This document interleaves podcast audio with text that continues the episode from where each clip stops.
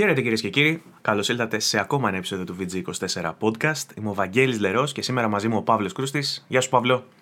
Καλησπέρα, παιδιά. Γεια σου, γοητευτική Ευαγγέλη. Μου αρέσει πάρα πολύ έτσι όπως τα λες. Ε, ευχαριστώ, Παύλο. Εντάξει, δεν χρειάζεται να τα λες αυτά τώρα. Εντάξει, μας ακούνε. Ε, λοιπόν, με λείπει ο Βασίλης σήμερα, οπότε δυστυχώς έπρεπε να ξανακάνω εγώ την εισαγωγή που την προηγούμενη φορά τη γλίτωσα. Έπρεπε να βάλω εσένα, αλλά δεν συνεννοηθήκαμε. Βέβαια, δεν συνεννοηθήκαμε γιατί πριν ανοίξουμε, κάναμε κάτι πολύ πιο ωραίο που θα αρέσει στους ακροατές περισσότερο. Γιατί οργανώναμε το επόμενο giveaway. Το σημερινό δηλαδή giveaway.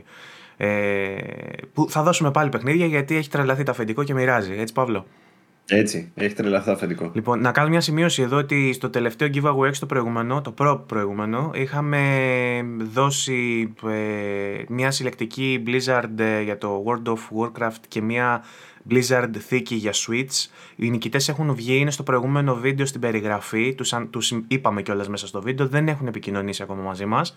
Οπότε όποιος πιστεύει ότι μπορεί να έχει κερδίσει και δεν το έχει τσεκάρει, ας μπει στο προηγούμενο βίντεο να δεις την περιγραφή αν είναι στα δύο ονόματα που έχουν κερδίσει.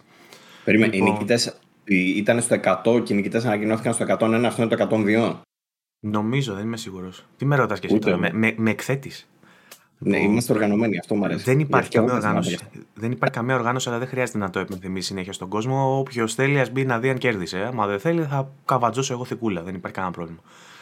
Ε, λοιπόν, ε, για πες μας Παύλο, τι θα δώσεις αυτή τη φορά; Λοιπόν, ε, αυτή τη φορά νομίζω θα σας αρέσει λίγο περισσότερο. Ε, έχουμε τρία παιχνιδάκια. Ένα για Xbox, ένα για PC και ένα για μάλλον σίγουρα δηλαδή PS5 και μάλλον PS4, δεν είμαι σίγουρος. Ε, όχι, ε, πρέπει να είναι cross η, η, έκδοση και όποιος παίρνει την PS5 να έχει και την PS4 μιλάω για το Mortal Cell. Αν θυμάμαι καλά, είναι έτσι. Αλλά επειδή είμαστε απίστευτα οργανωμένοι για μία ακόμα φορά, δεν είμαι 100% σίγουρος. Νομίζω όμω. Μου αρέσει πάρα πολύ ο τρόπος που επιλέγουμε τα παιχνίδια, γιατί ας πούμε σε πολλά επεισόδια έχουμε κράξει Blizzard και δώσαμε Blizzard. Στα υπόλοιπα επεισόδια έχουμε, κράξει, έχουμε κράξει Soul Games και τώρα δίνουμε το καλύτερο clone των, των Soul παιχνιδιών, το Mortal Cell. Το οποίο βέβαια Έτσι, να σου πω ότι το έχω παίξει, παίζεται πολύ πιο εύκολα από τα Souls, πολύ πιο ευχάριστα για μένα. Ε, δεν σου σπάει τόσο πολύ τα νεύρα και έχει και πολύ ωραίες φρέσκες ιδέες. Οπότε, κατά τη γνώμη μου, παιχνιδάρα έχει πάρει και το upgrade στο PS5, είναι πανέμορφο. Οπότε το ένα παιχνίδι που δίνουμε λοιπόν, Παύλο, είναι για PS5 και μάλλον και για PS4, το Mortal Cell. Συγκεκριμένα είναι το Mortal Cell Enhanced Edition. Αυτό το βλέπεις στάνταρ, το είδα γιατί το τσεκάρα τώρα πριν λίγο, δηλαδή ότι στο Redeem βγάζει αυτό. Ε, νομίζω ότι κάνει και για PS4 γιατί είναι η έκδοση του, το Mortal Cell από την αρχή νομίζω είχε πει για free upgrade και ότι είναι μπρος πίσω η έκδοση. Ε, αλλά δυστυχώς δεν βγάζει PS4, PS5 και πρέπει πήγα να το τσεκάρω. Γι' αυτό δεν είμαι 100%. Είμαι 99%. Ε, και λοιπόν, αυτό είναι για το PlayStation. Για Xbox έχουμε το Doom Eternal Deluxe Edition, το οποίο έχει μέσα το Year One Pass που περιλαμβάνει τα δύο DLC που έχουν κυκλοφορήσει ως τώρα, τα Ancient, Ancient Gods, Part 1 και Part 2 όπως λέγονται, δεν τα θυμάμαι. Ε, πολύ ωραία εκδοσούλα. Εντάξει, το Eternal το ξέρω είναι μέσα στο Game Pass, αλλά αν πάρετε τον κωδικό θα είστε... Ε, θα είναι δικό σας, δηλαδή και να μην έχετε Game Pass. Θα βγει, ας πούμε, από το Game Pass, αν βγει κάποια στιγμή από το Game Pass, θα το έχετε ακόμα. Δεν νομίζω να βγει γιατί είναι την Bethesda. Αλλά όπως και να έχει, αν δεν έχετε Game Pass, ε, επωφελείστε. Δεν λέει κάτι αυτό, γιατί και τα Forza για παράδειγμα που είναι της Microsoft, αν είδες σιγά σιγά τα, τα βγάζουν. Οπότε δεν. Οπότε δεν ξέρεις τι γίνεται με τα ψηφιακά, είναι αλήθεια αυτό. Ε, αλλά όπως και να έχει, το, το συγκεκριμένο μπορείτε να το αποκτήσετε κανονικά να γίνει δικό σας να το έχετε χωρίς να έχετε οποιαδήποτε συνδρομή. Και έχει μέσα τα DLC μόνο και μόνο για τα DLC, δηλαδή τα οποία είναι και ακριβούτσικα τα DLC. Ε, αξίζει αυτή η έκδοση. Σε περίπτωση δηλαδή που είστε φαν και το έχετε ήδη το παιχνίδι, μπορείτε να πάρετε αυτή την έκδοση ακόμα και μόνο για τα DLC. Ε, το δεύτερο παιχνίδι είναι αυτό και το τρίτο παιχνίδι που έχουμε να μοιράσουμε σήμερα, αγαπητέ Βαγγέλη και αγαπητοί θεατέ, είναι το για Origin, ε, το Star Wars Squadrons. Είναι το παιχνιδάκι αυτό με τα fighters που κάνει στον πιλότο που έχει και story μέσα, έχει και multiplayer, έχει και απ' όλα. Το οποίο ε, το είχε δώσει πρόσφατα στο PS Plus για όσους έχουν PlayStation και υπάρχει και στο EA Play για όσους έχουν Xbox Ultimate. Όμως, υπενθυμίζουμε για ακόμα μια φορά, ποτέ δεν ξέρεις με τα digital. Οπότε αυτό θα είναι δικό σας το κλειδί και το κρατάτε για πάντα. Σωστά. Ε, μπορείτε να κάνετε redeem το συγκεκριμένο στο EA Origin. Ε, και είναι περσινό νομίζω δεν ήταν αυτό. Νομίζω περσινό είναι. Επίσης το Origin πια νομίζω δεν λέγεται Origin. Η καινούργια εφαρμογή λέγεται EA Play και η εφαρμογή η ίδια. Δηλαδή έχει αλλάξει και στο PC, αλλά οι κωδικοί υποθέτω είναι οι ίδιοι. Ξέρεις τι, όπου και να το πηγαίνω και να το για redeem, για κωδικούς και τα λοιπά, παντού EA Origin λέει το Max. Δεν τα έχουν αλλάξει αυτά. Δεν λέει πουθενά. Ε, είναι, στο, είναι σε ένα μεταβατικό στάδιο. Πάντως η εφαρμογή έχει ενημερωθεί. Εγώ πλέον στο PC μου έχω εφαρμογή EA Play. Μπορεί να είναι βέβαια λόγω και της συνδρομής με το Game Pass που χρησιμοποιεί okay. την εφαρμογή του EA Play. Ε, αλλά μάλλον υπάρχει και το Origin, ακόμα πάει προς Ένωση. Λοιπόν, λοιπόν, αυτά είναι τα τρία παιχνιδάκια που δίνουμε. Ε, Βάγκο, μπορείς να πάρεις τα. Ναι, αυτή είναι η ώρα δική μου, καθώς ο Παύλος ε, δεν. Ε, αυτό, αυτό σχεδιάζω κι εγώ βέβαια. Ε, λοιπόν, οι τρόποι συμμετοχής, ως γνωστόν, είναι ε, με σχόλιο στο παρόν βίντεο. Γράφετε από κάτω ποιο δώρο σας ενδιαφέρει ε, στα σχόλια του βίντεο στο YouTube. Αν μας ακούτε από Spotify, κάντε έναν κόπο και μπείτε και στο YouTube για να αφήσετε το σχόλιο σας και να μπείτε στην κλήρωση. Και για έξτρα συμμετοχές μπορείτε να κάνετε share το επεισόδιο ως δημόσιο post στα social media με hashtag VG24podcast. Ωραία. Ο νικητής φυσικά θα ανακοινωθεί στο επόμενο επεισόδιο όπως πάντα. Θα έχει διάρκεια δηλαδή ο διαγωνισμός μία εβδομάδα. Ε, και θα μάθετε αν κερδίσατε. Θα έρθετε σε επικοινωνία μαζί μας μέσω των social media, είτε του Facebook, είτε του Twitter, είτε του Instagram, όπου θέλετε. Στέλνετε σε αυτό το ωραίο αγόρι εδώ δίπλα μου σε μία από τις διευθύνσεις που βλέπετε κάτω από το παράθυρό του. Έχουμε και τα social media μας για να μας βρίσκετε. Και του λέτε: Είμαι ο Τάδε, κέρδισα. Αν είστε από τον προηγούμενο διαγωνισμό, να επενθυμίσω, στείλτε του να του πείτε ότι κερδίσατε για να τα πάρετε. Μην χαθούν, είναι κρίμα. Λοιπόν, Α, να ζητήσω κάτι ακόμα. Επειδή χρειάζεται να κάνω μια ταυτοποίηση, ρε παιδί, γιατί αλλιώς θα μπορούσε οποιοδήποτε να μου στείλει να μου πει Γεια σου, είμαι ο Τάδε. Δίνω και ιδέες τώρα. Γεια σου, είμαι ο Τάδε. Ε, αν μπορείς, στείλει μου το τέτοιο. Για να γίνει μια ταυτοποίηση, χρειάζεται από το λογαριασμό, ρε παιδί μου, αν για παράδειγμα έχετε αφήσει σχόλιο στο YouTube, ε, χρειάζεται από το λογαριασμό σας να φαίνεται το email σας, γιατί πολλές φορές δεν φαίνεται το email. Να φαίνεται το email σας για να μπορώ να σας τσεκάρω μετά με μια ταυτοποίηση στο mail που θα μας στείλετε τέλος πάντων. Αυτό. Ωραία. Μάλιστα. Αυτή λοιπόν είναι η διαδικασία που πρέπει να ακολουθήσετε. Giveaway για ακόμα μία φορά, VG24, δύναμη και τα σχετικά. Και επιφυλασσόμαστε βέβαια για το μέλλον για ακόμα περισσότερα, έτσι. έτσι. Ε, κάναμε το BAM εντωμεταξύ, επιστρέψαμε στα top charts του Spotify και χαιρόμαστε πολύ γι' αυτό και να σας ευχαριστήσουμε. Ε, βέβαια υπάρχει μια περιοδικότητα σε αυτό, ανάλογα τη μέρα που βγαίνεις. Ξέρεις, είσαι για μια-δύο μέρες στην κορυφή, μετά ξαναπέφτεις και ανεβαίνει άλλος, αλλά δεν έχουμε πρόβλημα αυτό. Το θέμα είναι να επιστρέψουμε σε αυτά τα γνώριμα ε, δευτεροτρίτα. Γιατί την πρώτη θέση δεν την έχουμε, την έχουν καβατζώσει. Ε, δεν πειράζει όμως. Πρώτη θέση δύσκολα. ναι. Ε, τώρα, ε, είχαμε μια εβδομάδα η οποία είχε νέα, είχε πράγματα. Ε, όχι κοσμοϊστορικά, δεν είχαμε κάποια τεράστια ας πούμε, παρουσίαση όπως είχαμε τις προηγούμενες εβδομάδες με Direct, με PlayStation Showcase. Είχαμε όμως νέα, είχαμε εξαγορές, είχαμε ανακοινώσεις, είχαμε πραγματάκια. Αποφασίσαμε όλα αυτά να τα δούμε υπό το πρίσμα της κοινότητας. Ε, Μπαίνοντας δηλαδή στο gaming community, VG24 gaming community στο Facebook που έχουμε και σας έχουμε προσκαλέσει εννοείται όλους να μπείτε και εσείς για να συμμετέχετε στις συζητήσεις. Ε, και θα δούμε πώς πέρασε η εβδομάδα μέσα από εκεί και τα νέα που ποσταρίστηκαν εκεί τώρα. Για τη σειρά στα, με την οποία θα αναφερθούμε σε αυτά θα δείξει πώς θα πάει η κουβέντα. Όμως σήμερα έτσι χαλαρά να δούμε πώς πήγε η εβδομάδα και τι παίξαμε κιόλας. Αν θες, μπορούμε να μιλήσουμε και για αυτά. Ε, να σου ξεκινήσω με, το, με ένα πρόσφατο που το είδα σήμερα το πρωί. Ε, Σάββατο γυρίζουμε την εκπομπή, Δευτέρα θα τη δείτε. Ε, ε, είδαμε ένα rumor που ανέβασε ο κύριος Χοχλάκης, ο φίλος μας, ε, για Silent Hill ότι σύμφωνα με, κάποια, σύμφωνα με κάποια φήμη ο Kojima ε, αναπτύσσει Silent Hill. Ε, του απάντησα βέβαια από κάτω με ένα άρθρο προ δεκαώρου ας πούμε, που είχε βγει που έλεγε ότι η Konami αναπτύσσει Silent Hill. Οπότε ναι, ναι. Ε, δεν ξέρω τελικά ποιος ε, αναπτύσσει αυτή τη στιγμή το Silent Hill και τι θα γίνει τελικά. Όμως, Παύλο, θέλ, θέλω τη γνώμη σου. Θέλω καταρχάς την πρώτη σου αντίδραση. Η, η πρώτη μου αντίδραση είναι ότι. Τι έγινε, έχουμε 2020, όχι ψέματα, πότε έχει ξεκινήσει όλο αυτό; Αρχές του 2021, ξέρω εγώ. Τι έγινε, πήγαμε 6 μήνες πίσω, αυτή ήταν η πρώτη μου αντίδραση. Ναι. Δηλαδή γίνεται ακριβώς πάλι η ίδια κουβέντα, να κυκλώνεται. Μαλάκα, με έχει, με έχει τρελάνει αυτό το πράγμα. Ήμουνα από τότε που δεν το σκεφτόμουν να καν. Αρχίζει μετά ο Χοχλάκη να αποστάρει αυτά. Λέω μήπως και μετά άρχιζαν να, να φουντώνουν οι φήμες. Μετά άρχιζαν να το σκεφτόμαστε. Λες να γίνει δεν έγινε τελικά τίποτα. Μας λέγανε ότι θα το δούμε το καλοκαίρι. Πάλι δεν είδαμε τίποτα. Πέρασε το καλοκαίρι, παιδιά. Να το... Έχουμε πάει Οκτώβρη. Έχουμε δέκατο μήνα. Δέκατο. Είναι, είναι ασύλληπτο άμα το σκεφτείς αυτό το πράγμα. Και φτάσαμε σε αυτό το σημείο που πάλι ξεκινάει ο νέος κύκλος. Εγώ αναρωτιέμαι, είναι, είναι ε, ίσως ε, το όλο θέμα με την, με την ανάπτυξη του Silent Hill, ε, το αντίστοιχο θέμα της αθλητικής δημοσιογραφίας με την κατασκευή της Αγίας Σοφιάς, δηλαδή δεν πάει καλά η ΑΕΚ, τι θα αποστάρουμε σήμερα στην εφημερίδα, θα βάλουμε ότι μπήκαν τα καθίσματα. Οπότε ναι. έχουμε, έχουμε εξώφυλλο. Σήμερα που δεν παίζει τίποτα, που, που δεν χάσαμε, που δεν κερδίσαμε, θα βάλουμε το γήπεδο. Ο, ο παραλληλισμός είναι καταπληκτικός, είναι 100% αυτό το πράγμα ακριβώς. Είναι, είναι πολύ. Τι να πω, είναι λυπηρό αυτό το γεγονός. Ε, χτυπάει μέσα μας ε, το τέτοιο της νοσταλγίας πάρα πολύ έντονα και μας πιάνει στην ουσία μια κατάθλιψη.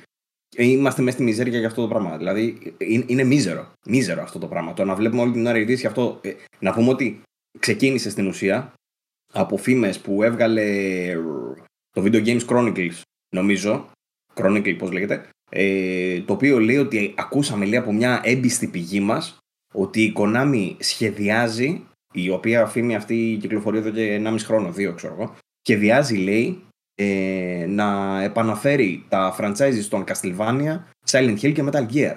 Wow! Και έλεγε τα κλασικά ότι Silent Hill λέει φτιάχνουν πολλαπλά παιχνίδια, τα έχουμε πει σε τουλάχιστον 37 εκπομπές ε, Metal Gear, αυτό ήταν καινούριο. Για το Metal Gear λένε ότι φτιάχνουν remake του Metal Gear Solid 3, Snake Eater. Ε, Πώς το, VG, το VGC μιλάει για την Konami ότι θα επανέλθει με Metal Gear, Castlevania και Silent Hill συγκεκριμένα. Λοιπόν, και η φήμη ότι ασχολείται ο Kojima βγαίνει από τον Gematsu που άκουσε από έναν φίλο που ξέρει έναν τύπο που ξέρει έναν τύπο που ξέρει τον αδελφό αυτού του τύπου ε, τη συγκεκριμένη φήμη τυπώστερο ο Αντώνης στο, στο group και απάντησα εγώ από κάτω με τις φήμες που λες εσύ για το VGC που τις είδα αποσταρισμένες και στο PC Gamer. Ε, και είναι η είδηση τι Λοζάνι, τι Κοζάνι της εβδομάδας. Έτσι τη χαρακτήρισα εγώ. Δηλαδή τι Kojima, τι Konami. Το ίδιο είναι για, τους, για αυτούς που αναπαράγουν τα rumors.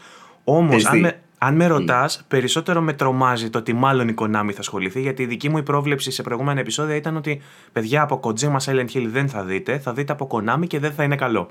Αυτή είναι η δική μου πρόβλεψη. Ναι, ναι, τα έχουμε ξαναπώ που νιώθω, θέλω να αυτό πυρπολιθώ. Ε, λένε ότι η, η Konami είναι αυτή που έδωσε δουλειά στην ε, Sony, δηλαδή στην ουσία πήγε η Sony, τη ζήτησε, θέλει να φτιάξω ένα Silent Hill, ωραία πάρ το φτιάχτω και μετά η Sony το έδωσε στην Kojima Productions. Αυτό είναι το σενάριο που έχει φτιαχτεί και τους προηγούμενους μήνες και τώρα που ξαναβλέπουμε, οπότε ε, είναι, στην ουσία είναι όνειρο αυτό που περιγράφουμε και το έχουμε ξαναπεί άλλες χίλιες φορές, γι' αυτό ξερνάω τώρα λίγο μέσα μου. Αλλά πάλι εμφανίστηκε το ίδιο πράγμα. Ότι η Kojima θα το φτιάξει για λογαριασμό του Sony και το IP παραμένει στην ε, Konami. Οπότε θεωρητικά η Konami τα φτιάχνει αυτά. Αυτό από εκεί δηλαδή πηγάζει. Δεν είναι ότι είναι διαφορετικό. Αλλά ναι, ότι θα το φτιάξει ο Kojima Silent Hill. Ότι θα πάνε δηλαδή προς ε, τι να σου πω, εσύ, πίσω από όλα αυτά μπορεί να κρύβεται κάτι. Έχουμε δει διάφορα. Έχουμε δει το Ρίντου να ανεβάζει στο Instagram, ξέρω εγώ, το κουνελάκι του Silent Hill. Αλλά. Αυτό είναι γεγονός δηλαδή, έχει γίνει. Αλλά τι να πρωτοπιστέψει από όλα αυτά. Δηλαδή, ξέρω εγώ. Ο ναι. είναι πεπισμένος ότι αυτό το πράγμα είναι δεδομένο και ότι θα γίνει και ότι απλά είναι θέμα χρόνου. Εγώ δεν είμαι τόσο σίγουρος πλέον. Εγώ δεν είμαι ποτέ. Θα Ναι. Δεν ξέρω. Ε, Castlevania θα ήθελα να δω να σου πω την αλήθεια.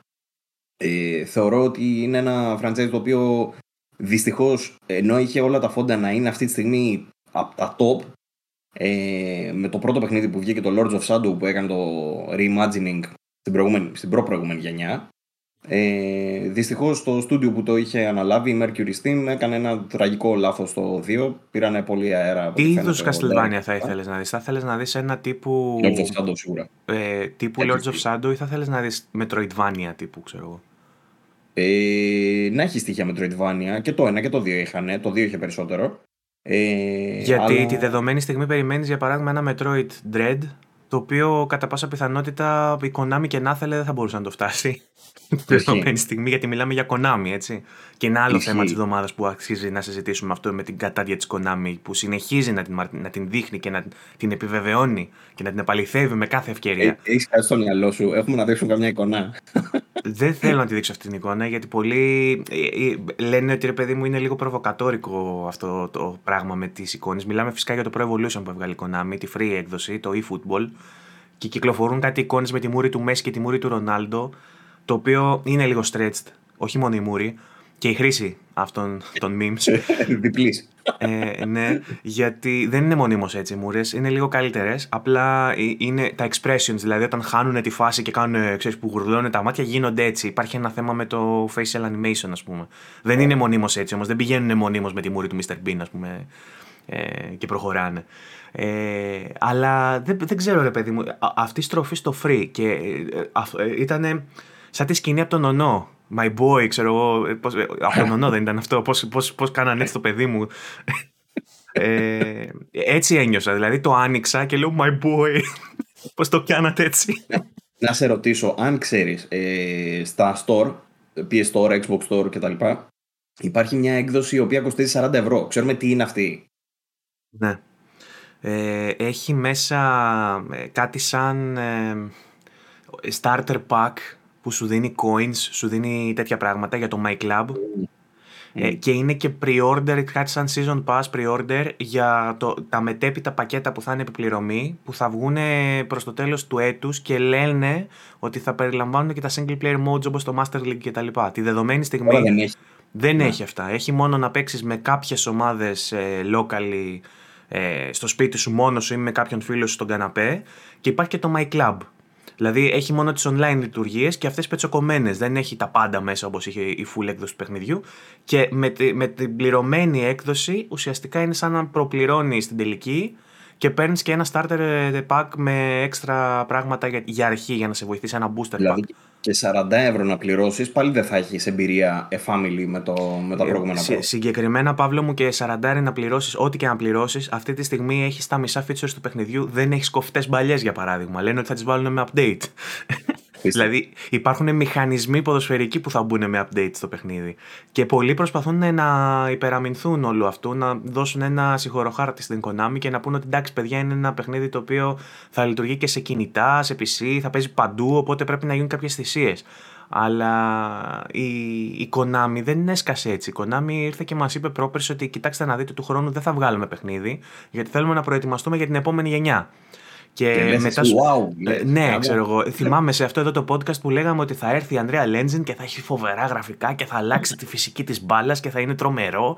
Λοιπόν, και βάζω να, παίξω το, και βάζω να παίξω το demo και όπως θα είδατε όσοι μπήκατε στο γκρουπάκι, ανέβασε ένα βίντεο που έχω τον Μέση και τρέχω για παράδειγμα και ε, αργεί το animation, δηλαδή κάνει ο παίχτης, περπατάει επιτόπιο στον αέρα σκάβει ουσιαστικά και δεν προχωράει. Λες και με κρατάει ο αντίπαλος, ενώ δεν με κρατάει. Το animation του αντιπάλου δηλαδή είναι με τα χέρια κάτω και ο Μέση είναι σαν να τον τραβάει κάποιος από την μπλούζα. Και πολλοί παίχτες ε, μίλησαν για αντίστοιχα προβλήματα στα, στα animations του παιχνιδιού, ε, στις πάσες που δεν πηγαίνανε σωστά εκεί που πρέπει γενικότερα θέλει σώσιμο το παιχνίδι, όχι μόνο στο gameplay, θέλει σώσιμο και στα γραφικά, θέλει σώσιμο και στα animation, θέλει σώσιμο παντού. Και είναι στενάχωρο γιατί έγινε αυτό το διάλειμμα για να δούμε ένα καλύτερο παιχνίδι και είναι χειρότερο από αυτό που είχαμε πριν. Είναι πραγματικά στενάχωρο. Και η ίδια η Konami, πέραν των βαρύγδουπων δηλώσεων τύπου εμείς για έναν χρόνο δεν βγάζουμε γιατί μετά θα γίνει χαμός, ή όταν ετοίμαζαν το λανσάρισμα του eFootball λέγανε ότι we set football free, κάτι τέτοια λέγανε και καλά επειδή θα ήταν free to play, αλλά αυτοί αρχικά το παρουσιάζανε σαν ότι υπάρχουν κάποια δεσμά ε, στο υπάρχον μοντέλο των ε, ποδοσφαιρακίων, των simulator και εμείς τώρα θα τα σπάσουμε αυτά και θα βγάλουμε κάτι που θα πάθετε την πλακάρα σας. Και όντως πάθαμε την πλάκα μας γιατί είναι το χειρότερο προ που έχουμε δει από εποχές PlayStation 1. Δηλαδή οποιοδήποτε και αν πάρεις από εκείνη την εποχή και μετά είναι καλύτερο από αυτό που έπαιξα ε, με το, με το eFootball. Και είναι πολύ στενάχωρο αυτό. Κάτι που για να κλείσουμε την ποδοσφαιροκουβέντα τουλάχιστον για το προ και να γυρίσουμε στο αρχικό μας θέμα υποδεικνύει την κατάντια της Konami εκεί που έχει πέσει και το πόσο τρέμει το φιλοκάρδι μας ότι αυτή η εταιρεία θα πιάσει στα χέρια της το ιερό δισκοπότηρο του Silent Hill και ενδεχομένως θα χέσει μέσα, ξέρω, κάπως έτσι το φαντάζομαι. Ε, λοιπόν, η Konami τα τελευταία χρόνια έχει φτιάξει αυτό που περιγράφει ο Βαγγέλης τόση ώρα, το e-football έτσι όπως έχει καταλήξει και τα πατσίνκο. Και περιμένουμε εμείς τώρα αυτή η εταιρεία να πάρει σοβαρές αποφάσεις για μεγαθύρια όπως είναι το Silent Hill και το Castlevania και το Metal Gear, ξέρω εγώ. Ε, ρε παιδιά, εντάξει, στατιστικά να το πάρεις, δηλαδή οι πιθανότητες τη λένε, ρε παιδί μου, δεν είναι μάλλον. Δεν θα είμαστε τυχεροί. Από αυτά τα τρία, ε, ποιο βλέπεις πιο possible να βγάλει η Konami άμεσα; Ε, εσύ, να σου πω κάτι, έτσι όπως τα χειρίζεται, νομίζω κανένα. Κανένα, ειλικρινά σου μιλάω. Δηλαδή, πιο πιθανό είναι να βγει κανένα παιχνίδι για κινητά, ξέρω εγώ, για κάποια από αυτά, ή για κι άλλα πατσίνκο, παρά κάτι τέτοιο. Δεν, δεν, δεν, είναι, δεν μου φαίνεται πολύ πιθανό να βγει κάτι σωστό σε AAA παιχνίδι από αυτά τα franchises. Παρ' όλα αυτά, μπορούμε να κάνουμε μια κουβέντα για το τι θα θέλαμε να δούμε. Ναι. Αν ήταν οι συνθήκες καλύτερες. Για παράδειγμα, ε, την Nintendo την κράζουμε, την ε, κάνουμε από εδώ από εκεί, ρε παιδί μου, τη σούρνουμε και τη φέρνουμε, αλλά ε, σέβεται τα IP της. Τα σέβεται. Εν αντιθέσει με αυτό το πράγμα που βλέπουμε εδώ πέρα. Ε, για παράδειγμα, το Metroid. Λέμε, ε, δεν έχουμε δει Metroid εδώ και 10 χρόνια, ξέρω εγώ. Σου λέει, θα σου βγάλω ένα 2D και περίμενε και το 3D του. Το 2D βγαίνει, το βλέπουμε είναι τούμπανο. Τούμπανο. Το Metroid Dread φαίνεται απίστευτο.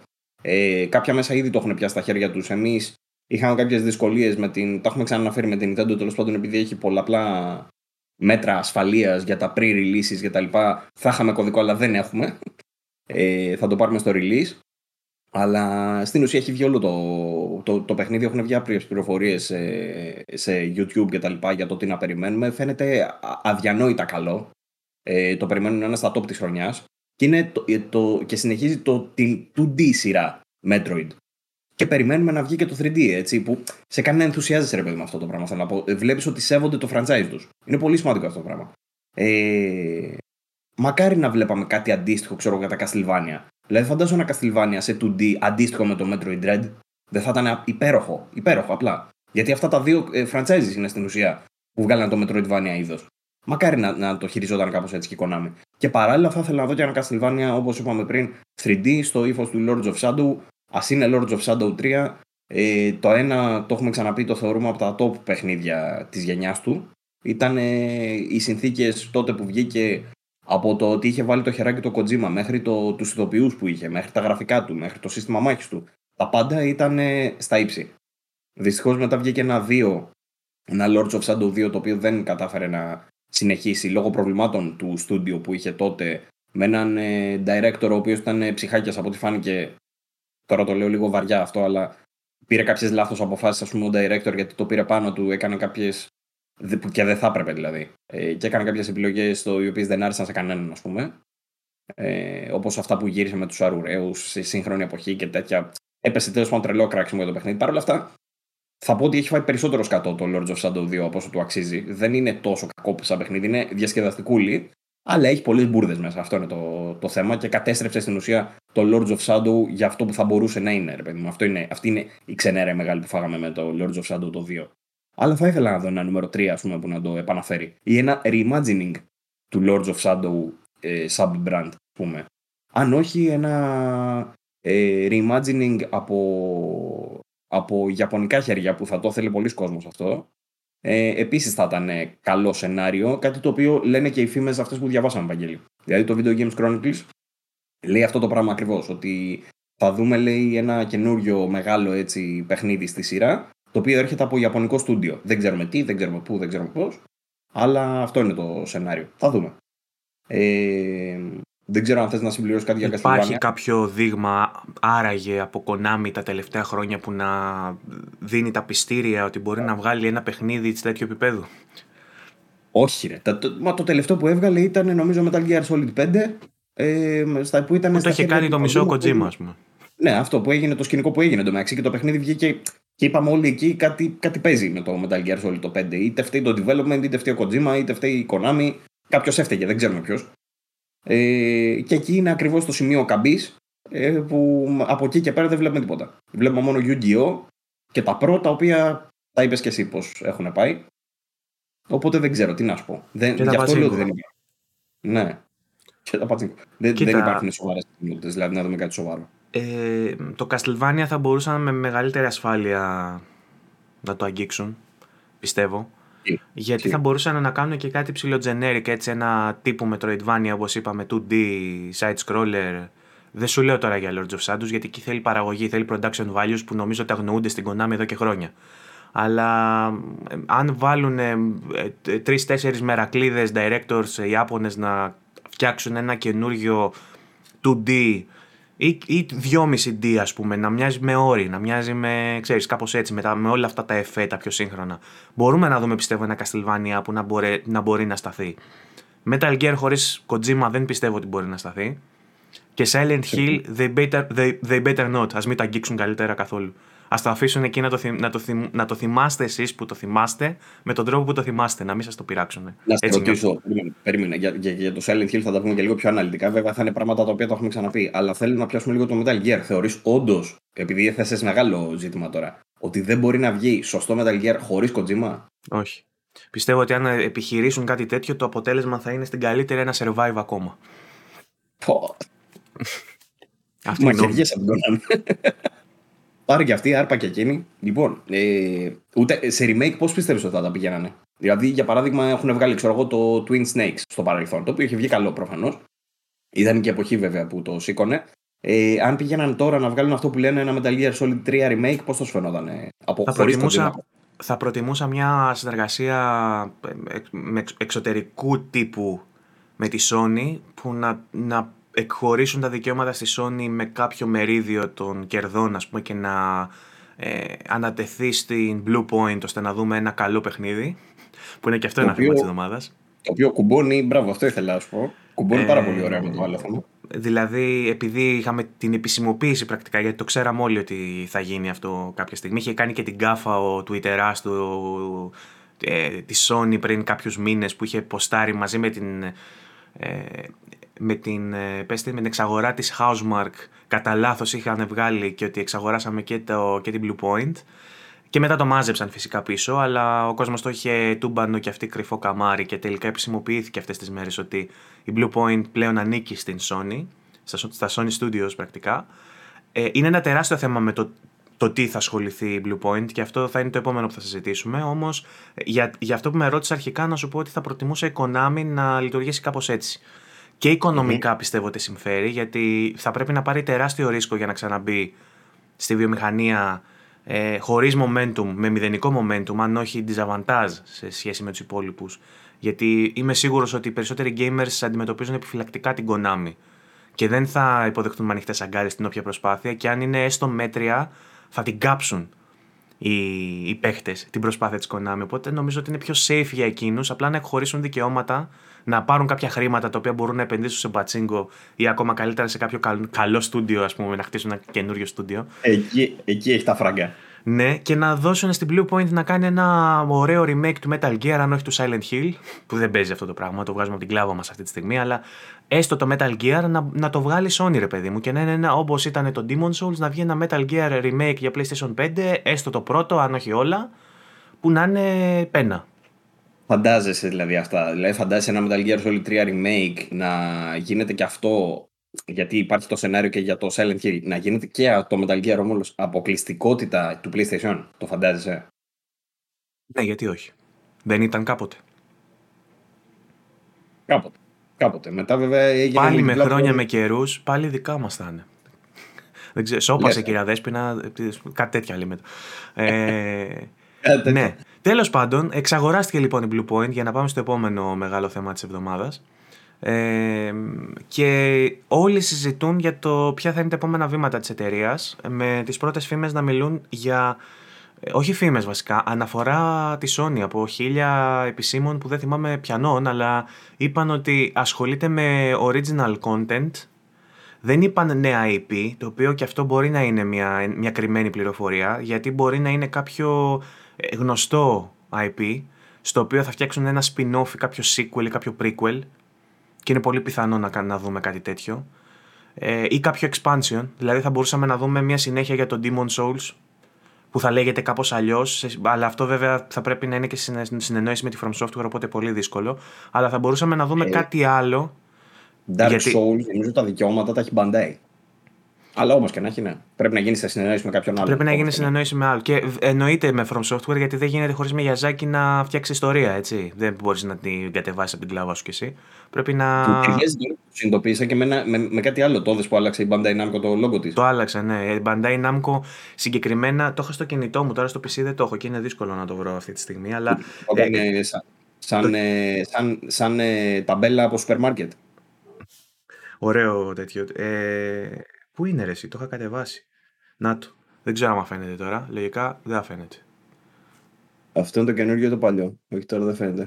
Δεν φαίνεται. Τώρα τίποτα. δεν φαίνεται. Ναι, Τώρα- μπράβο. τώρα φάνηκε. Λοιπόν, ήταν, ε, το παλιό ήταν πορτοκαλί με κόκκινο και το καινούριο είναι γράμματα μέσα σε ροζ ε, περίγραμμα. Ε, Παρά- τώρα, λένε ότι το, αρ- ουσιαστικά ε, η μεταβατική περίοδος ήταν το προηγούμενο σήμα γιατί έμπλεκε το σήμα της Bandai με εκείνο της Namco. Της Namco ήταν κόκκινο το Namco ας πούμε σκέτο και η Bandai είχε ένα πορτοκαλί οπότε τα μπλέξανε και ήταν αυτό το σχήμα πάνω, το ένα πάνω στο άλλο με το Bandai Namco. Και τώρα επειδή πλέον γνωριστήκανε καλά και είναι ένα πράγμα θέλανε να αφήσουν πίσω την παλιά τους ταυτότητα και φτιάξαν αυτό το καινούριο. Ε, πώς το έδεσες όμως όλο αυτό με το προηγούμενο θέμα που είχαμε; Ανέφερες το Dark Souls γι' αυτό. Ναι, ότι τι, ότι δηλαδή επειδή άλλαξε το σήμα θα. Όχι, ρε, δεν το. Απλά λέω να δες πώς συνδέεται και αυτό. ναι. Ε, λοιπόν, ε, εντάξει, είπα τώρα ένα παράδειγμα επειδή είναι το πιο πρόσφατο που έχουμε από τη Blue Point. Όμως έχει ασχοληθεί με πάρα πολλά remake ε, η συγκεκριμένη εταιρεία. Ε, δεν ξέρω, έχουμε ξανασυζητήσει στο παρελθόν ε, για το κατά πόσο θα θέλαμε να τη δούμε να φτιάχνει κάτι δικό της, αποκλειστικά δικό της από την αρχή, καινούριο IP. Ε, Όμως είχαμε πει ότι δεν θα μας πείραζε καθόλου να έχει αυτόν τον ρόλο εντός των Sony Studios. Δηλαδή να αναβιώνει παλιά γνωστά παιχνίδια, σημαίες του PlayStation και να τα φέρνει στο σήμερα. Ε, επειδή όμως έγινε αυτή η αναφορά ότι θα κάνουν original content και ότι δεν θα κάνουν remake με την αυστηρή του έννοια, θα κάνουν κάτι καινούριο, χωρίς όμως να λένε ότι θα είναι καινούριο IP, καινούριο όνομα, καινούριο franchise ή οτιδήποτε, θα μπορούσε να είναι κάποιο spin-off, κάποιο sequel ή prequel γνωστού μας παιχνιδιού. Ε, το οποίο το βρίσκω αρκετά ενδιαφέρον και αυτό. Ε, δεν ξέρω αν έχεις ακούσει κάτι άλλο εσύ, αν θες να σχολιάσεις κάτι για τη Όχι, ούτε συγκεκριμένη. καν αυτά που λες βασικά και δεν ήξερα καν ότι υπάρχει κάτι από πίσω. Οπότε, τι να πω. ε, Ό,τι και να βγάλει πάντως η εταιρεία, ξέρουμε ότι είναι πολύ ικανοί, πολύ τεχνίτες σε αυτό που κάνουν. Απλά είχαμε πει, ε, όπως αναφέρει και εσύ τώρα, ότι δεν τους έχουμε ξαναδεί σε original content. Θα θέλαμε να τους δούμε σε original content, να δούμε τι μπορούν να κάνουν. Μπορεί να είναι άμπαλοι σε αυτό το πράγμα, ρε παιδί μου, και να είναι πολύ καλό τεχνικά, αλλά σαν παιχνίδι να μην βγαίνει καλό. Ε, αν πάνε για κάτι ε, σε remake πάλι, πάλι θα είμαστε ικανοποιημένοι. Έχω την εντύπωση ότι η Sony τους προσέλαβε βασικά για να τους δώσει αυτόν τον ρόλο. Ότι η Sony μάλλον σκέφτηκε ότι στα επόμενα χρόνια σίγουρα θα θέλουμε να δούμε και άλλα remakes. Οπότε πιο στούντιο πιο ικανό ε, από αυτούς. Δηλαδή τα remakes, ρε παιδί μου, είναι το στανταράκι της βιομηχανίας πλέον και νομίζω ότι θα παραμείνει. Ότι είναι και safe bet ε, για να πιάνεις παιχνίδια τα οποία ξέρεις ότι θα πουλήσουν. Ε, και για να τα περιποιηθεί ένα καλό στούντιο όπως είναι η Blue Point που είναι πάρα πολύ καλή σε αυτό που κάνουν. Ε, είναι Ε, καλή περίπτωση. Υπάρχουν και τα άλλα, οι άλλες περιπτώσεις των remaster που δεν τις θέλουμε να τις βλέπουμε. Ναι. Αλλά η Blue Point ό,τι έχουμε δει, δηλαδή και το Demon Souls και το Shadow of the Colossus και το. Ποιο άλλο είχε βγάλει; Α, τα, τα, τις Remastered, ας πούμε, παρόλο που έκανε Remaster που έχω, το Uncharted, ε, ήταν σε φάση, είχε στοιχεία από remake, ρε παιδί μου. Δηλαδή είχαν Δεν είχε προσέξει κάνει τόσο- και το, και το God of War ένα collection είχε κάνει. Μπράβο, μπράβο. Πο- ε, Και αυτά θεωρητικά remastered ήταν, αλλά είχε γίνει τρομερή δουλειά σε φάση, ρε παιδί μου, ότι όχι μόνο το πιάνουν και το γυαλίζουν και το καθαρίζουν και το φτιάχνουν, ξέρεις, για να παίζει ιδανικά. Ε, κάνουν και το κάτι παραπάνω, ας πούμε. Δηλαδή θα αλλάξουν και λίγο το art σε κάποιες φάσεις, ε, ακόμα και στα παλιότερα. Πόσο μάλλον στα μετέπειτα όπου είδαμε full remakes, όπως είναι το Demon Souls και το Shadow of the Colossus. Ε, πολύ καλό στούντιο αυτό. Οπότε είναι σίγουρα κάτι πολύ θετικό για τη Sony. Το ξέραμε και από πριν, τα είχαμε ξαναπεί, όπως και να έχει. Ε, θα ήθελα λίγο να γυρίσουμε ακόμα λίγο πιο πίσω, έτσι όπως πήγαμε την κουβέντα τώρα, ε, για να μιλήσουμε για ένα άλλο στούντιο που είναι πάρα πολύ ικανό σε ports. Και αυτό είναι η Virtuos. Virtuos.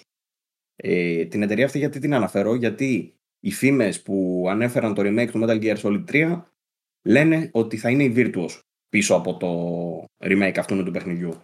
Να πω λιγάκι κάποια πράγματα που έχει κάνει αυτή η εταιρεία. Έχει δουλέψει σε πολλά ports για το Switch, πολλά καλά ports για το Switch, όπως είναι το Bioshock Collection, όπως είναι το The Outer Worlds, το XCOM 2 Collection. Ε, παράλληλα έχει κάνει το remaster του Assassin's Creed Liberation.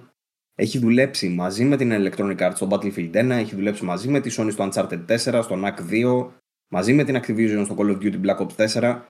Ε, έχει δουλέψει με όλες τις εταιρείες της βιομηχανίας σχεδόν. Ε, Jurassic World Evolution βλέπω, Watch Dogs 2, πα, πανικός. Και με τη Rockstar. Ε, αυτό δείχνει μια εταιρεία η οποία έχει πολλές συνεργασίες με πάρα πολλούς άλλους developers του χώρου ε, και ταυτόχρονα δείχνει ότι έχει την εμπειρία από τα παιχνίδια πάνω στα οποία έχει δουλέψει που είναι κάτι πάρα πολύ καλό. Οπότε αν αυτή η εταιρεία πιάσει κάτι τέτοιο θεωρώ ότι θα βγαίνει καλή η φασούλα. Στα Batman, από εκεί τη θυμάμαι εγώ. Στα... Είχε κάνει τα return του Arkham. Τα οποία δεν ήταν φοβερά σαν. Ε, ε, πώς το λένε. Εκεί ήταν, ήταν περίπτωση γυαλίσματος περισσότερο. Εκεί δεν ήταν τόσο περίπτωση Σωστά. remake, αλλά μιλάμε για ένα σχεδόν τέλειο παιχνίδι, ε, Παύλο. Οπότε τι, τι να γυαλίσεις άλλο. Τα γυαλισμένα. Είναι σαν αυτό που, που γυαλίζει, που αστράφτηκε και κάνεις κάνεις έτσι και το σκουπίζεις πάνω σου. Είναι αυτό. Δεν, δεν χρειάζεται άλλο γυάλισμα. Οπότε η Virtuos είναι πάρα πολύ καλή σε αυτό το. ε, αν, αν αναλάμβανε κάτι τέτοιο σαν το Metal Gear Solid 3, θεωρώ ότι θα πήγαινε αρκετά καλά το θέμα. Απλά νομίζω ότι την έχουν βάλει τώρα αυτή την εταιρεία επειδή είναι οι μόνοι που θα μπορούσαν να πάρουν έτσι μεγάλου βεληνικούς παιχνίδι για remake. Οπότε αυτός που έφτιαξε τη φήμη σου λέει ποια εταιρεία θα μπορούσε να πω ότι κάνει remake πέρα από την Blue Point γιατί τώρα την αγόρασε Sony. Η Virtuos. Ωραία, θα πω ότι κάνει η Virtuos. Κάπως έτσι βγαίνουν οι φήμες. Ε, γι' αυτό δεν πιστεύω λέξη σε αυτά που διαβάσαμε τώρα, έτσι. Ε, αυτά. Τώρα για το Silent Hill, ρε Σιβάγκο, να τα ξαναπούμε. Τα έχουμε πει ήδη. Εγώ αυτό σκέφτομαι. Αν θες να, να, αν θες να προσθέσεις κάποιο σχόλιο, μπορείς να το κάνεις. Τα βασικά θα πω. Αυτό, τα βασικά θα πω. Ότι, ότι ανακοινώθηκε πάλι, ανακοινώθηκε ότι βγήκαν οι φήμες πάλι ότι ε, θα δούμε πολλαπλά παιχνίδια Silent Hill. Το ξέρουμε αυτό γιατί η Bloober έχει πει ότι έχει συνεργασία με την Konami που είναι το επίσημο. Το έχουμε ξαναπεί ότι ήταν πάνω σε τρομακτικό franchise, σε horror franchise όπως έχει πει στο παρελθόν. Οπότε κατά πάσα πιθανότητα είχαμε καταλήξει στο ότι φτιάχνει Silent Hill. Ε, και το ένα παιχνίδι θα είναι αυτό. Το άλλο είναι οι φήμες ότι είναι αυτό με τον Kojima που μάλλον θα πάει να πιάσει ό,τι πήγε να κάνει με το PT και τελικά να το δούμε σε παιχνίδι. Ελπίζουμε βασικά να είναι αυτά τα σενάρια. Οπότε δεν έχουμε να πούμε κάτι άλλο. Δηλαδή αυτά τα έχουμε εξαντλήσει σε όλες τις προηγούμενες εκπομπές. Δεν θέλω να τα ξανασυζητήσω. Αλήθεια μου πονάει. Είναι τραυματική η εμπειρία πλέον. Μάλιστα. Λοιπόν. Γιατί δεν, δεν ξέρουμε αν θα τα δούμε ποτέ. Έτσι. Αυτό είναι το, το θέμα. Και μιλάμε τώρα για την Konami. Τρία franchise της Konami, τα οποία σίγουρα θα δίνανε νέα πνοή στη βιομηχανία ολόκληρη, ό,τι και να βγαίνανε. Και μέτριο να ήταν το ένα χάλια το άλλο και ψιλοκαλό το άλλο, πάλι θα δίνανε, θα δίνανε υλικό ρε παιδί μου, ωραίο. Αλλά τι να πεις και τι να κάνεις. Αυτά. Άλλο μεγάλο θέμα μέσα στη βδομάδα είχαμε ε, μία εξομολόγηση του Christopher Judge του τύπου που κάνει τον κράτος, ε, νομίζω δίνει φωνή και κάνει και motion capture αν δεν κάνω λάθος, γιατί τον έχω δει που φοράει τα κουστούμια.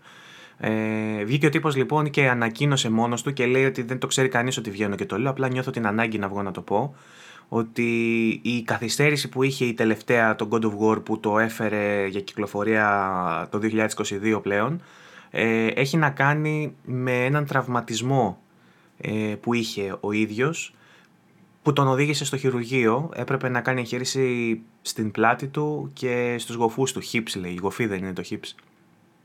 Ναι. Λοιπόν, και γόνατο. Σακατεύτηκε ο άνθρωπος, δεν ξέρω ακριβώς τι έπαθε, αλλά έπρεπε να κάνει ολική ανακατασκευή στο χειρουργείο. Ε, οπότε δεν μπορούσε να κάνει τα stunts του κράτους, θα έπρεπε να φέρουν κάποιον άλλο να τα κάνει και φυσικά ο άνθρωπος θα έπρεπε να υποστολεί την ταλαιπωρία του να είναι μέσα και έξω από το χειρουργείο και να πρέπει να πάει και στα set για να κάνει ό,τι πρέπει να κάνει για να βγει το παιχνίδι. Οπότε λέει ότι σε αντίθεση με άλλα studios και άλλες παραγωγές του Hollywood και γενικότερα του gaming ή οπουδήποτε δεν υπήρχε καμία πίεση από μεριά της Santa του στάθηκαν πάρα πολύ λέει ε, σε αυτό που περνούσε και απλά ε, ανακοίνωσαν μία αναβολή για να γίνει το παιχνίδι καλύτερο γιατί χρειάζονται την αναβολή για να βγει το παιχνίδι έτσι όπως το θέλουν ε, χωρίς να μπουν σε λεπτομέρειες. Δηλαδή, εκτός εισαγωγικών δεν τον εξέθεσαν βγαίνοντας να πούν ότι εξαιτίας του πρωταγωνιστή που δεν μπορεί να συμμετέχει θα το καθυστερήσουμε, γιατί μπορεί οι fans μετά να ε, μιλούσαν ε, έτσι πιο κακεντρεχώς, γιατί υπάρχουν και αυτοί, όχι ότι θα το κάναμε εμείς ή το κοινό μας που είμαστε εκλεπτισμένοι άνθρωποι, αλλά υπάρχουν και κάποια τέρατα στο ίντερνετ οι οποίοι δεν σέβονται απολύτως τίποτα και θέλανε να, να μην εστιάσει ο κόσμος πάνω σε αυτό το πρόβλημα του ανθρώπου και να ε, περάσει έτσι. Τον βοήθησαν με αυτόν λοιπόν από τη Σάντα Μόνικα. Γυρνώντας, λέει, ο Μπάρλοκ του ανακοίνωσε ότι, στην Τριμπέκα συγκεκριμένα, την παρουσίαση, του ανακοίνωσε ότι δεν θα κάνει αυτός direct το sequel. Και τότε λέει παρετήθηκε ε, στα λόγια ο, ο Christopher Judge. Ε, Όμως. Ο... ότι το είπε όντως ότι παρετούμε. Ναι, ναι. Του λέει, «Ε, αφού δεν είσαι εσύ director, παρετούμε. Και του λέει ο Μπάρλοκ, με εμπιστεύεσαι καθόλου; Μετράω για σένα, ναι. ναι, ναι, ματάκια μου, του λέει ο Κρίστοφερ Τζάτζ.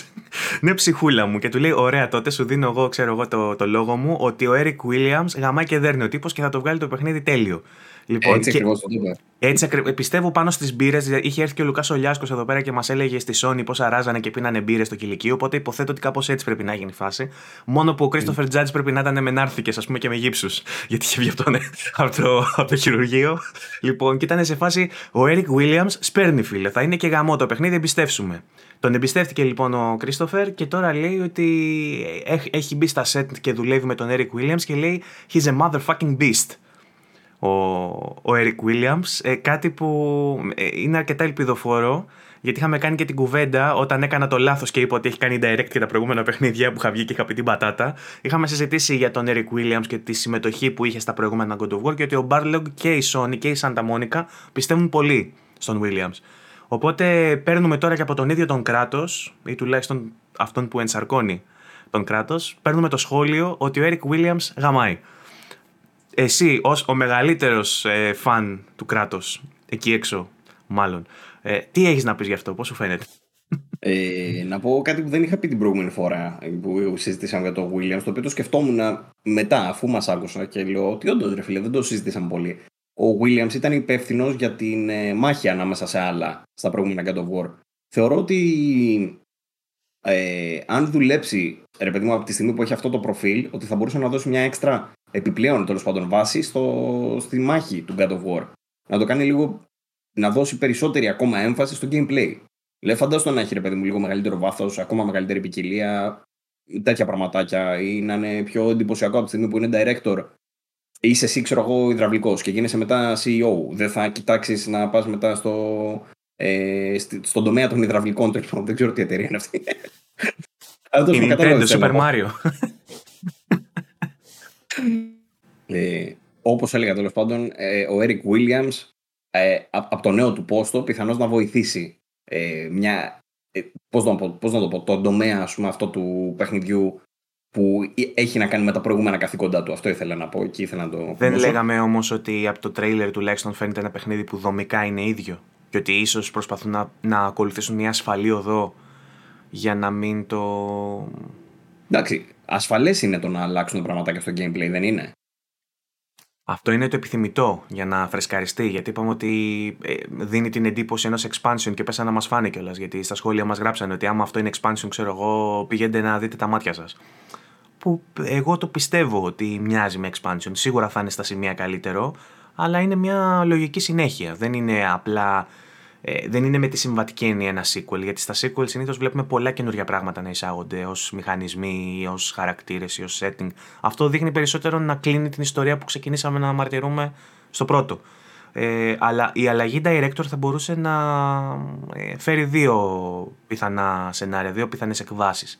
Η μία είναι να ακολουθηθεί η ίδια ακριβώς συνταγή υπό τον φόβο ότι μπορεί να τα σκατώσει ο καινούριο director και να του έχουν δώσει μια αποστολή του φέρε εις πέρα στο αρχικό όραμα, τέλειωσέ το γιατί ξέρεις τι είχα στο μυαλό μου και ολοκλήρωσέ το ρε παιδί μου γιατί μπορείς, γιατί είσαι στρατιώτης και μπορείς να το κάνεις.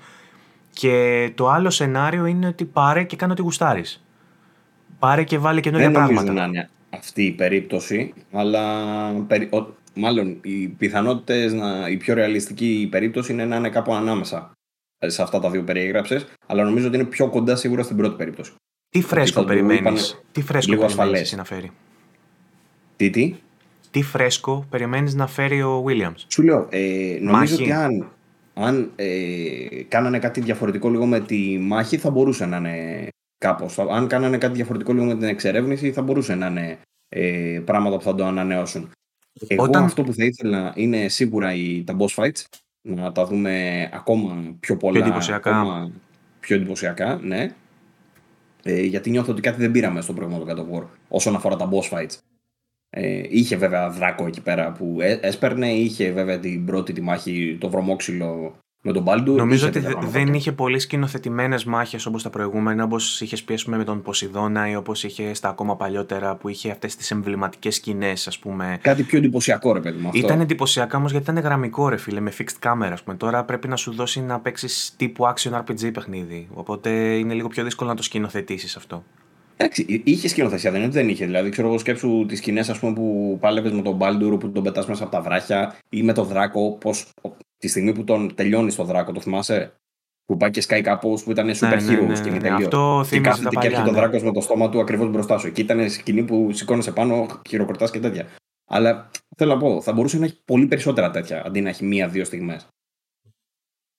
Αυτό. Θα χαρούμε πάρα πολύ να δούμε αντίστοιχα πραγματάκια με, τα... με τη σκηνή που βρίσκει τα Blades.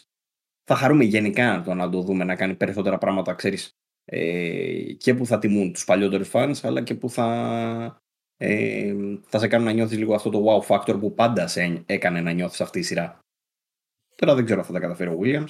Σε σχέση με το αρχικό που είπαμε όμως, με, με την ιστορία του Christopher Judge, έχεις να σχολιάσεις τίποτα. Το λέω γιατί είδα, ας πούμε, έκανε ένα σχόλιο ο Λουκά που είχε έρθει και μας έλεγε, έχοντας ζήσει από μέσα τη φάση με τη Sony, ότι λέει δεν μου λείπει ούτε στο παραμικρό όλο αυτό το χαζό δράμα. Θεωρώ ότι είναι χαζό δράμα. Εσύ θεωρείς ότι είναι χαζό δράμα ή ότι είναι μια ειλικρινή στάση του ανθρώπου που νιώθει ότι στη βιομηχανία δεν υπάρχουν πολλά στούντιο που σε αντιμετωπίζουν όπως αντιμετωπίζει η οικογένεια της Sony.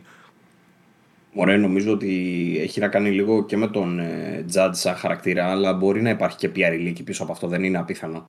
Yeah. Δηλαδή να είναι σκηνοθετημένο όλο αυτό, παιδιά, δεν θα το πούμε έτσι. Έχει συμβεί αυτό, ρε παιδί μου, ότι ο Judge όντως είχε πρόβλημα και ότι τελειώ, πώς θα το χειριστούμε. Ωραία, θα το πούμε τώρα, θα το πούμε μετά, θα το πει μόνο στο Judge. Ε, και νομίζω φτιάξαν έτσι ένα σενάριο το οποίο όντως και δεν εξέθεσε κανέναν. Ε, και είναι και αυτό το wholesome που λένε, που έχει γίνει πανικός με το πόσο wholesome το θεωρούν όλο αυτό. Ε, που είναι μια καινούργια φράση του που τη βλέπω στο ίντερνετ όλο και περισσότερο τελευταία και έχει να κάνει με το πόσο εγκάρδιο και πόσο, πόσο ζεστά σε κάνει να νιώθεις κάτι και πόσο ε, κουτί έρχεται ας πούμε όλο μαζί. Ε, αυτό που έκανε ο Judge νομίζω ότι ήταν κίνηση ευγένειας, αλλά νομίζω και εγώ ότι ήταν όντως σκηνοθετημένο. Για να πεις στο τέλος ότι κοιτάξτε να δείτε, δεν φταίει κανείς. Εγώ είχα ένα πρόβλημα, γι' αυτό καθυστέρησε ε, και γι' αυτό έχει πάει πίσω. Και να πει η Sony μετά, να μην πει τίποτα μάλλον η Sony και να βγουν μετά υπεύθυνοι, γιατί ε, τον υποστήριξε και ο Balrog από κάτω, Barlog από κάτω, ε, που του έγραψε ρε παιδί μου ότι κάπως του το έγραψε και καλά ότι δεν θα, δεν θα ήθελα να συνεργαστώ με κανέναν άλλο, κάτι τέτοιο του είπε. Ε, Πάντως, για... σε όλα τα studios έχουμε αντίστοιχα παραδείγματα που είτε είναι μια παγιωμένη τακτική της Sony που τους λέει κοιτάξτε να δείτε στους stars που συμμετέχουν βγείτε και πείτε πόσο γαμάμε μες στο συμβόλαιο το έχουν είτε όντως περνάνε καλά γιατί και ο Troy Baker έχει βγει πολλές φορές στο Twitter και έχει πει τι ωραία που περνάμε εδώ με την κιθάρα μας και παίζουμε μουσικές και με τον Dragman γουστάρουμε ξέρω εγώ δεν ξέρω τι άλλο κάνουν ε, και το υπόλοιπο cast του The Last of Us στην Naughty Dog και τώρα ο Christopher Judge ε, και ο Jin Sakai στο Ghost of Tsushima είχε βγει και έλεγε το τι ωραία παραγωγή και τι ωραία που τα κάναμε. Δηλαδή βγαίνουν όλοι και λένε ότι οι συνθήκες σε, αυτά, σε αυτές τις παραγωγές τις χολιγουντιανές σχεδόν κινηματογραφικές παρα, παραγωγές που κάνουν αφήνουν στους ηθοποιούς πολύ θετικά συναισθήματα και δεν ξέρω αν αυτό λέει περισσότερα για τη Sony αν λέει περισσότερα για το gaming industry ή αν λέει τελικά περισσότερα για το πόσο αδιφάγα και σκατά είναι τα πράγματα στις χολιγουντιανές παραγωγές και στο κομμάτι του κινηματογράφου του ίδιου. Που έρχονται δηλαδή οι stars του κινηματογράφου στο gaming industry και βλέπουν το φως το, το αληθινό. Ο Christopher Judge εντωμεταξύ, ο οποίος λέει είναι Καναδό Καναδό-Αμερικά. Όχι. Ναι. Α, ο Christopher. Ναι, τέλος πάντων. Είναι ε, γνωστός για το ρόλο του στο Stargate. Όποιος το ξέρει δηλαδή από εκεί. Οπότε έχει εμπειρία ο τύπος, ρε παιδί, δεν είναι ότι δεν έχει. Φαντάζομαι για να λέει τέτοια πράγματα για τη Sony, κάπως του βγαίνει και εκείνο να τα πει. Δεν νομίζω να είναι τώρα στο συμβόλαιο τέτοιο πράγμα. Ρε παιδί μου, για να βγαίνει και να μιλάει για πρόβλημα υγείας και ότι πέρασα κάτι τόσο σοβαρό και μου σταθήκανε και τα σχετικά. Εγώ δεν πιστεύω ότι θα το έκανα όταν παίζει μέσα θέμα υγείας να βγω και να πω ότι μου στάθηκαν και ότι δεν μου ζήτησαν παράλογα πράγματα και ότι το πήραν πάνω τους για να μην έρθει η προβολή σε μένα και να πούνε ότι φταίω εγώ που αργεί το παιχνίδι. Δεν πιστεύω ότι το κάνεις αυτό στημένο.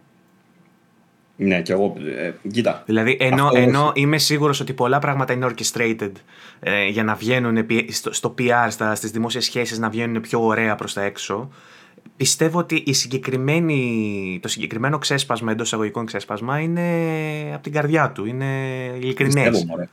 Απλά θέλω να σου πω, όταν αποφάσισα να καθυστερήσω τον God of War για αυτό το λόγο, από ό,τι φαίνεται ότι είναι μάλλον η αλήθεια, η πραγματικότητα, γιατί αυτό ξέρουμε αυτό τώρα, ε, νομίζω ότι όντως αποφάσισαν τότε ότι παιδιά δεν θα πούμε τίποτα για τον Judge. Ότι όντως συμπεριφέρθηκε και η Sony ε, με, ξέρεις, με σεβασμό προς τον συνάνθρωπο και στο συνεργάτη τους. Δεν είπανε, δεν βγήκαν να πούνε ότι χωρίς καμία ενσυναίσθηση ότι ο Judge τραυματίστηκε και γι' αυτό σταματάμε και γι' αυτό προχωράμε τώρα έτσι. που όχι τραυματίστηκε λόγω των γυρισμάτων, δεν ξέρουμε πώς το έχει πάθει αυτό, αλλά ε, ε, ε, τέλος πάντων το χειρίστηκαν καλά. Και τώρα ο Τζάτζ απλά ήθελε να, ξέρεις, να δώσει και τα εύσημα ρε παιδί μου για το όντως ότι το χειρίστηκαν καλά. Αυτή, αυτή την περίπτωση βλέπω εγώ. Θες ε, να τις έπαιξαν με τον Μπάλντουρ στα γυρίσματα για να τραυματίστηκε; Μπορεί και αυτό. Εντάξει, βέβαια αυτό δεν το ξέρουμε, αν τραυματίστηκε όντως στα γυρίσματα. Να πούμε επίσης ότι ο Κάρσον, ο Κάρσον λέω, ο Κάρσον είναι ο προηγούμενος του Γκέτοβορ. Ο Τζάτζ ε, κάνει και τη φωνή του Black Panther στο παιχνίδι που παίζεις τώρα. Που φαίνεται και από πίσω σου. Α, ναι, γι' αυτό το έχω βάλει. Ναι. Το παιχνίδι που παίζω. Κάνει έτσι φαίνεται λοιπόν. Ναι. Ε, έδωσε το, για όσους δεν βλέπουν, γιατί είπαμε ότι πρέπει να βάζουμε closed caption για τους ε, Spotify Ε, έδωσε το Game Pass στο Avengers και του έδωσε ακόμα μία ευκαιρία. Είναι η τρίτη ευκαιρία που παίρνει. Η πρώτη ήταν στο PC στο launch που είχε σοβαρά θέματα. Η δεύτερη ήταν σε κονσόλα που το έφερε ένας φίλος μου και το είδαμε για λίγο και πονέσανε τα μάτια μου. Ε, και η τρίτη είναι τώρα που το έδωσε στο Game Pass και το έπαιξα με όλα τα τελευταία updates τέλος πάντων, DLSS 2.1, 2.2, δεν ξέρω τι έχει φτάσει. Ε, ultra settings και τα σχετικά, μην τα ξαναλέμε. Και έπαθα την πλακάρα μου με τα γραφικά. Δεν ξέρω αν θα με κρατήσει το παιχνίδι, γιατί όσο έχω παίξει και τις προηγούμενες φορές, σε κάποια φάση βαρέθηκα. Αλλά ήταν τόσο πιο όμορφο αυτό που είδα αυτή τη φορά, που είμαι σε φάση που πω, φίλε, ίσως το παίξω τελικά. Ε, και βέβαια για να μην σταθούμε στο Avengers, γιατί δεν έχω παίξει και αρκετά για να σου πω ότι άλλαξε η γνώμη μου, ή μάλλον δεν με έχει πείσει το παιχνίδι με όσο έχω παίξει για κάτι διαφορετικό από αυτά που, που είχαμε πει. Ε, Το βασικό θέμα είναι το τι έχει κάνει η Microsoft με το Game Pass και τι έβαλε. Γιατί έβαλε στο, από το πουθενά το Avengers που είναι παιχνιδάρα, ε, παιχνιδάρα εμπορικά. ναι, εντάξει, είδες. Κατευθείαν, το, κατευθείαν το πήρα πίσω. Είναι, είναι γνωστό παιχνίδι μεγάλο, ακριβοπληρωμένο και το πακέτο που έβαλε κιόλας. Το πακέτο που έβαλε είναι το full πακέτο που για να το αγοράσεις πρέπει να δώσεις πολλά λεφτά. Άρα είναι τεράστιο value, τεράστιας αξίας. Ναι, δεν έχει. Τα, τα expansions του είναι free σε αυτό. Δεν νομίζω ότι έχει κάτι έξτρα. Έχει και του Black Panther, δεν είναι επιπληρωμή αυτά. Όχι, όχι, τσάμπαν. Σοβαρά. Mm. Γιατί νόμιζα ότι όλα έχει ένα full πακέτο; Hawkeye και Black Panther που έχουν βγει ως τώρα, δύο Hawkeye. Γιατί είναι ο, ο άντρας και η γυναίκα που είναι η Hawkeye. Και Άρα ο... δεν είναι φοβερού value, τσάμπα το πα. Ε, εντάξει και πάλι δεν είναι άσχημο ρε παιδί μου. Είναι όμως ένα AAA παιχνίδι, ξέρω εγώ, που θα το έπαιρνε σε 80 ευρώ, πόσο κάνει. Έλαντε. Πλέον δεν αποκλείεται να έχει τόσο, αλλά ναι. Λοιπόν, την ίδια όμως μέρα έβαλε και Scarlet Nexus. Που είναι επίσης μεγάλο παιχνίδι και καλό. Αυτό είναι τρελό. Όχι απλά καλό, είναι τρελό. Ναι. Είναι χωρίς, ε, είναι πάνω στο τρίμηνο που έχει βγει το παιχνίδι. Νομίζω τρεις μήνες έχουν περάσει. Ναι, πολύ ε, πρόσφατα.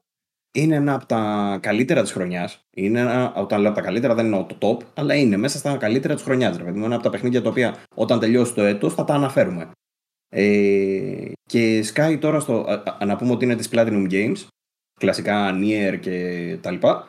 Ε, και το παιχνίδι είναι από όσους το έχουν παίξει, λένε ότι είναι πάρα πολύ καλό. Έχει πολύ ωραία μάχη, ωραίο story. Έχει δύο χαρακτήρες με τους οποίους βλέπεις μάλιστα και διαφορετικά πράγματα στο κάθε playthrough. Έχει ένα playthrough με άντρα και αν θες διαλέγεις τη γυναίκα, είναι άλλο playthrough. Ε, και λένε ότι είναι πάρα πολύ, πάρα πολύ καλό. Και μπήκε στο Game Pass μόλις τρεις μήνες μετά την κυκλοφορία του. Εντάξει, δεν το είχαν ανακοινώσει πιο πριν. Μέχρι και την προηγούμενη μέρα δηλαδή κάποιος μπορεί να το έχει αγοράσει μια μέρα πριν. Να λέει μπράβο, έκανα γαμό τι αγορέ, αγόρασα γαμό τα παιχνίδια στα 40-50 ευρώ πόσο έχει τώρα. Και την επόμενη μέρα μπαίνει στο Game Pass. Και δεν έβαλε μόνο αυτά εντωμεταξύ, έβαλε κι άλλα. Έβαλε το Unsighted, βλέπω τώρα, έβαλε το Astria Ascending, το οποίο πολλοί κόσμος το γουστάρει και αυτό. Και ένα άλλο που μου άρεσε όσο το είδα λίγο στα τρέιλερ, δεν το έχω δοκιμάσει ακόμα, όμως το AI The Somnium Files. Ναι. Ε, το οποίο είναι σαν visual novel έτσι για τζαπανίλα είναι αλλά είναι, φαίνεται αρκετά όμορφο, αρκετά ενδιαφέρον το Astria Ascending είναι role playing παιχνίδι που αρκετοί είπαν καλά λόγια και ότι το περιμένανε πολλά ωραία παιχνίδια και επίσης έχουμε και την ουρά που έρχεται 12 ε, Οκτωβρίου έρχεται το Back for Blood που είναι σαν πνευματική συνέχεια του Left 4 Dead έτσι και αυτό θα είναι μεγάλη κυκλοφορία και μεγάλη προσθήκη για τον Game Pass ε, ενώ ακολουθούν από πίσω Age of, Age of Empires το, ε, πώς λέγεται αυτό, Age of Empires ε, το 4. Mm. Ναι. Ε, γενικά ωραία πράγματα ρε φίλε. Στο... Επίσης είχε και την beta, το Halo, Halo, Halo, άντε για, το Halo Infinite είχε και την beta που λεγόταν Flight κάπως έτσι και κάποιοι έπαιξαν και είπαν ελπιδοφόρα πράγματα και για αυτήν. δεν είχα πρόσβαση. Τα καλ... Όχι δεν έχω πρόσβαση αλλά έχω διαβάσει τα καλύτερα. τα καλύτερα κυριολεκτικά για το Halo. Ε, διάβασα σχόλια σε YouTube, σε, ε, παντού, όποια διάβασα σε social media. Οι χρήστες που το έπαιξαν λένε επιτέλους η συνταγή. Τώρα μεγάλη παρένθεση αυτό, αλλά λένε για το Halo ότι η συνταγή λέει ανάμεσα σε αυτό που έκανε η Bungie παλιότερα και, σε, και στη 343 που είχε εισάγει νέα στοιχεία και κάποια είχαν ξενήσει και γι' αυτό δεν άρεσαν πάρα πολύ τα multiplayer των προηγούμενων αμέσως τίτλων. Ε, έχουν κάνει λίγο φοβερό δέσιμο και είναι καταπληκτικό. Και όλοι έχουν ενθουσιαστεί. Είναι, λένε, το, έχει κάνει το μεγαλύτερο χαμό στα social που έχει κάνει ποτέ Halo τίτλος. Βέβαια υπάρχει ο αντίλογος ότι παλιότερα δεν υπήρχαν τα social για να κάνει Halo τίτλος. Τελευταία φορά που είδαμε μεγάλο Halo, ε. Ναι, ε, αυτό. Πάντως όσοι Αλλά έπαιξαν μπορούσαν να δώσουν και είχαν και invitation codes για φίλους τους. Οπότε αρκετός κόσμος έπαιξε. Ε, αν είχα μείνει στο insider program θα έκανα και εγώ, αλλά έχω βγει. Και είχα βγει γιατί μου, είχες, μου τα είχες σπάσει λίγο με τα συνεχόμενα updates που έκανε η κονσόλα τότε που είχα κονσόλα. Ε, εντάξει, ναι, έχει δύο-τρία. Βασικά, οποιοδήποτε μπορεί να μπει στο Insider, να το πούμε αυτό, αρκεί να μπεις από την εφαρμογή, κατεβάζεις την εφαρμογή και μπαίνεις μετά και διαλέγεις πρόγραμμα. Και σου έχει διάφορα. Έχει αυτό που δώστε μου όλα τα τελευταία updates, Δώστε μου κάποια λίγο πιο βασικά updates και μετά το καθόλου νομίζω. Έχει τρεις διαβαθμίσεις. Ε, το πρόβλημα μου εμένα ήταν ότι επειδή άνοιγα το Xbox πολύ σπάνια και σε αυτό έφταιγε η Microsoft, κάθε φορά που το άνοιγα είχε update. Είχε γενικά ε, κάθε φορά που το άνοιγα γιατί αργούσα να το ανοίξω, όμως μέσω του Insider Program μου έκανε ακόμα πιο συχνά updates. Και αυτό μου την έδινε γιατί μου ερχόταν να παίξω κάτι και το άνοιγα και έπεφτε σε αυτή τη λούπα το, το updating. Ε, Όπως σωστά είπες, μπορεί ο καθένας να μπει στο Insider Program και το θετικό του να μπαίνει σε αυτό είναι εκτός του ότι τεστάρεις όλα τα καινούργια features μήνες πριν έρθουν στην κανονική έκδοση του firmware για την κονσόλα. Ε, Πολλές φορές μπορείς να πάρεις και μέρος σε beta tests και ε, alpha tests και τέτοια ε, παιχνιδιών που είναι μόνο για τους insiders, δεν είναι για όλο τον κόσμο. Ε... να σου πω δύο θέματα τώρα και φοβάμαι να τα ξεχάσουμε. Το ένα είναι το Dolby Vision ε, στο gaming. Επιτέλους. Μιλάμε για Xbox γενικότερα. Μπορείς να μου πεις ό,τι θες για Xbox αυτή τη στιγμή. Ωραία. Και το άλλο που θέλω να σου αναφέρω είναι και τα. Μην ξεχάσω, εκτός από το Game Pass που ανέφερες τώρα τα παιχνίδια, ε, βγήκανε για το Prime Gaming του, του Twitch, στην ουσία του Amazon. Ε, τα δωρεάν παιχνίδια που είναι αντεγιά. Δεν ξέρω να τα δες. Ε, κάπου το διάβασα, μου διαφεύγουν. Πάμε να τελειώσουμε με Xbox. Για πες μου για το Dolby που μου πες. Λοιπόν, ε, έγινε διαθέσιμο πλέον για όλους από προχτές το το Dolby Vision που είχε γίνει για τους insiders ρε παιδί μου, έγινε διαθέσιμο το Dolby Vision στο Xbox. Ε, συγκεκριμένα Xbox Series S και X παίζουν με Dolby Vision όποιες τηλεοράσεις έχουν διαθέσιμο το Dolby Vision. Για παράδειγμα, η Samsung δεν έχει Dolby Vision. Καμία τηλεόραση της Samsung και δεν υπάρχει συμφωνία με τη Samsung. Ε, Dolby Vision θα βρείτε σε, στις LG, στις OLED, νομίζω και στις ε, LED βέβαια, στις σκέτες, σε κάποιες. Ε, η Sony και έχουν και οι Philips, αν θυμάμαι καλά τώρα. Μπορεί να είναι και καμιά άλλη μάρκα τώρα, αλλά δεν θυμάμαι. Ε, Όσε έχουν Dolby Vision και παίζεις και βάλεις τώρα συνδέσεις Xbox Series S και X και παιχνίδι το οποίο έχει ε, HDR10 ή Auto HDR, το μετατρέπει αυτόματα, κάνει δηλαδή στην ουσία ένα auto tone mapping σε Dolby Vision. Το δοκίμασες αυτό; Ναι, το δοκίμασα. Ε, να πω τώρα το εξής. Η διαφορά δεν είναι εμφανής με το μάτι για κανέναν. Αυτό δεν μπορεί να το. Αν πει κάποιος ότι Α, βλέπω τεράστια διαφορά, δεν θα το πει ποτέ κανείς. Αλλά αν βάλεις δίπλα-δίπλα μια τηλεόραση που παίζει το ίδιο περιεχόμενο ακριβώς, με τις ίδιες ακριβώς όσο γίνεται πιο κοντά ρυθμίσεις κτλ. σε HDR10 και Dolby Vision, θα δεις διαφορά μόνο όταν είναι δίπλα-δίπλα και μόνο σε κάποιες σκηνές. Αυτό γιατί συμβαίνει τώρα; Το Dolby Vision τι διαφορά έχει; Να πούμε ότι το Dolby Vision είναι η καλύτερη μορφή που υπάρχει αυτή τη στιγμή HDR. Ε, και αυτό συμβαίνει για, για τον εξής λόγο. Έχει ίδιες, ε, τα νούμερα του, ας πούμε, σε χαλαρά θεωρητική μορφή, είναι ίδια με το HDR10, αλλά η διαφορά είναι η πολύ βασική η εξής. Ότι μπορεί να ρυθμίσει τη μέγιστη φωτεινότητα ε, ανασκηνή. Αυτό τι σημαίνει, ότι μεταδίδει ταυτόχρονα, κάτι που δεν κάνει το HDR10, μεταδίδει ταυτόχρονα για κάθε σκηνή τα μεταντάτα που απαιτούνται για να αλλάξει ο φωτισμός. Το οποίο τι σημαίνει, αν έχουμε ένα παιχνίδι για παράδειγμα, το Forza, όπου παίζει σε καλοκαιρινή φάση, που είναι ο ήλιος στίγκα και η μέγιστη φωτεινότητα είναι, ξέρω εγώ, λέμε χίλια νίτς, ε, και μετά πας σε φθινόπωρο που, που θα αλλάξει η φωτεινότητα, ρε παιδί μου, γιατί είναι συννεφιά και η μέγιστη φωτεινότητα είναι στα 600 νίτς, η διαφορά τώρα έγκυται στο ότι θα σου χαμηλώσει τη μέγιστη φωτεινότητα για να μπορείς να δεις καλύτερα κάποιες λεπτομέρειες. Αυτό το πράγμα, η εναλλαγή της φωτεινότητας αναλόγως των metadata, σου δίνει τη δυνατότητα να δεις περισσότερες λεπτομέρειες και όταν είναι πιο φωτεινό και όταν είναι πιο σκοτεινό. Αν έχεις το σκέτο το HDR10, αυτό δεν γίνεται. Γιατί σου ρυθμίζει τη μέγιστη φωτεινότητα σε ένα σημείο και βλέπεις μόνο ιδανικά μόνο ας πούμε, όταν έχει συγκεκριμένη φωτεινότητα στο, στο, στο συμβατικό HDR νομίζω δύο ρυθμίσεις κάνει. Το μέγιστο της φωτεινότητας σε nits και το λευκό του χαρτιού paper white, πώς το λέει. Δηλαδή ελέγχεις τη, τη σωστή ε, το σωστό χρωματισμό με βάση φωτεινότητα για το λευκό και, και την top, ε, το peak brightness ας πούμε. Αυτά δεν αλλάζουν, ρε παιδί μου. Και στο αυτό που λέμε τώρα, ας πούμε, είναι οι ρυθμίσεις μέσα από το παιχνίδι. Ναι, ισχύει αυτό.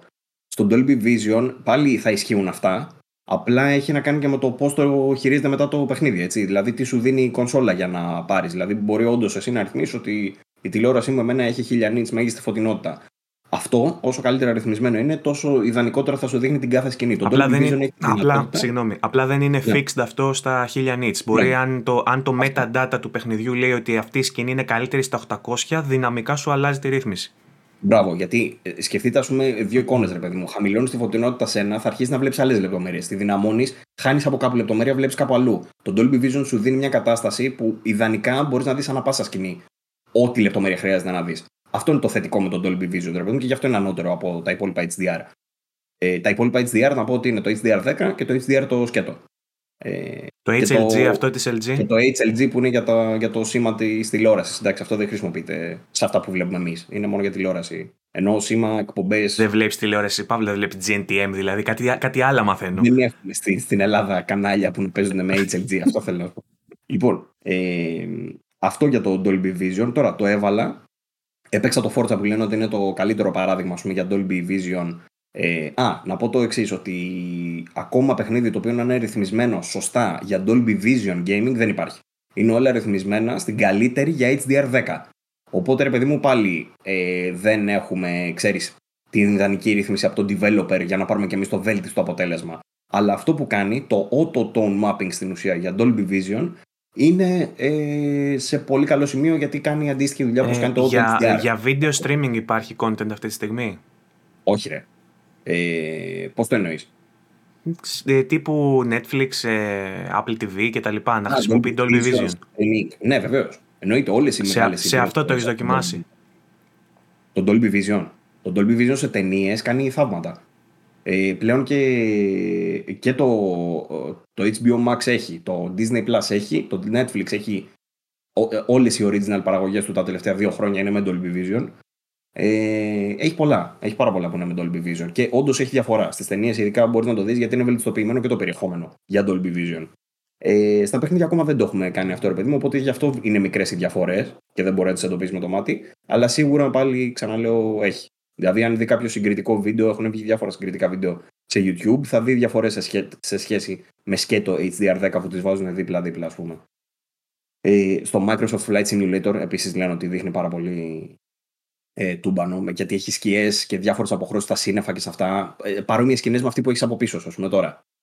Ε, σε τέτοιες σκηνές μπορείς να δεις όντως καθαρότερα τις λεπτομέρειες στα σύννεφα. Αντί να φαίνεται όλο λευκό σε κάποιο σημείο να καίγεται και τίγκα μαύρο δίπλα, βλέπεις όλες τις διαβαθμίσεις τι ενδιάμεσες. Ε, τώρα, στο. Τι ήθελα να πω; Τα παιχνίδια που δοκίμασα, ναι, δοκίμασα το Forza, δοκίμασα Doom Eternal, δοκίμασα Psychonauts, δοκίμασα διάφορα. Εντάξει, το Psychonauts δεν μπορεί να δεις και τίποτα γιατί έχει πολύ art style το οποίο δεν βοηθάει. Ε... Στο Κένα θα, θα σου άρεσε λογικά αυτό να το δεις, αλλά που έχει δηλαδή αυτό το HDR. Κένα δεν υπάρχει σε Xbox όμως. λοιπόν, το οποίο με οδηγεί και σε άλλο θέμα, γιατί δοκιμάζω μια μπάρα αυτή τη στιγμή με Dolby Atmos και θα ήθελα να μιλήσω και για αυτήν, αλλά μπορούμε να το αφήσουμε για το τέλος. Άμα τα θυμάσαι, ε... γιατί έχεις ανοίξει πολλά τώρα. Ναι, πολλά, είναι πολλά, είναι πολλά. Ε, Πάντως, για, για, να κλείσουμε λίγο το θέμα με τις τηλεοράσεις, θέλω να σου πω ότι είναι πάρα πολύ ελπιδοφόρο και χαίρομαι πολύ που πλέον ε, η τεχνολογία στις τηλεοράσεις ε, βαδίζει στο μονοπάτι του να βελτιώσουμε την ε, χρωματική απόδοση και την απεικόνηση και όχι σε gimmicks τύπου 3D ή curved ή Ακριβώς, ακριβώς. Και επίσης να πω ότι είναι από τη, η πρώτη γενιά η οποία συμβαδίζει, όχι, μάλιστα, όχι μόνο συμβαδίζει, το gaming αυτή τη στιγμή Ακολουθεί. Δίνει, ε, δι, ε, ακολουθούν τηλεοράσεις. Δηλαδή δίνει το, το πρώτο το βήμα. Ρε παιδί μου, παλιότερα ήταν, ξέρω εγώ, τι να σου πω. Το 3D, ας πούμε, είχε βγει για, για τσόντες, για μαλακίες τέτοιες. ε, ξεκινούσα από αλλού. Το gaming τώρα είναι αυτό το οποίο δίνει το βήμα γιατί σου λέει: Έχω το VRR, έχω τεχνολογίες που δεν χρησιμοποιούνται αλλού και οι τηλεοράσεις και οι κατασκευαστές των τηλεοράσεων αναγκάζονται να κουμπώσουν πάνω σε αυτό. Δηλαδή, Οπότε... το, το, selling point των flagship τηλεοράσεων είναι το refresh rate που δεν αφορά καμία άλλη μορφή έτσι, media που καταναλώνουμε. Ούτε τις ταινίες, ούτε την τηλεόραση, ούτε τίποτα. Για φαντάσου Bachelor στα 120 Hz όμως. Πολύ καλό. Ε, το, ξέχασα κάτι άλλο, θα το πω πολύ σύντομα σε παρένθεση. Αυτό βγήκε το update, το πολυπόθητο update επιτέλους. Βέβαια, ξεκίνησε να βγαίνει στην Κίνα, θα, θα έρθει κάποια στιγμή ε, και προς τα δω. Το πολυπόθητο update για τις τηλεοράσεις της Sony που δίνει το ALLM και το VRR. Επιτέλους. Οι τηλεοράσει της Sony επιτέλους μπορούν να έχουν VRR. Ακόμα δεν έχει βγει ξανά λίγο τέτοιο, αλλά είναι. Το ALLM μου αρέσει, μου θυμίζει λίγο τραγούδι για Χαμπίμπι, για, για Λελέλη, ξέρω, θυμίζει κάτι. ναι, είναι πολύ αστείο. Ε, θυμίσαι μας τι είναι αυτά για, για τον κόσμο που δεν κρατάει σημειώσεις όταν μιλάς; Το VRR είναι το variable refresh rate. Είναι αυτό που χρειαζόντουσαν ε, πολλά παιχνίδια, για παράδειγμα Assassin's Creed Valhalla. Σου λέει ότι το βάζεις 60 στις κονσόλες νέας γενιάς που το υποστηρίζουν αυτό το πράγμα. Το βάζεις 60 αλλά πέφτει στα 55, πέφτει στα 50, έχει όλη την ώρα διαβαθμίσεις. Όταν ένα παιχνίδι έχει διαβαθμίσει στο frame rate του, πάει όλη την ώρα πάνω κάτω, με το VRR δεν βλέπεις τίποτα. Τα βλέπεις όλα πεντακάθαρα. Γιατί δεν σου κάνει δηλαδή σπασίματα, κολλήματα, τέτοια πράγματα. Γιατί στην ουσία το VRR είναι αυτό που δίνει την εντολή στην κονσόλα, να, στην οθόνη μάλλον, να παίζει με τόσα hertz όσα είναι τα frames που δίνει η κονσόλα. Οπότε στο μάτι σου δεν βλέπεις κάποιον να πέφτει ε, ανάποδα με τα hertz, το frame δηλαδή να πέφτει ανάποδα με τα hertz, οπότε δεν βλέπεις κολλήματα. Okay. Το, το, το άλλο, το για Χαμπίμπι. Και το VR είναι εξαιρετικά σημαντικό για τις κονσόλες νέα γενιάς, όπως είχαμε πει. Το ELLM έχει να κάνει με το VRR, δηλαδή είναι ενεργό μόνο όταν έχεις ανοιχτό το VRR και στην ουσία χρησιμοποιεί το VRR και χρησιμοποιεί αυτό που είπαμε τώρα με τα frames και τα hertz για να σου δώσει την ελάχιστη δυνατή καθυστέρηση ανά πάσα στιγμή. Οπότε βελτιώνει την απόκριση στο χειρισμό. Auto Low Latency Mode, νομίζω λέγεται. Περιμένουμε το VRR ακόμα εντωμεταξύ να έρθει στο PlayStation, στο Xbox υπάρχει. Ε, Όμως μέσα στη βδομάδα είχαμε κάποια νέα ότι η Sony γνωρίζει λέει ποια features ε, γουστάρει ο κόσμος και θέλει να δει και εργάζεται πάνω σε αυτά και θα τα δούμε σύντομα. Με αφορμή αυτή, αυτοί οι σχολιασμοί έγιναν με αφορμή το τελευταίο system update που έγινε. Ε, που μιλήσαμε για αυτό σε προηγούμενο podcast και το τι βάζει. Απλά Είδα η Sony. Πάλι μικρή παρένθεση, συγγνώμη, Ρεβαγγέλη, μου πετάγω το στο μυαλό τώρα. Ε, μπήκα για να φτιάξω το 3D πάλι προφίλ στα ακουστικά και έχουν προσθέσει έξτρα πράγματα, έξτρα επιλογές. Σου είχε πούμε, να ακούσει ένα άλλο δείγμα για να καταλάβεις ναι. κάτω. Και σου είχε να ξεχωρίσει και αριστερά-δεξιά για να σιγουρευτείς πιο πολύ.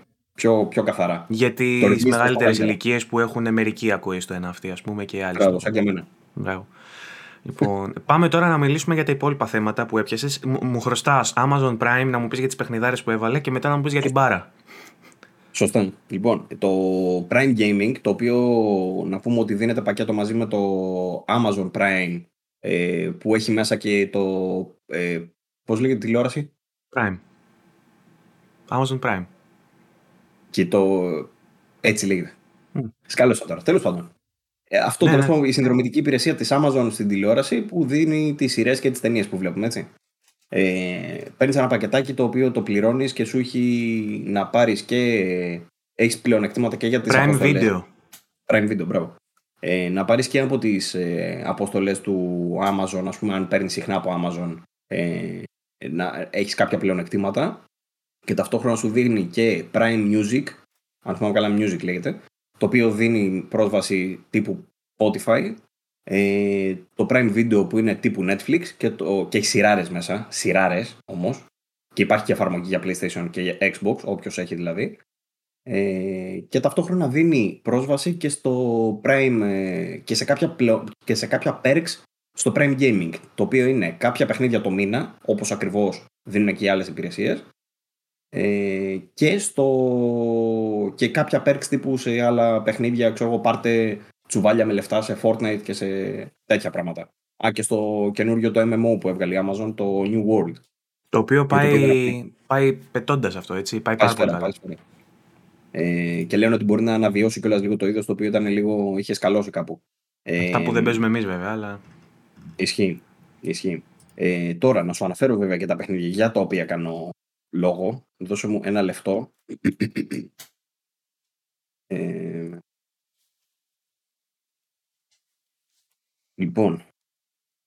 Το έχεις το ε, λεπτό. Live. Το έχω. Το έχω. Δεν έχουμε αναφέρει και τα υπόλοιπα τα free games Ναι, υπάρχουν και τα παιχνίδια του PlayStation Plus που δεν αναφερθήκαμε σε αυτά. Έχουμε κι άλλα να πούμε βασικά. Ναι. Λοιπόν, τα παιχνίδια του Prime Gaming που μπήκαν και για ποιο λόγο κάνω έτσι εγώ είναι κυρίως το Star Wars Squadrons ε, που δίνουμε και εμείς ε, στο giveaway μας. Το Ghost Runner. Καλό. Τ' άρεσε; Ωραίο. Και ε, το Alien Isolation ανάμεσα σε άλλα 10-11 που έχει. Του μπανάκι η τριάδα αυτή. Έχει μαζί βέβαια και το Song of Horror. Ένα περσινό χοροράκι από αυτά που περιμένεις να είναι παιχνίδι του 5-6. Δεν είναι του 5-6, είναι του 7 το Song of Horror. Ένα πρώτο προσώπου πολύ καλό από ότι το έχει παίξει ο Τατσιόπουλος. Έχουμε review στο VG24. Ε, δίνει και το Song of Horror, δίνει ένα adventure το Secret Files 3. Είχε δώσει του προηγούμενους μήνες στο 1 και το 2, τώρα δίνει το 3. Δίνει τα Wallace and Gromit δύο παιχνίδια, adventure νομίζω και αυτά. Ένα Red Wings Aces of the Sky, Blue Fire, Tiny Robots. Δίνει διάφορα άλλα. Και ένα Whiskey Great Southern Zombie Escape. Αλλά τα βασικά είναι το Ghost Runner, το Star Wars και το Alien. Τα οποία νομίζω ότι για 10 ευρώ το μήνα που κοστίζει το, το Amazon Prime μαζί με το βίντεο, μαζί με τα υπόλοιπα, νομίζω 10 έχει, ή 10-13 κάτι τέτοιο, ε, νομίζω ότι είναι καλή φασούλα για να τα πάρεις. Και νομίζω ότι τα παίρνεις, θα κάνεις redeem και μετά έχεις κανονικά έτσι. Δηλαδή, το Ghost Runner που το έκανα redeem, το έκανα redeem στο GOG. Σου δίνει κωδικό, το βάζεις στο GOG και το έχεις μετά. Απλά το παιχνίδι στη library σου. Δηλαδή, μπορείτε να πληρώσετε απλά αυτά τα λεφτά, να πάρετε τα παιχνίδια και μετά να δεν χρειάζεται κάτι άλλο. Γιατί κανονικά έχει λογαριασμό και το Prime Gaming ε, έχει δικό του client. Δηλαδή μπορείς να παίζεις τα παιχνίδια του Prime Gaming μέσα από το Prime Gaming που είναι Twitch κτλ. Μιας και αναφέρεσαι τώρα στι. Α, δεν τέλειωσες. Τέλειωσε. Ωραία. Ε, Μιας και αναφέρεσαι στις συνδρομητικές υπηρεσίες, είχαμε και κάποια άλλα νέα μέσα στη βδομάδα ε, που είχαν να κάνουν για παράδειγμα με το Netflix, όπου, το οποίο στην Πολωνία, στην Ιταλία και την Ισπανία έχει πειραματικά φέρει games, mobile games, που τα παίζεις mm. μέσω της συνδρομής σου. Ε, και διαβάζουμε ότι έβαλε και άλλα παιχνίδια μέσα σε αυτό.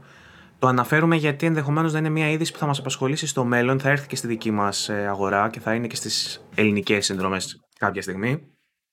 Και μας δείχνει ότι το Netflix ε, κάνει μπάσιμο να μπει στο gaming δυναμικά, έκανοντας, έκανε και μια εξαγορά. Ε, αγόρασε τον developer του παιχνιδιού Oxenfree, το οποίο ήταν με εκείνα τα παιδάκια που πάνε στο νησί και έχει τις ραδιοσυχνότητες point and click adventure, πολύ ωραίο παιχνίδι. Ε, και πλέον το studio, Night School Studio λέγεται, ανήκει στο Netflix και είπε κιόλας ότι συνεχίζουμε να αναπτύσσουμε το Oxenfree 2 που έχει ήδη ανακοινωθεί ότι, ότι βρίσκεται σε ανάπτυξη. Θα βγει αυτό και θα είναι υπό την αιγίδα του Netflix πλέον. Δηλαδή ο publisher θα είναι ο Netflix και ο developer θα είναι Night School Studio. Μπαίνει, το Netflix κάνει, κάνει μπάσιμο, καλό αυτό που λες. Λοιπόν, τώρα, ε, πριν μου πεις για την μπάρα σου, να σου πω και μερικά νέα ακόμα, ακούστηκε λάθος αυτό, ε, που προκύπτουν από τα αγαπημένα μας ratings παιχνιδιών. Έχουμε ξαναμιλήσει για αυτά, για το PEGI, το ESBR, όλα αυτά που βγάζουν την ηλικιακή διαβάθμιση του τι ηλικίες μπορούν να παίξουν το κάθε παιχνίδι. Και με βάση ξένες χώρες που έχουν το δικό τους σύστημα και δεν κρατάνε και πολύ κλειστό το στόμα τους όταν κάνουν rating κάποιο παιχνίδια, βγαίνουν συνήθως ειδήσεις για παιχνίδια που θα βγουν και δεν, το έχουμε, δεν μας έχει ανακοινωθεί ακόμα.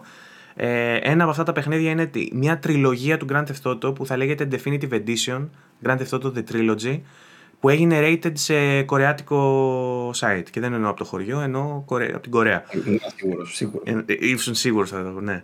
Ε, είναι τα στάνταρ αστεία αυτά που κάνουμε. Ε, δεν ξέρω κατά πόσο θα σε ενδιαφέρει να παίξεις Grand Theft Auto 3, Vice City και San Andreas. Κοίτα, ε, λένε ότι γίνεται δουλίτσα πίσω από αυτό. Γιατί είχαν βγει κάποιες φήμες που λέει ότι θα αλλάξουν λίγο και το art, ότι θα το κάνουν πολύ πιο καθαρό. Και ότι αυτή η τριλογία δεν θα βγει μόνο για το Switch, που νομίζω έγινε το rating σε Switch, ότι θα βγει και για τις υπόλοιπες πλατφόρμες. Θα με ενδιαφέρε να δω κάτι τέτοιο. Έχω και χρόνια να τα παίξω, αναρωτιέμαι πώς κρατιούνται αυτά. Και αν θα μπορούν να κρατηθούν, βέβαια, τόσα χρόνια μετά. Ισχύει. Ε... Μιλάμε για τρία από τα καλύτερα παιχνίδια όλων των εποχών, έτσι. Επίσης, ε, διαβάζω τώρα, ε, ψηλοπρόσφατη είδηση, ότι η Bloomberg έκανε tease ένα καινούριο Layers of Fear project. Σωστό και αυτό. Το έχεις ακούσει αυτό; Ναι, είδα και το τριλεράκι. Για πες μου γιατί δεν το έχω δει, ενημέρωσέ με. Βεβαίως. Ε, στην ουσία το μόνο που μαθαίνουμε είναι ότι η Bloomberg ετοιμάζει Layers of Fear καινούριο. Η μία πληροφορία είναι αυτή. Και η άλλη πληροφορία είναι ότι αναπτύσσεται σε Unreal Engine 5. Τώρα, μέσα από το trailer Βλέπουμε όντως καταπληκτικά γραφικά και φαίνεται ότι είναι in-game, ρε παιδί μου, Unreal 5 ε, που έχει αρχίσει και ξεφεύγει πλέον. Ε, συν του γεγονότος που μου έκανε εμένα εντύπωση ότι επισκέπτονται ξανά το Layers of Fear το 1. Να πούμε ότι το 1 με το 2 είναι αυτόνομα τελείως. Δεν είναι, είναι τελείως διαφορετική ιστορία, τελείως διαφορετικοί χαρακτήρες. Ε, το Layers of Fear που φαίνεται τώρα ε, είναι είτε sequel, όπως κατάλαβα εγώ, γιατί λέει κάτι για return, λέει τέτοια πράγματα μέσα στο trailer, που μιλάνε οι χαρακτήρες. Ε, οι οποίοι χαρακτήρες είναι όντως από το Layers of Fear το 1 και έχει να κάνει με τη ζωγραφική το 1. Δεν ξέρω ποιος το θυμάται, ε, θα καταλάβει. Ε, και λένε ότι για return, οπότε υποθέτω εγώ ότι θα είναι sequel στο 1. Sequel εννοώ σενεριακά στο 1. Ε, ο Τατσιόπουλος μου έλεγε μπορεί να είναι και remake. Για μένα δεν ξέρω κατά πόσο θα έχει νόημα ένα remake τώρα, βέβαια. Σχετικά αλλά... πρόσφατο, πάλι remake, ξέρω εγώ. Ναι. Αλλά και αυτό καλό δεχούμενο, ξέρω εγώ. Δηλαδή, Unreal 5 θα ήθελα να δω τι μπορούν να κάνουν. Απλά θα το ήθελα λίγο διαφορετικό τώρα, μην είναι το ίδιο ακριβώς. Γιατί ναι. δεν είχα τρελαθεί κιόλας. Γενικά είναι λίγο. Σαν παιχνίδια τα Layers of Fear είναι τρομακτικά, ναι, σίγουρα. Είναι τα εικαστικά τους πάρα πολύ ωραία κι έτσι. Αλλά σαν παιχνίδια είναι walking simulators με ελάχιστα puzzle και είναι και κάπως abstract το σενάριο. Είναι λίγο μπλεγμένο σε φάση που αν καταλάβεις, κατάλαβες. Είναι σαν τις ταινίες του Lynch. Αλλά. Η Bloomberg βγάζει τέτοιου είδους παιχνίδια βέβαια και το. Ε, το Medium ήταν πιο, πιο βατό. Σίγουρα πιο βατό. Το Medium και, και, εκείνο δεν έκανες πολλά πράγματα. Και το άλλο, το άλλο προσπαθώ να θυμηθώ τώρα που βγήκε και σε Redux, που, που βγήκε σε. Ε, με το Cyberpunk φάση που είναι. Α, το, Observer. Observer, μπράβο. Και το Observer είναι έτσι και το Blair Witch είναι έτσι. Δηλαδή γενικότερα φτιάχνει τέτοια παιχνίδια. Ισχύει. Είναι λίγο walking simulators με λίγα στοιχεία gameplay. Όσο προχωράνε τα χρόνια, βέβαια, όλο και περισσότερα τέτοια βάζουν. Δηλαδή, το Observer είχε περισσότερα στοιχεία gameplay από το, από το Layers of Fear και από την άλλη το Blair Witch είχε και αυτό πάλι κάποια στοιχεία. Ε, όχι, ήταν τέλος πάντων τα ίδια πάνω κάτω. Το Medium σίγουρα ήταν, είχε περισσότερο gameplay από τα άλλα δύο πάντως. Ήταν σίγουρα πιο adventure φάση. Αλλά ναι, τώρα δεν ξέρω πώς θα το κάνουν το καινούργιο το Layers of Fear. Πάντως ετοιμάζεται νομίζω για το 2022 από ό,τι λέει το trailer, να θυμάμαι καλά, ε, σε Unreal Engine 5. Γενικά κάνει πραγματάκια η Bloomberg. Ε. Τη βλέπουμε παντού χώνεται. Ε, θυμίζουμε ότι υπήρχε και μία φήμη ότι μπορεί να αναπτύσσει το, σε συνεργασία με την Konami το επόμενο Silent Hill. Αλλά δεν ξέρω κατά πόσο ευσταθούν. Λοιπόν, σε άλλα νέα και για να σου μιλήσω λίγο για Sony, έτσι μια παρένθεση που το επεισόδιο αυτό είναι γεμάτο παρενθέσεις βέβαια. Ε, η Sony λέει τεστάρει ε, το feature των Game Trials. Ε, όμως λέει μέχρι στιγμής δουλεύει μόνο στη, στα accounts της Μεγάλης Βρετανίας ε, και μόνο για δύο παιχνίδια και δεν δουλεύει έτσι όπως φαντάζεστε. Δουλεύει μόνο για το Death Stranding και το Sackboy Big Adventure για την ώρα. Ε, και τα trials λέει αρχίζουν να μετράνε η ώρα, οι 5 ώρες ας πούμε για παράδειγμα που έχεις για δοκιμή, αρχίζουν να μετράνε από τη στιγμή που θα πατήσεις download trial.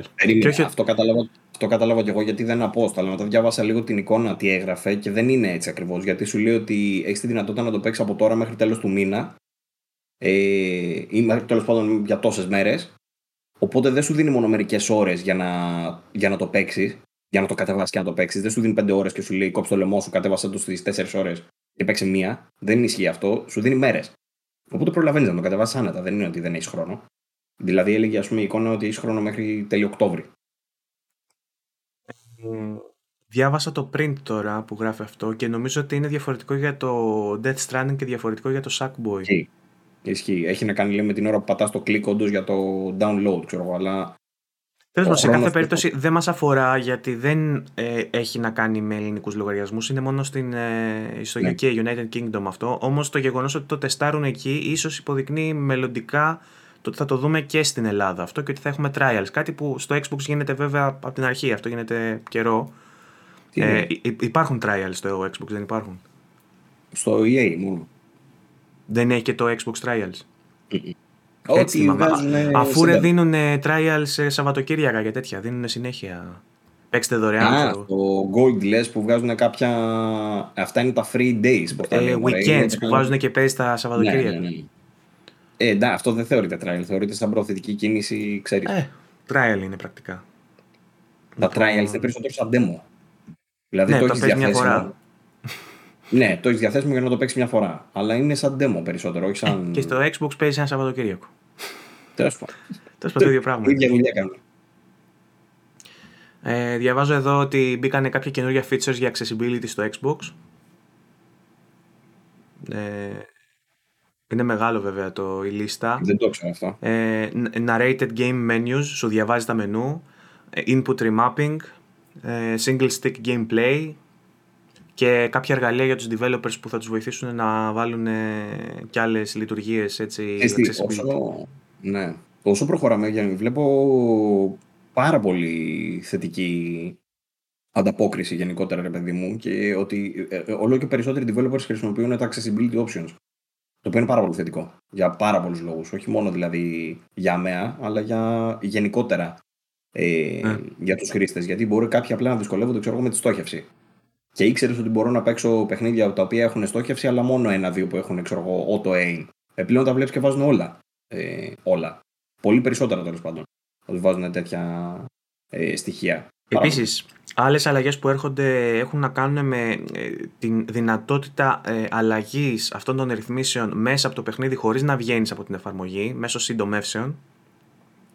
Ε, και τις επόμενες εβδομάδες έρχεται λέει και ένα globalized speech to text ε, feature ε, που θα βοηθήσει και αυτό φυσικά ε, όταν δεν μπορούν οι άνθρωποι ας πούμε, να μιλήσουν, δεν μπορούν να, να δουν καλά. Θεωρώ ότι έχει πολλές εφαρμογές. Το θέμα είναι να υποστηριχθεί και από τα παιχνίδια και αυτό είναι το νόημα ότι δίνει τα tools η Microsoft για να βγουν παιχνίδια με τέτοιες δυνατότητες. Ε, παραδείγματα με πολύ καλά accessibility features έχουμε βέβαια περισσότερα από την Sony. Η Microsoft έχει δίνει περισσότερες δυνατότητες με τα περιφερειακά της. Έχει ας πούμε αυτό το controller που είναι ένα επίπεδο με, σαν touchscreens πάνω και με πάρα πολλές υποδοχές που μπορείς να βάλεις ειδικά ε, ε, ε, πολλά input methods πάνω. Ε, οπότε υπάρχει το περιφερειακό αυτό που είναι πάρα πολύ χρήσιμο για τους ανθρώπους με ειδικές ανάγκες. Στα ίδια τα παιχνίδια όμως, τα accessibility features, τα τρομερά, τα έχουμε δει σε Last of Us και σε τα παιχνίδια της Insomniac και στο Ratchet ε, και, σε, και σε άλλα παιχνίδια. Θυμάμαι. Για color blindness δηλαδή και τέτοιες λειτουργίες στα παιχνίδια της Sony βλέπουμε πάρα πολλές. Λοιπόν, τώρα επειδή λέω για Sony και Microsoft, heads up για τους πισάδες, έρχεται festival του Steam με εκατοντάδες demo ε, live ναι. streams και καμπάνιες. Κάτι πήγες να πεις Παύλο; Όχι, όχι αυτό, το είχα ξεχάσει. Ε, πάντα ξεσηκώνω παιχνιδάρες από αυτά τα φεστιβάλ. Πάντα φεύγω δηλαδή, μπαίνω μέσα, χαζεύω και φεύγω με 10-20 παιχνίδια στο wishlist ακόμα. Γίνεται χαμός με indies. Οπότε έχετε. Το καλό είναι ότι δίνουν και demo πάρα πολλά, ε. Ναι, ναι. Ε, και έχει ξεκινήσει ήδη βασικά τώρα που μιλάμε και θα τρέχει μέχρι την Πέμπτη.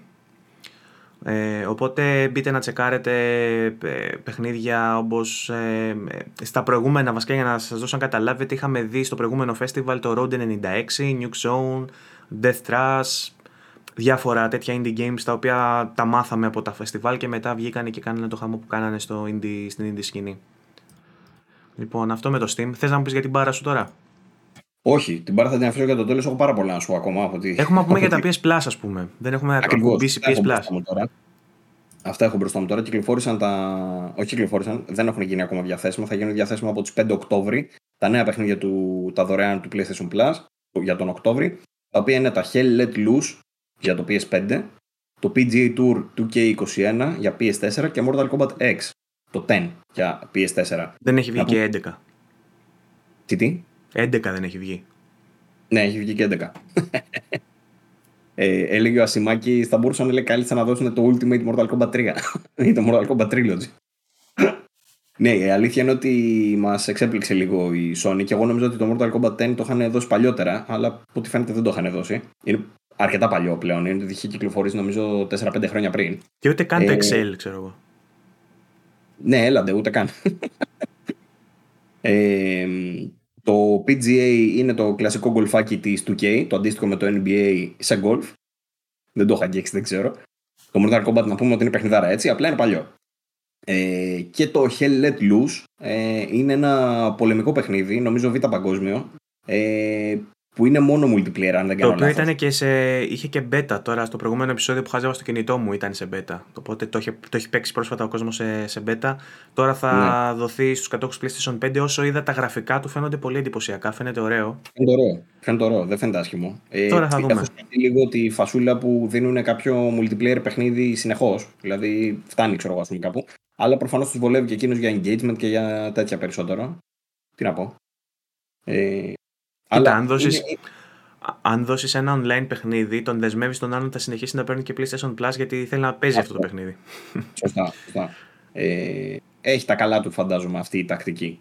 Ε, εγώ δεν εντυπωσιάστηκα με τον μήνα αυτόν. Περισσότερο δηλαδή μου άρεσαν όλοι οι προηγούμενοι, οι τρει-τέσσερι προηγούμενοι άμεσα σίγουρα. Αλλά εντάξει, ξέρω εγώ δεν είναι ότι είναι άσχημος μήνας. Δίνει, δίνει κάποια παιχνίδια με κάποια αξία. Συμπαθητικός. Αυτό. Δεν θυμάμαι αν είχαμε αναφέρει τα Xbox Games with Gold. Χρειάζεται; Ε, μάλλον όχι. Απλά δίνει ρε παιδί μου τα δύο παιχνίδια που δίνει για Xbox One είναι έσχος. Ενώ τα δύο που δίνει για Xbox 360 είναι το Castlevania Harmony of Despair και το Resident Evil Code Veronica X. Τα οποία είναι σοβαρά για τα δύο. Ε, για τον Οκτώβρη μπείτε κατεβάστε τα. Ε, το Game Pass το ανέφερες και εσύ ήδη, τα έχουμε πει τα παιχνίδια του και το μόνο που μένει να αναφέρω είναι το Prime Gaming, όχι, συγγνώμη, το Epic Store ε, που δίνει ε, αυτήν την εβδομάδα μέχρι και τις 6 Δεκάτου δίνει το Europa Universalis 4, το οποίο είναι ένα strategy βαρύ, βαρύ όμως, πολύ βαρύ, ε, με άπειρα χαρακτηριστικά και άπειρα τέτοια, αλλά λένε ότι είναι εξαιρετικό, δεν το έχω αγγίξει, δεν ξέρω περί τίνος πρόκειται. Ε, και το, από την επόμενη εβδομάδα θα είναι διαθέσιμο από τις 7 Δεκάτου μέχρι και τις 14 Δεκάτου το PC Building Simulator, το οποίο είναι ένα cult hit. Έχει γίνει πάρα πολύ αγαπητό στην κοινότητα δεν ξέρω για ποιο λόγο. Δηλαδή, πάρτε φτιάξτε ένα PC ρε παιδί μου μόνοι σας, μάλλον επειδή ο κόσμος δεν έχει λεφτά. Αν, αν δεν έχει τα λεφτά ή δεν υπάρχει στην αγορά το, το απαραίτητο stock, είναι ο μόνος τρόπος να νιώσεις ότι κάνεις κάτι. Οπότε...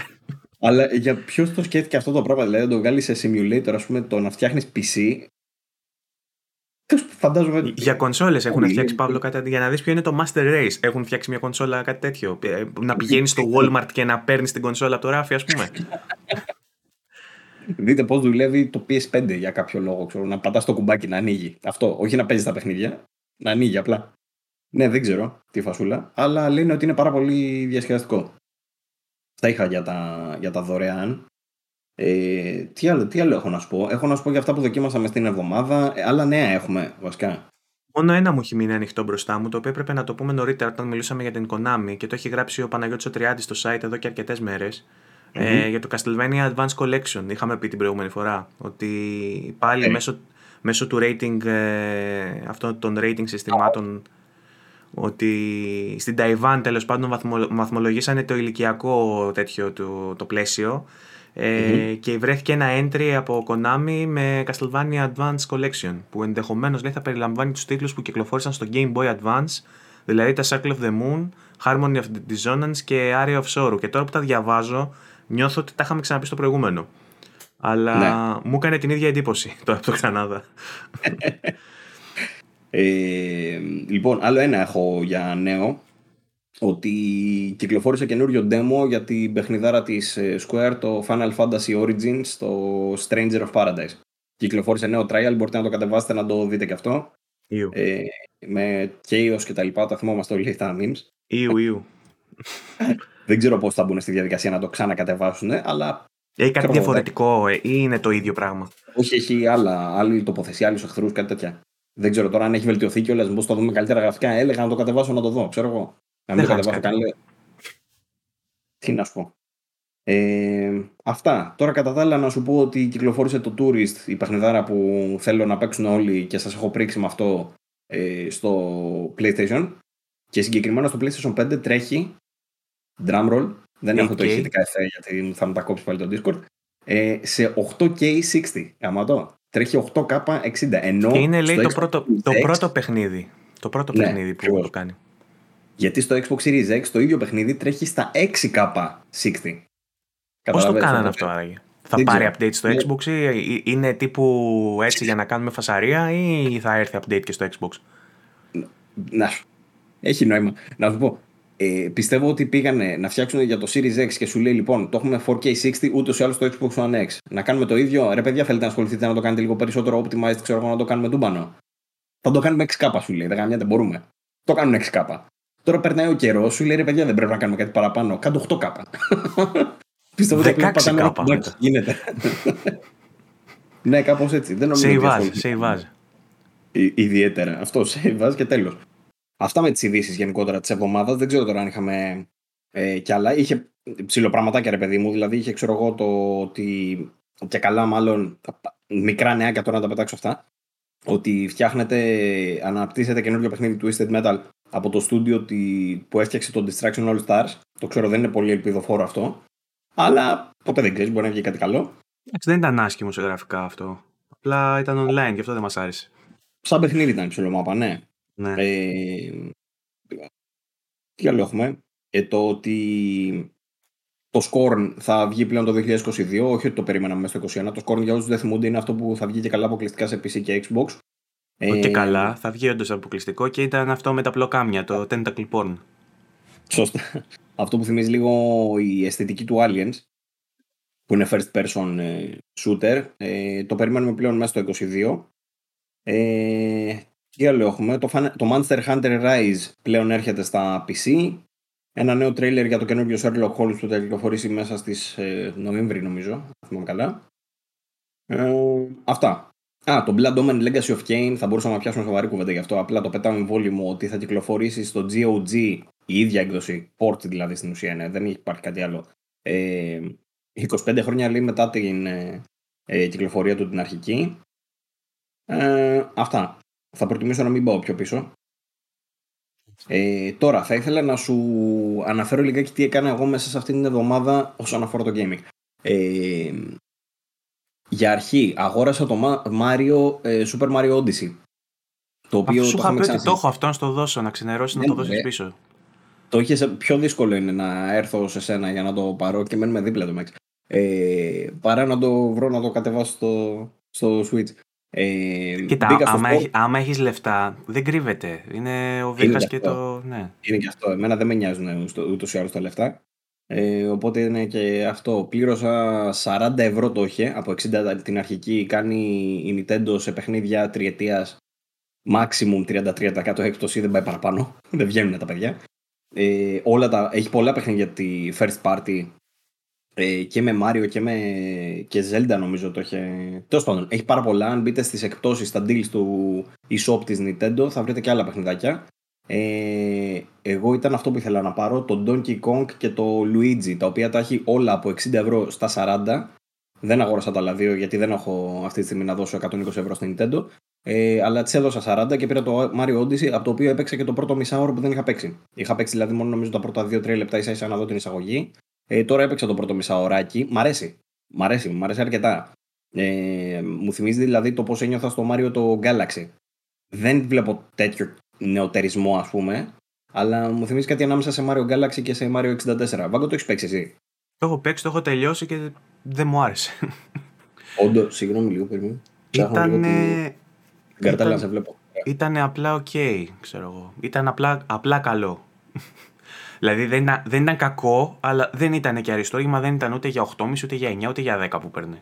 Σε καμία Αλλά είναι εντάξει, δεν ξέρω διαχρονικά τι γίνεται. Επίσης το τέλειωσα μέσα σε 5 ώρες. Θέλει βέβαια αρκετά παραπάνω για να πάρεις όλα τα νομίσματα, όλα τα ένα, όλα τα άλλα. Σε 5... Εγώ που έπαιζα ντουγρού, δεν μάζευα. Απλά να δούμε την ιστορία και μετά θα γυρίσουμε να μαζέψουμε. Σε 5 ώρες το τέλειωσα. Σόπα, ρε. Καλά, γενικά αυτά τα παιχνίδια βέβαια ε, σε προδιαθέτουν να πας να μαζέψεις τα πάντα. Ή τέλος πάντων να κάνεις μια προσπάθεια να μαζέψεις τα πάντα γιατί έχει όντως μπολικό υλικό. Αλλά όχι, τώρα δηλαδή να, να φτάνεις στο τέλος μέσα σε 5 ώρες νομίζω ότι είναι πάρα πολύ λίγο ακόμα και με τα στάνταρ τα δικά τους. Για δεν εσύ, πως, ε, είσαι completionist, ε, οπότε σίγουρα δεν θα σου πάρει τόσο. Γιατί τάξη. Ναι. Έπαιξα πρόσφατα στο, μέσω του 3D All Stars στο Mario Galaxy που δεν το είχα τελειώσει ποτέ, το τελείωσα τώρα, τώρα πριν μερικούς μήνες. Το τελείωσα. Ε, δεν μου πήρε σίγουρα 5 ώρες, μου πήρε παραπάνω. Και εντάξει, έκανα κάποια έξτρα, αλλά όχι πολλά παραπάνω. Ε, είχα προσπαθήσει να παίξω και το Mario 64, αλλά δεν τα καταφέρω να είναι εντάξει. Δείχνει τα χρόνια του πλέον, δεν είναι πολύ βολικό. Χωρίς τρόπια, ε, χωρίς τρόπια και achievements βρίσκεις όρεξη να κάτσεις να τα κάνεις. Απλά και μόνο. Έχεις μεγάλο δίκιο σε αυτό που λες, είναι τεράστια κουβέντα και η αλήθεια είναι ότι θα έπρεπε να νιώθω κάπως τώρα σαν εξαρτημένος από τα τροφή και τα achievements. Γιατί όντως νιώθω ότι χάνω λίγη από την ικανοποίηση που θα μπορούσε να προσφέρει και η Nintendo και δεν το κάνει. Τώρα θα μου πεις το παιχνίδι, δεν είναι ικανοποίηση. Ναι, αλλά και το άλλο είναι ικανοποίηση. Τι να σου πω τώρα, ξέρω εγώ. Τέλος πάντων, αυτό ήθελα να πω. Εμένα μου άρεσε όσο το είδα. Γενικά με το καπελάκι που έχει το mechanic αυτό το καινούριο που το πετάς πάνω σε εχθρούς και γίνεις οτιδήποτε έχεις γύρω σου, ο κάπι. Ε, έχει πλάκα, έχει την πλάκα του. Και το χρησιμοποιούν, δηλαδή η πρώτη πίστα πούμε, που έπαιξα μου θύμισε τελείως Mario 64. Τελείως. Ε, που ανεβαίνεις αυτό το πράσινο το λόφορο, παιδί μου, έχει μια πιστούλα που ανεβαίνεις πάνω τον πράσινο το λόφορο για να παίξεις τον boss fight. Ε, ωραίο. Και το Mario Galaxy νομίζω ήταν έτσι. Ε, πλάκα είχε. Θέλω να το συνεχίσω να δω και τι άλλες ιδέες έχει να προσφέρει γενικά. Ε, αυτά. Ε, τώρα, δοκίμασα επίσης στις 28 του μηνός του μηνού βγήκε το Ghost Runner. Ε, κονσόλες νέας γενιάς. Το οποίο ε, είναι αγνώριστο σε σχέση με την PS4 έκδοσης που είχα παίξει. Δηλαδή είχα πάρει εγώ, το είχα παίξει σε PS4 Pro, μετά έπαιξα την PS4 έκδοση στο PS5 και λέω για να μην το χαραμίσω, είχα παίξει ξέρω 4 κεφάλαια για να μην το χαραμίσω, από τα 10-15 πόσα έχει, για να μην το χαραμίσω θα παίξω τα υπόλοιπα όταν βγει το Next Gen. Βγήκε το Next Gen, είναι όντως αγνώριστο. Ε, ο χειρισμός είναι ακόμα πιο αποκρίσιμος, αν είναι δυνατόν, που ούτως ή άλλως ήταν αστραπιαίο. Αλλά έχει και πολλές βελτιώσεις τύπου. Έχει ας πούμε mode με ray tracing, έχει mode με 120 fps, έχει ε, HDR, έχει, που πριν δεν είχε. Έχει τις Παναγία στα μάτια τέλος πάντων. Έχει πάρα πολλά πράγματα που το κάνουν και φαίνεται πάρα πολύ βελτιωμένο. Και δεν είναι μόνο βελτιωμένο ως προς αυτό, ε, ως προς τον οπτικό τομέα. Το νιώθω και στο DualSense. Και έχει και 3D audio. Δεν το δοκίμασα βέβαια ακόμα το 3D audio, αλλά θα το δω. Έχει και τα adaptive triggers ας πούμε, που τα χρησιμοποιεί, τα οποία είναι πάρα πολύ χρήσιμα. Γιατί καταλα... μαθαίνεις καλύτερα τα κουμπιά, ρε παιδί μου. Είχα ένα προβληματάκι όταν είχα πρωτοπαίξει τον Ghost Runner που μπερδευόμουν επειδή θέλει πολύ γρήγορα να τα κάνεις όλα. Μπερδευόμουν λίγο με τα κουμπιά. Ε, τώρα, επειδή νιώθεις την απόκριση και στα δάχτυλα, ε, ε νιώθεις λίγο καλύτερα, το μαθαίνεις λίγο καλύτερα. Δηλαδή, ποιο κουμπί πετάει το λάσο ή ποιο κουμπί πετάει, ξέρω εγώ, το, ε, ε, ε κάνει την επίθεση. Ε, οπότε τα, έφτασα στο σημείο που ήμουνα και το είχα φτάσει τότε, ξέρω στις 3 ώρες. Τώρα το φτάσα μέσα σε μια ώρα. Μπορεί να επανήλθαν βέβαια και οι μνήμες που όντως το είχα παίξει και κατάφερα και φτάσα πιο γρήγορα εκεί, αλλά μου φαίνεται ότι το χειρίζομαι καλύτερα εξαιτίας του DualSense. Αυτό μου κάνει τρελή εντύπωση. Ε, είναι δωρεάν το update για όσους έχουν την ε, έκδοση στην προηγούμενη γενιά. Είναι δωρεάν για Xbox και PlayStation 5, Xbox Series και, και PlayStation 5. Οπότε όσοι το είχατε μπορείτε να μπείτε στο store και να κατεβάσετε την καινούργια έκδοση. Στο PlayStation είναι κλασικά με τον τρόπο αυτό που ε, μπαίνεις στο μενού του PlayStation και πας δεξιά που γράφει free update το πατάς, το αγοράζεις εικονικά ως free ε, και μετά το μπορείς να κατεβάσεις την καινούργια έκδοση απευθείας.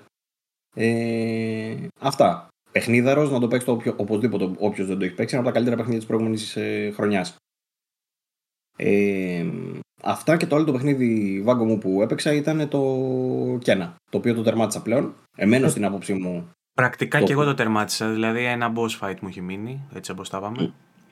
Ε, ε, ε, ε, ναι, μην ρίξουμε spoiler. Όλα οκ. Okay. Έχεις λίγο ακόμα. Όχι ένα, νομίζω έχει. Δεν θέλω να σου σου τώρα και σένα. Έχεις λίγο ακόμα. Κάμια ώρα, ας πούμε, ακόμα. Ναι, κάπως έτσι.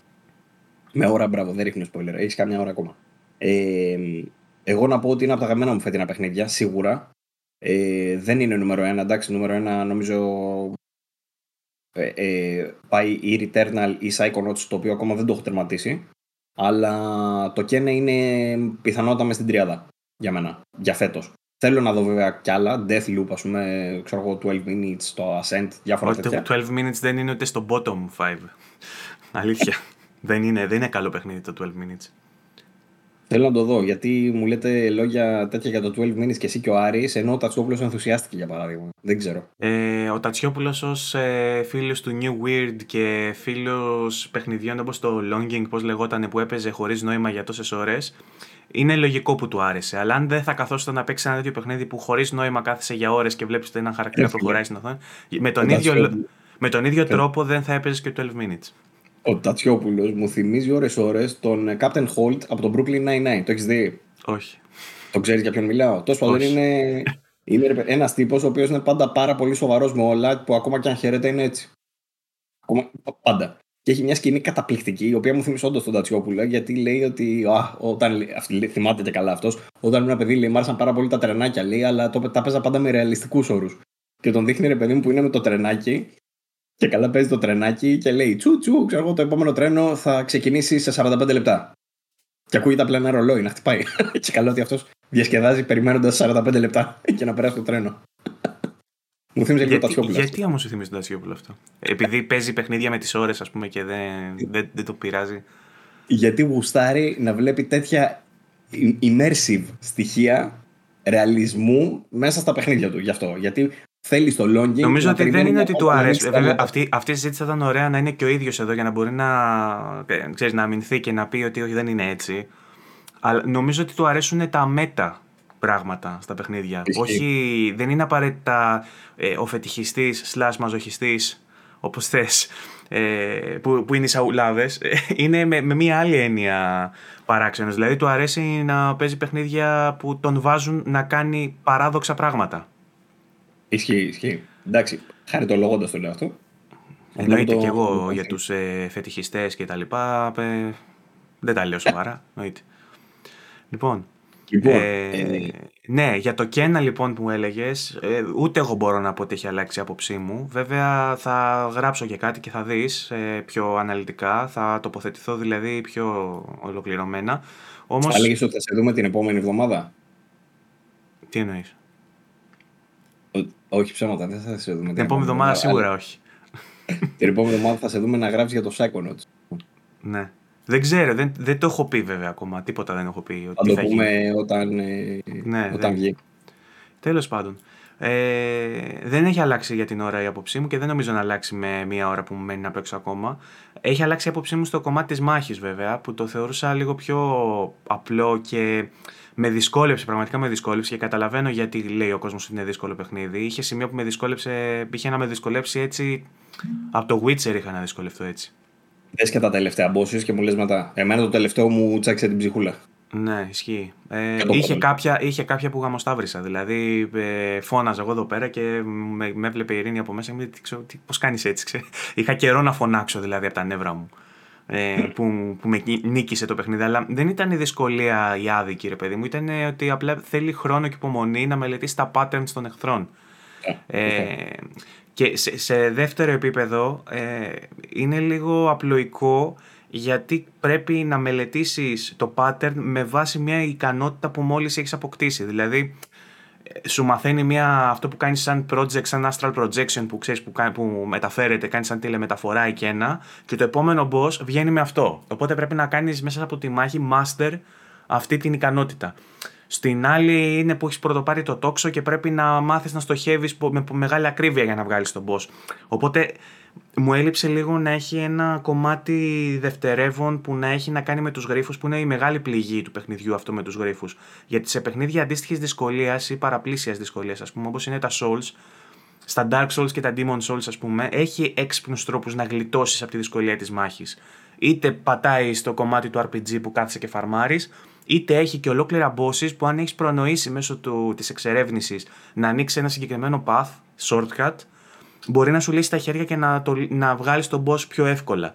Και δεν έχει να κάνει μόνο με την ίδια τη δυσκολία του battle system. Στο Κένα δεν είχε αυτό το βάθος. Στο Κένα α- άπαξ και μάθαινε στη μάχη του και μελετούσες για λίγο τον αντίπαλο και τις κινήσεις του που κάνει με, ακριβώς με τον ίδιο τρόπο κάθε φορά. Δηλαδή έχει βαράω, στριφογυρνάω, πετάω το μπαστούνι μου. Ας πούμε. Την επόμενη φορά στο επόμενο κύκλο θα κάνει το ίδιο δύο φορές. Δεν αλλάζει κάτι. Ενώ ας πούμε παίζεις Bloodborne και στο Bloodborne μπορείς να κάνεις ταρζανιές και να είναι από πίσω τον boss και να χοροπηδάει από τη μία και από την άλλη σαν ταρζάν και εκείνο. Δεν έχει αυτή την δυναμικότητα το παιχνίδι. Οπότε δεν με εντυπωσίασε πάλι με το βάθος του. Όμως το γεγονός ότι έχουν κάνει ένα indie game με τόσους. Όχι πάρα πολλούς, με αυτούς τους μηχανισμούς που έχει, αλλά να λειτουργούν τόσο καλά, θεωρώ ότι είναι plus. Δηλαδή η μάχη του για μένα ανέβηκε στα. Παίζοντας και με όλες τις ικανότητες πλέον, γιατί την τελευταία φορά που μιλήσαμε είχα μόνο δύο, είχα το τόξο και το μπαστούνι, δεν είχα και τίποτα άλλο. Τώρα που έχω όλες τις δυνατότητες, μπορώ να πω ότι η μάχη μου αρέσει ακόμα πιο πολύ. Βλέπω όλα τα στοιχεία που δανείζεται, βλέπω ότι δεν υπάρχει ένα έξτρα βάθος που θα ήθελα για να πω ότι είναι αριστούργημα και ότι κάνει βασικά πράγματα αλλά καλά. Ε, και γενικότερα μου δίνει μια πάρα πολύ ωραία αίσθηση στη μάχη. Αυτό που δεν με ικανοποιεί καθόλου είναι η γρήφη του. Στο είπα και πριν και διαφώνησες που δεν γράφαμε. Ότι θεωρώ ότι η- τα περισσότερα παιχνίδια indies που έχω παίξει και στα- σε αυτό το genre και σε άλλα, κυρίως βέβαια στα adventures, τώρα στο, στο συγκεκριμένο παιχνίδι δεν ξέρω με ποιον μπορώ να το συγκρίνω. Νομίζω ότι δανείζεται πάρα πολλά στοιχεία από Zelda και μου θυμίζει στο, στο, στο physics based ε, του puzzle μου θυμίζει λίγο το Rhyme αν το έχεις παίξει. Ε, που, το Rhyme όμως ενώ είναι και αυτό indie ενώ είναι και αυτό του ίδιου στυλ αλλά με, με διαφορετική καλλιτεχνική προσέγγιση όχι τόσο λεπτομερής και τόσο όμορφη αλλά αντίστοιχα έτσι καρτουνίστικο έχει πολύ πιο έξυπνους γρίφους πολύ πιο έξυπνους γρίφους και πολύ πιο ωραίο platforming που δουλεύει πολύ καλύτερα Και εκείνο αντιγράφει το Zelda. Όμως το κάνει καλύτερο. Δεν το κάνει με τόσο ωραία γραφικά και δεν έχει και τόσο ωραία μάχη. Χτυπάει το κινητό μου, sorry. Λοιπόν, οπότε στα σημεία θεωρώ ότι το Κένα δεν είναι τόσο καλό παιχνίδι. Ενώ είναι πανέμορφο, ενώ έχει πολύ ωραίους τρόπους αφήγησης, ενώ είναι σκηνοθετικά πολύ ωραίο, ενώ έχει πολύ ωραία εφέ, τεχνικά είναι άρτιο. Σαν game δεν είναι όσο καλό θα ήθελα για να πω ότι είναι αριστούργημα και να το βάλω στην πεντάδα μου, αν όχι στην τριάδα που είπες εσύ, των καλύτερων του έτους. Δεν θα το βάζα. Ε, Παρ' όλα αυτά, επειδή είναι indie ακριβώς, είναι μεγάλα, μεγάλα τα πράγματα που έχει πετύχει για indie. Οπότε το σέβομαι. Απλώς δεν είμαι τόσο ενθουσιασμένος όσο εσύ. Και συμφωνώ εν τέλει με τη βαθμολογία του Τατσιόπουλου. Συμφωνώ πάνω κάτω, μισό βαθμό πάνω, μισό κάτω. Μισό κάτω δύσκολα. Ε, συμφωνώ με τον Τατσιόπουλο. Δηλαδή, αν δεν έβαζα 8, θα βάζα 8,5. Και αμφιταλαντεύομαι μέσα σε αυτούς τους βαθμούς. Mm-hmm. Ε, ε, και ο Άρης τελείωσε, μου είπε για 8,5. Ότι θα βάζει και αυτός δηλαδή 8,5. Η Ελένη έχει γράψει ήδη το review για το Ζούγκλα, του έχει βάλει 4 στα 5. Που πάνω κάτω λέει και αυτή τα ίδια προβλήματα, ρε παιδί μου. Δεν, ε, δεν διαφωνούμε δηλαδή ως προς το τι. Ε, να πω εγώ γιατί θα το έβαζε λίγο παραπάνω. Εγώ θα πω ότι οι γρήφοι του μου φάνηκαν έξυπνοι. Πιο έξυπνοι από το μέσο παιχνίδι που έχω παίξει. Οπότε. Ε, μ' άρεσε Έχεις παίξει σε... πεντέστρια, αν έχεις παίξει τέτοια παιχνίδια που σε κάνουν challenge ναι. πιο πολύ στους γρήφου και, σε ενοχλεί, και δεν σε ενοχλεί δεν το. Είναι... Ξέρεις τι μου άρεσε. Δεν είναι ότι είναι πάρα πολύ δύσκολη η γρήφη. Από τη στιγμή που θα βρεις τι πρέπει να κάνεις να είναι εύκολη. Μ' άρεσε πάρα πολύ που δεν σου δίνει hints. Δεν σου δίνει hints. Απλά σε αφήνει ελεύθερο μέσα στην περιοχή του παιχνιδιού. Αν το δεις αυτό που πρέπει να δεις, καλώς. Αν δεν το δεις, πρέπει να ψάξεις. Αυτό, αυτό μ' άρεσε. Δηλαδή, αυτό ισχύει. Ε, πας σε κάποια φάση, ας πούμε, πρέπει να ανάψεις κάποια κεριά, πρέπει να τα ανάψει με μια συγκεκριμένη σειρά. Δεν σου λέει ότι πρέπει να τα ανάψει με συγκεκριμένη Εσύ μου είπες ότι το κάνεις στην τύχη όμως. Όχι, δεν το έκανα στην τύχη. Είχε, είχε κεράκια αναμένα καλά δίπλα τους. Είχε αριθμό κεριών αναμένων. Ε, έτσι το υπολόγισα. Λέω γιατί εδώ πέρα έχει ένα κερί, εκεί έχει δύο, εκεί τρία και εκεί τέσσερα. Αυτό. Ναι, αλλά σου είπα ότι εγώ φόρεσα τη μάσκα και φάνηκε. Ενώ εσύ μου λες δεν την έβαλες. Εσύ βρήκες άλλο τρόπο. Εσύ βρήκες άλλο τρόπο. αυτό είναι ψήν, θεωρώ εγώ. Τέλος πάντων. Ε, και έχει και άλλα τέτοια γρυφάκια, ρε Δεν είναι όλα έτσι βέβαια. Κάποια όντως είναι απλά, δηλαδή πρέπει απλά να πάρεις τα ροτ, να τα βάλεις να μεταφέρουν ε, μια πέτρα σε ένα, σημαίνο, σε ένα συγκεκριμένο σημείο. Δηλαδή έχει να κάνει περισσότερο με εξερεύνηση παρά με, με puzzle. Ε, αλλά μου άρεσε πάρα πολύ γιατί έχουν κουμπώσει πάρα πολύ ωραία το μηχανισμό αυτόν που ε, μπορείς να κάνεις από κόκκινο μπλε κάτι, δηλαδή να του αφαιρέσεις την ε, κακία, τη βρωμιά τέλος πάντων αυτό το πράγμα και στη συνέχεια να το σκάσεις, θεωρώ ότι είναι πάρα πολύ απολαυστικός ο τρόπος που γίνεται αυτό και αυτό γίνεται μέσα από το feedback που παίρνεις από τα animations και από αυτά. Δεν βαριέσαι ρε παιδί να το κάνεις αυτό το πράγμα αυτό. Και επειδή το κάνεις σε όλο το παιχνίδι, κάνεις αυτό το πράγμα, ε, θεωρώ ότι είναι επίτευγμα του να μην βαριέσαι μέχρι το τέλος του παιχνιδιού να συνεχίσεις να το κάνεις αυτό. Το οποίο το έχουν χρησιμοποιήσει σε διάφορα πράγματα. Το έχουν χρησιμοποιήσει στα bosses, το έχουν χρησιμοποιήσει σε puzzle, ε, το έχουν χρησιμοποιήσει, ξέρω εγώ, και για τα. Ε, να σε κάνει να, να νιώσεις λίγο κάπως κοντά με τα ροτ. Η σχέση της κοπέλας, ας πούμε, με τα ροτ είναι. Το έχουν, ε, δεν ένιωθα καθόλου σε όλο το παιχνίδι ότι παίζω μόνος μου, ξέρεις. Ένιωθα πάντα ότι έχω πάρει όλα τα μικρά τα σκατουλάκια. Το οποίο θεωρώ ότι είναι δύσκολο να το καταφέρεις. Γιατί και άλλα παιχνίδια έχουν προσπαθήσει να σου φέρουν companion ή κάτι τέτοιο. Αλλά επειδή είχα αυτά τα σκατούλια γύρω μου, το νιώθα αρκετά διαφορετικό. Ε, Μπορείς να τα κάνεις customization, το οποίο όντως είναι ένα σημείο που ανέφερε και ο Τατσιόπουλος, που δεν έχει πολύ νόημα γιατί στην ουσία τα λεφτά που μαζεύεις, τα διαμαντάκια αυτά, ε, είναι μόνο για τα cosmetics στα καπελάκια που τους βάζεις, το οποίο είναι απίθανο. Ε, γιατί έχει πολύ γέλιο, είναι πολύ γλυκούλη να το βλέπεις, αλλά πρακτικά δεν έχει κανένα νόημα. Θα μπορούσαν εκεί πέρα. Δεν τους δίνει κάποια ειδική ικανότητα πούμε, για να πεις ότι ναι. κάνεις κάποιο customization της ομάδας σου. Εκεί θα μπορούσε να έχει, ας πούμε, όντως άλλο ένα επίπεδο, ρε παιδί μου, που θα το παραλάσει πάλι κάπου. Με elemental damage, ας πούμε, και τα λοιπά τα είχαμε ξαναπεί. Που να έχει, ξέρω, mm. άλλα να είναι φωτιάς, άλλα να είναι πάγου, άλλα να είναι. Παρ' όλα αυτά θα πω το εξής. Το... Τα boss fights του Κένα για μένα είναι από τα καλύτερα που έχω παίξει όλη τη ζωή. Και το λέω με το χέρι στην καρδιά και θαύμαζα κάθε φορά. Έχει άπειρα, έχει σε, σε πυροβολάει με boss fight. Φίλε, πολύ ίδια όμως. Ίδια; Είναι, είναι σαν συστάδες από βράχια και από κορμούς και είναι. το, καθένα, το, το καθένα έχει απλά διαφορετικό weak point. Αλλά κάθε φορά που βλέπω. Αυτό σου δείχνει, σου δείχνει ότι αυτά ουσιαστικά κάνουν compile και μαζεύουν κάποια στοιχεία της φύσης και χτίζονται μπροστά σου καθώς ετοιμάζεσαι να τα πολεμήσεις. Και κάθε φορά λέω: Όπα, τώρα θα γίνει κάτι ωραίο, θα γίνει κάτι άλλο. Και κάθε φορά είναι η ίδια μαλακία. Ένα ανθρωπόμορφο πράγμα με βράχη και, και πέτρες. Διαφορετικό pattern στην κίνηση, διαφορετική κοινωσιολογία, διαφορετικό όπλο, αλλά εμφανισιακά το ίδιο. Ενώ α πούμε έχει κάποια allies που έχουν διαφορετική μορφή, που είναι ζωόμορφα ας πούμε κτλ. Δεν είχε πολλά τέτοια. Περίμενε. Αν είναι να μιλήσουμε για το οπτικό τους, θα συμφωνήσω. Αν είναι να μιλήσουμε για τον τρόπο που παίζεις, δεν έχει καμία σχέση το να μπω με το άλλο. διαφορετικό pattern. Ναι. Όχι, δεν, μα δεν κάνει ο ένας το ίδιο με τον άλλον. Ποτέ κανένας δεν έχει ίδια κίνηση με κάποιον άλλον. Δηλαδή, σκέψου τα trolls του God of War, που ήταν όντως όλα ίδια. Εδώ πέρα όλοι είναι διαφορετικοί. Σκέψου, ας πούμε, τη Huntress. Την έπαιξες. Hunter που έλεγε. Ναι. Στα δέντρα. Ναι. Το, πρέπει να το παίξει πρόσφατα αυτό. ναι. Ε, σκέψου επίσης το, το boss fight αυτό που είναι ένας υπότης δίπλα σε ένα. Ε, μην ρίχνω τώρα όλα τα spoiler του κόσμου. Προσπαθώ να το πω με, με τρόπο που να μην το καταλάβει ο κόσμος που το παίζει. Ε, στον δεύτερο το χαρακτήρα, το τελευταίο του κομμάτι, σε έβαλε να ανέβεις στο.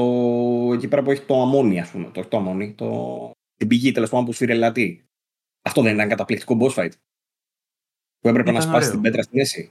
Ήταν ωραίο. Ε, ε, ε, έχει πολλές ιδέες τέτοιες θέλω να σου πω, ρε παιδί μου, σε κάθε boss fight που το διαφοροποιεί αρκετά ε, και μάλιστα από, όσο προχωράει από την αρχή προς το τέλος, πάνε οι κακοί σε όλο και πιο σύνθετη μορφή και πιο κακιασμένοι κάπως. Γιατί έχει να κάνει και με το σενάριο του παιχνιδιού, ρε παιδί μου, ότι πας από, τον, ε, από την ψυχή του πιο απλού ανθρώπου που έχει χαθεί ξέρω, εγώ, στο δάσος που ήταν εκεί πέρα τέλος πάντων, μέχρι κάποιου ο οποίος έχει λίγο περισσότερη κακία μέσα του, οπότε εναρμονίζεται τέλος πάντων όλο αυτό. Ε, το οποίο είναι άλλο ένα στοιχείο που λάτρεψα στο Κιάνα είναι όλα πολύ καλά εναρμονισμένα μεταξύ τους. Ο κόσμος, ας πούμε, ο χάρτης του παιχνιδιού που είναι open world στην ουσία. Ε, open world με την έννοια ότι εντάξει δεν έχει side missions και τέτοια, αλλά είναι open world. Δηλαδή είσαι full για εξερεύνηση όπου γουστάρεις για να κάνεις warp όπου θες για να ψάξεις για τα collectibles. Θεωρώ ότι το κάνανε με μαεστρία αυτό το πράγμα και επειδή μου άρεσε πάρα πολύ οι ιδέες που είχαν για τους μηχανισμούς, οι οποίοι ναι, μεν δεν είναι τόσο πρωτότυποι, δηλαδή αυτό με το τόξο ας πούμε, που βαράς και σε μεταφέρει με την ακτίνα προς τα εκεί, τα περισσότερα βασίζονται πάρα πολύ στο αισθητικό κομμάτι, που είναι υπέροχο και ευχαριστιέσαι να το βλέπεις και να το χρησιμοποιείς. Αν δεν είχε το αισθητικό κομμάτι, θα μ' άρεσε τόσο. Μάλλον όχι, υποθέτω. Αλλά πάλι θα το βρίσκα ε, πολύ ενδιαφέρον για να το παίξει κάποιος, ρε παιδί μου. Γι' αυτό. Τώρα που το έχουν κουμπώσει και τόσο καλά με τον αισθητικό κομμα- τομέα, ο οποίος είναι δεκάρι, ο αισθητικός τομέας του Κένα είναι δεκάρι, ξεκάθαρο. Ε, θεωρώ ότι είναι, ε, φτιάχνει ένα αποτέλεσμα, ρε παιδί μου, που ευχαριστιέσαι να το παίζεις. Το οποίο για μένα είναι αυτό που με κέρδισε, είναι αυτό που θεωρώ ότι του δίνει τους έξτρα πόντους. Δηλαδή, ρε παιδί μου, θα γίνω βλάσφημος, αλλά ακόμα και με Zelda να το συγκρίνεις, δεν θα το συγκρίνω με πλο- πολυπλοκότητα ή με εύρος του κόσμου ή με ε, πρωτοτυπία στους μηχανισμούς κτλ. Γιατί όντως το Zelda έχει πρωτοτυπήσει, αλλά είχε και 20 παιχνίδια στην πλάτη για να το πρωτοτυπήσει, έτσι. Ε, θα σε, το όλα, συγκρι- σε όλα πρωτοτυπία όμως. Κάθε Zelda Εντάξει, έχει εντάξει. πολύ διαφορετικούς μηχανισμούς, φέρνει πολύ Εντάξει, διαφορετικά μόνο πράγματα. και Ενώ δείχνει το δρόμο σε άλλα παιχνίδια της το βιομηχανίας. Kena ουσιαστικά συγκεντρώνει όλους αυτούς τους μηχανισμούς, τους τροποποιεί λίγο και βγάζει αυτό που βγάζει. Να σου πω κάτι όμως. Πόσο υπέροχο θα ήταν να δεις ένα παιχνίδι της αισθητικής του Κένα το Zelda. Ναι, αυτό θέλουμε έχει να αυτό. κάνει με άλλο ζήτημα που έχουμε αναλύσει στο παρελθόν με την Nintendo και το πόσο οριοθετεί τα παιχνίδια Ναι, της με φίλε, βάση να το μην hardware. περπατάς στα λιβάδια και να είναι άδεια, που και στο Κένα είναι σχετικά άδεια, ρε παιδί. Δηλαδή δεν έχεις να κάνεις πάρα πολλά πράγματα. Αλλά μόνο και μόνο που τα βλέπεις που είναι διαφορετικά, δεν θα δεις πουθενά κάποιον ίδιο κορμό με κάποιον άλλο, ξέρω εγώ. Αυτό το πράγμα, τεχνικά, σε Ναι, κάνει να βέβαια, νιώθεις ότι το είναι ένα φρέσκο. είναι open world και το άλλο είναι γραμμικό. Το, το Δεν είναι Kena- γραμμικό το Κένα και το Ατσιόπουλο το έλεγε. Δεν- δεν Εντελώς είναι γραμμικό. Εντελώς γραμμικό. Είναι απαράδεκτο που έχει σημεία που φαίνεται ότι μπορείς να πας και δεν σε αφήνει γιατί έχει συγκεκριμένο path. Αόρατους τείχου παντού. Δηλαδή, εγώ όσο προχωράω το βλέπω περισσότερο αυτό. Το πράγμα platforming δεν του, το είχα, το platforming έτσι. του, το platforming του για μένα δεν είναι σωστό, είναι foul γιατί έχει συγκεκριμένες διαδρομές με λευκή διαγράμμιση. Δεν μπορείς να πας πουθενά άλλου. Άρα δεν μπορείς να το συγκρίνεις με το Zelda που μπορείς να πας σχεδόν παντού, γιατί είναι άλλη εξερεύνηση το ένα, άλλη εξερεύνηση το άλλο. Είναι πολύ πιο κλειστό. Εντάξει, το δέχομαι. Το δέχομαι, το δέχομαι. Δεν θα σου πω Δεν είναι όχι. κακό ρε παιδί μου αυτό. Εμένα μου αρέσουν και τα γραμμικά παιχνίδια. Απλά δεν θέλω να μου το πουλάνε ως open world. Δεν είναι open Θα σου world. πω, όταν, όταν, ναι, αλλά απ' την άλλη, όταν διάβασα τον Τατσιόπουλο, ε, αυτό που έλεγε ότι είναι κλειστό το παιχνίδι, όντως το ότι είναι γραμμικό, και είδα το παιχνίδι μετά, λέω κάτσε, πώς είναι γραμμικό, αφού έχω, έχω το χάρτη μπροστά μου και μπορώ να πάω να εξερευνήσω οπουδήποτε. Δεν είναι γραμμικό αυτό το πράγμα. Από αυτή την άποψη το λέω. Είναι, είναι άλλη περιγραφή το να πει στον άλλον είναι γραμμικό, γιατί περιμένει κάτι σαν το Doom, για παράδειγμα. Περνάς από διάδρομο σε διάδρομο. Και άλλο το Kena που όντως έχει πολύ συγκεκριμένα μονοπάτια, αλλά όντως μπορείς να πας όπου θες. Α- απλά αντί να είναι ευθύ, ευθεία μονοπάτια, είναι δύο ή τρεις δρόμοι οι οποίοι κάνουν interconnect. Έχουν δύο-τρία σημεία που ενώνονται αυτοί οι δρόμοι Να, μεταξύ να, τους. το, να το εξηγήσουμε λίγα γι' αυτό. Το game design του θέλει το εξής. Ε, ε, πιάνει κάποιους χαρακτήρες, ανακεφάλαιο ας πούμε, και αυτοί οι χαρακτήρες έχουν τρία πράγματα που πρέπει να κάνεις ο καθένας. Ε, παίζει με την τριαδικότητα. Είναι αυτό που λέγαμε πριν και με τον Βαγγέλη, δεν θυμάμαι αν το λέγαμε online. Ε, παίζει με την τριαδικότητα. Αυτή η τριαδικότητα, ρε παιδί μου, σημαίνει ότι μπορείς να πας πρώτα στο ένα, μετά στο άλλο και μετά στο παρακάτω. Που ανοιχτές είναι οι περιοχές, απλά κάπου έχει κάποιες κλειστές πόρτες πριν προχωρήσεις εκεί πέρα με το σενάριο. Αλλά μπορείς να προχωρήσεις σε όποιο από αυτά θες. Κάπως έτσι. Δεν είναι δηλαδή. Έχει ένα κεντρικό σημείο που είναι το χωριό και απλώνεται. Ξέρω εγώ, έχει τα λιβάδια, έχει το παραδίπλα, ξέρω εγώ, το άλλο που είναι για τον άλλο το χαρακτήρα, έχει διάφορα τέτοια. Τις σπηλιές, ξέρω εγώ. Ε, αλλά είναι πιο ανοιχτό από ό,τι καταλαβαίνει κάποιος όταν σου λέει ότι είναι γραμμικό το παιχνίδι. Αυτό εκεί θέλω να εστιάσω. Δεν, δεν μπορείς να το πεις γραμμικό. Τέλος πάντων, ε, ε, διαφωνούμε ενδεχομένως σε αυτό το θέμα. Είναι προς συζήτηση, θα έλεγα. Ε, το βασικό το ζητούμενο νομίζω είναι ότι συμφωνούμε όλοι ότι πρέπει να το παίξετε το παιχνίδι. Αξίζει μάλλον να το παίξετε το παιχνίδι. Ε, γιατί είναι πάρα πολύ διασκεδαστικό, πάρα πολύ ευχάριστο. Όποιος δηλαδή γουστάρει action adventures έτσι, με ωραίο story, ωραία αισθητική και για τα γραφικά, θεωρώ ότι είναι πανέμορφο, αξίζει να το δει κάποιος μόνο και μόνο γι' αυτό. Ε, μουσικάρα εντωμεταξύ τρελή. Εκεί ναι, ισχύει. Απλά έχω βαρεθεί να γράφω για το πόσο γαμάτες μουσικές έχουν τα παιχνίδια. Δεν γίνεται πια.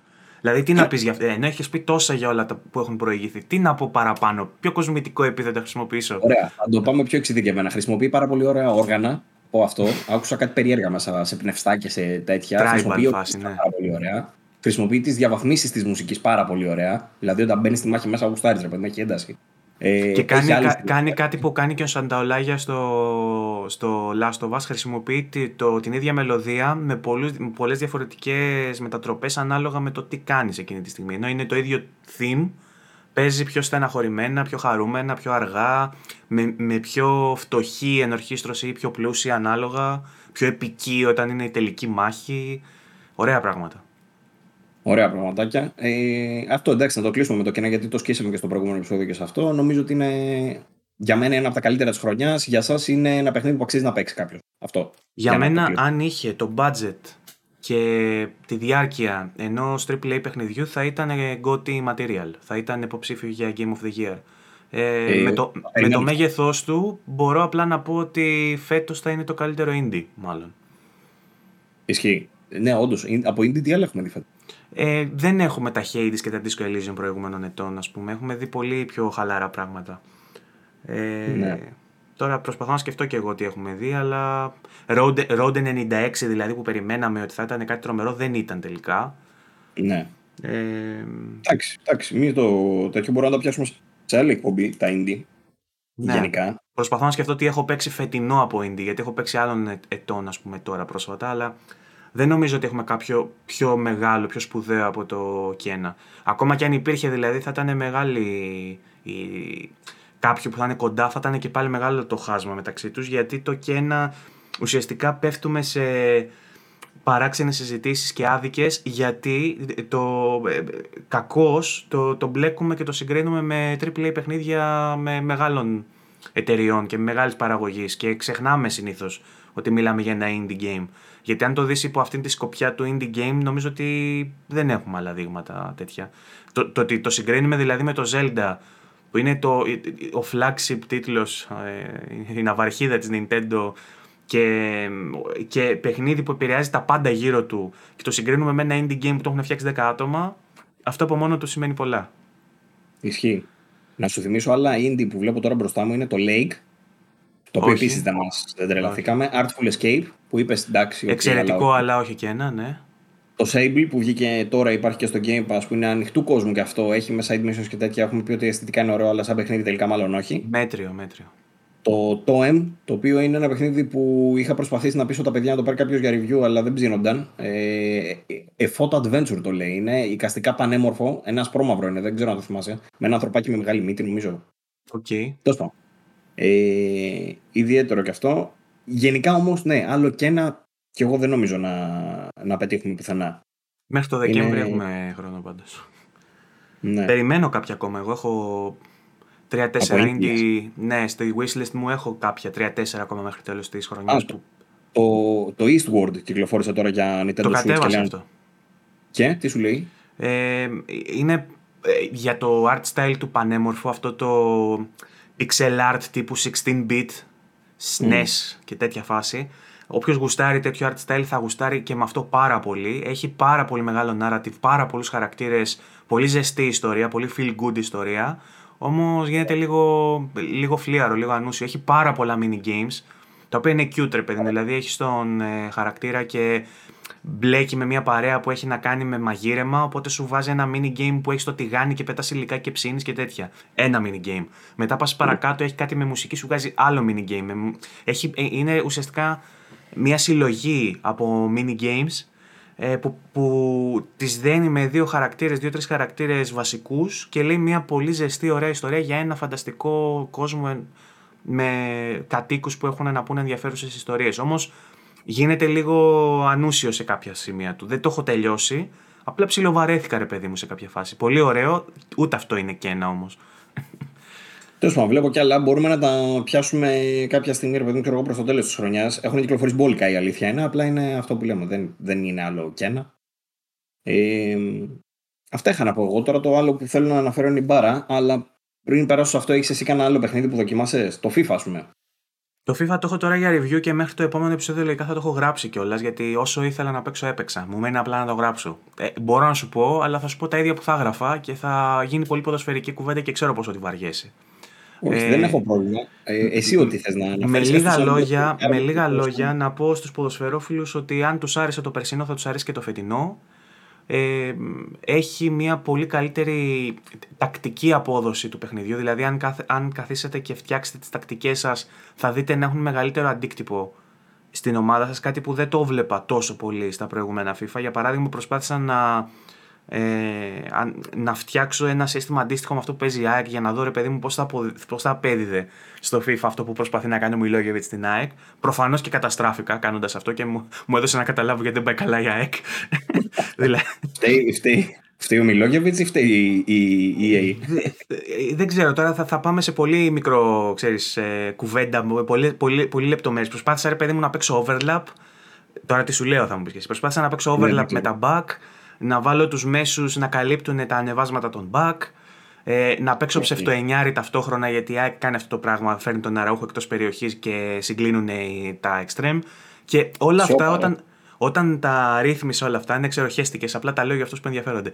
Ε, όταν τα ρύθμισε όλα αυτά, τα είδα να γίνονται στο γήπεδο σε μεγαλύτερο βαθμό από ό,τι γινόταν ε, στα προηγούμενα. Γιατί στα προηγούμενα τα, ε, έβλεπες να γίνονται τα overlap για παράδειγμα, όμως δεν έβλεπα τους μέσους να καλύπτουν όντως. Δεν έβλεπα να γίνονται τρεξίματα από τους παίχτες μεταξύ τους με συνεννοήσεις. Και επίσης, ε, ένα καινούργιο πράγμα που βάλανε, που δεν θυμάμαι πώς λέγεται τώρα αυτό, ε, που το διαφημίσανε, το κάνανε και βίντεο, ότι και καλά οι παίχτες μεταξύ τους ε, συμπεριφέρονται σαν να είναι όντως στο γήπεδο που είχαν βάλει και κάνανε scanning κανονικούς παίχτες και δεν πηγαίνουν σε ζώνες οι παίχτες όλοι μαζί. Ο καθένας έχει τη δική του AI και κινείται μόνος του και κάνει έξτρα κινήσεις πιο καινούριε, πιο λεπτομερείς.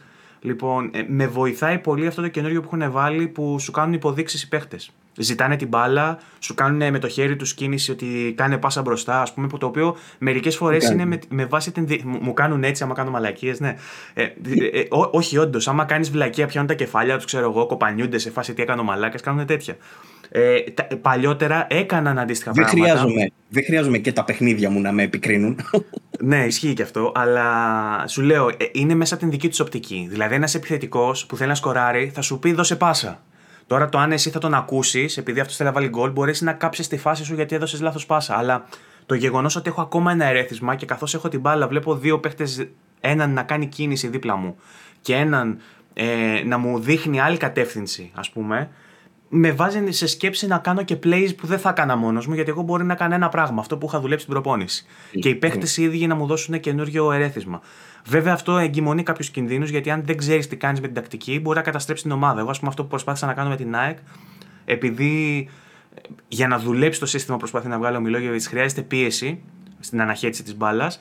Ε, έβαλα να παίξει αυτό το σύστημα μια ομάδα που είχα φτιάξει την καριέρα που δεν είχε fitness, γιατί έχουν, υπάρχουν και αυτοί οι παράγοντες του fitness, του sharpness, του πόσο είναι σε φόρμα οι παίχτες, και το έβαλα στην προετοιμασία να παίξουν με αυτό που το fitness τους ήταν χαμηλό, με αποτέλεσμα το stamina μέχρι το ημίχρονο να έχει πέσει στο 0 και στο δεύτερο ημίχρονο η ομάδα να είναι σκουπίδι. Ακριβώς το ίδιο δηλαδή που γίνεται με την ΑΕΚ και στα δεύτερα ημίχρονα δεν παίζει. Ρεαλιστικό. Ρεαλιστικό. λοιπόν, ε, τώρα στις καριέ, στις καριέρες έχουν μπει και έχουν βγει πράγματα. Θα προσπαθήσω να τα γράψω αναλυτικά στο review μου αυτά. Ε, κάποια μου άρεσε που μπήκαν, στεναχωρήθηκα για κάποια που βγήκαν. Ε, όπως για παράδειγμα στην καριέρα με παίχτη δεν σου βγάζει τα, ε, τους στόχους που έχεις για, το, για τη βδομάδα ή για το μήνα που σου είχε πριν. Δεν σου έχει δηλαδή διακριτά τα objectives που έχεις για μακροπρόθεσμα και σου βγάζει σε κάθε match στην αρχή του παιχνιδιού τρία objectives που, μπορείς να, που πρέπει να ακολουθήσεις και κάποιο από αυτά να το κάνεις και enhance. Είναι σαν να παίζεις στοίχημα Σου λέει δηλαδή ότι για αυτό το παιχνίδι θέλω να έχεις βαθμολογία για τον παιχνίδι πάνω από 7, να βάλεις τουλάχιστον ένα γκολ και να έχεις και 50% conversion στα shoot ότι μπαίνουν. Αν εσύ okay. θες, μπορείς να πας αυτό που σου λέει βάλε ένα γκολ σήμερα και να το κάνεις enhance και να πεις ότι εγώ θα βάλω δύο γκολ. Πάμε στοίχημα φάση. Και αν βάλεις όντως δύο γκολ, σου δίνει, περισσότερο, σου δίνει περισσότερα XP. Και η διαφορά είναι ότι ενώ στα προηγούμενα FIFA στην καριέρα του παίχτη, ας πούμε, σε έβαζε να κάνεις προπονήσεις για να ανεβάσεις συγκεκριμένα attributes, τώρα μπορείς να σπαμάρεις την ίδια προπόνηση κάθε φορά και μάλιστα αν την κάνεις με βαθμό Α, πόσο καλά την κάνεις, μπορείς να την επαναλάβεις και φαρμάρεις XP, τα οποία XP πας και τα βάζεις εσύ στα attributes που θες. Το οποίο είναι πιο εύκολο για σένα για να φτάσεις στον παίχτη σου πιο, πιο κοντά στο, στο απόλυτο, στο 100, όμως δεν είναι ρεαλιστικό. Γιατί δεν γίνεται εγώ να κάνω προπόνηση στα πέναλτι μονίμως και να ανεβάζω την άμυνα. Να σε ρωτήσω τώρα, ως άσχετος και ως απ' έξω, αυτό που λες τώρα ότι μπορείς κατά αυτόν τον τρόπο να φαρμάρεις για να φτιάξεις τους παίχτες, αυτοί μπορούν να χρησιμοποιηθούν και online; Όχι, ρε. Α, μιλάω για την καριέρα offline αυτό. Και έχει να κάνει με την καριέρα παίχτη.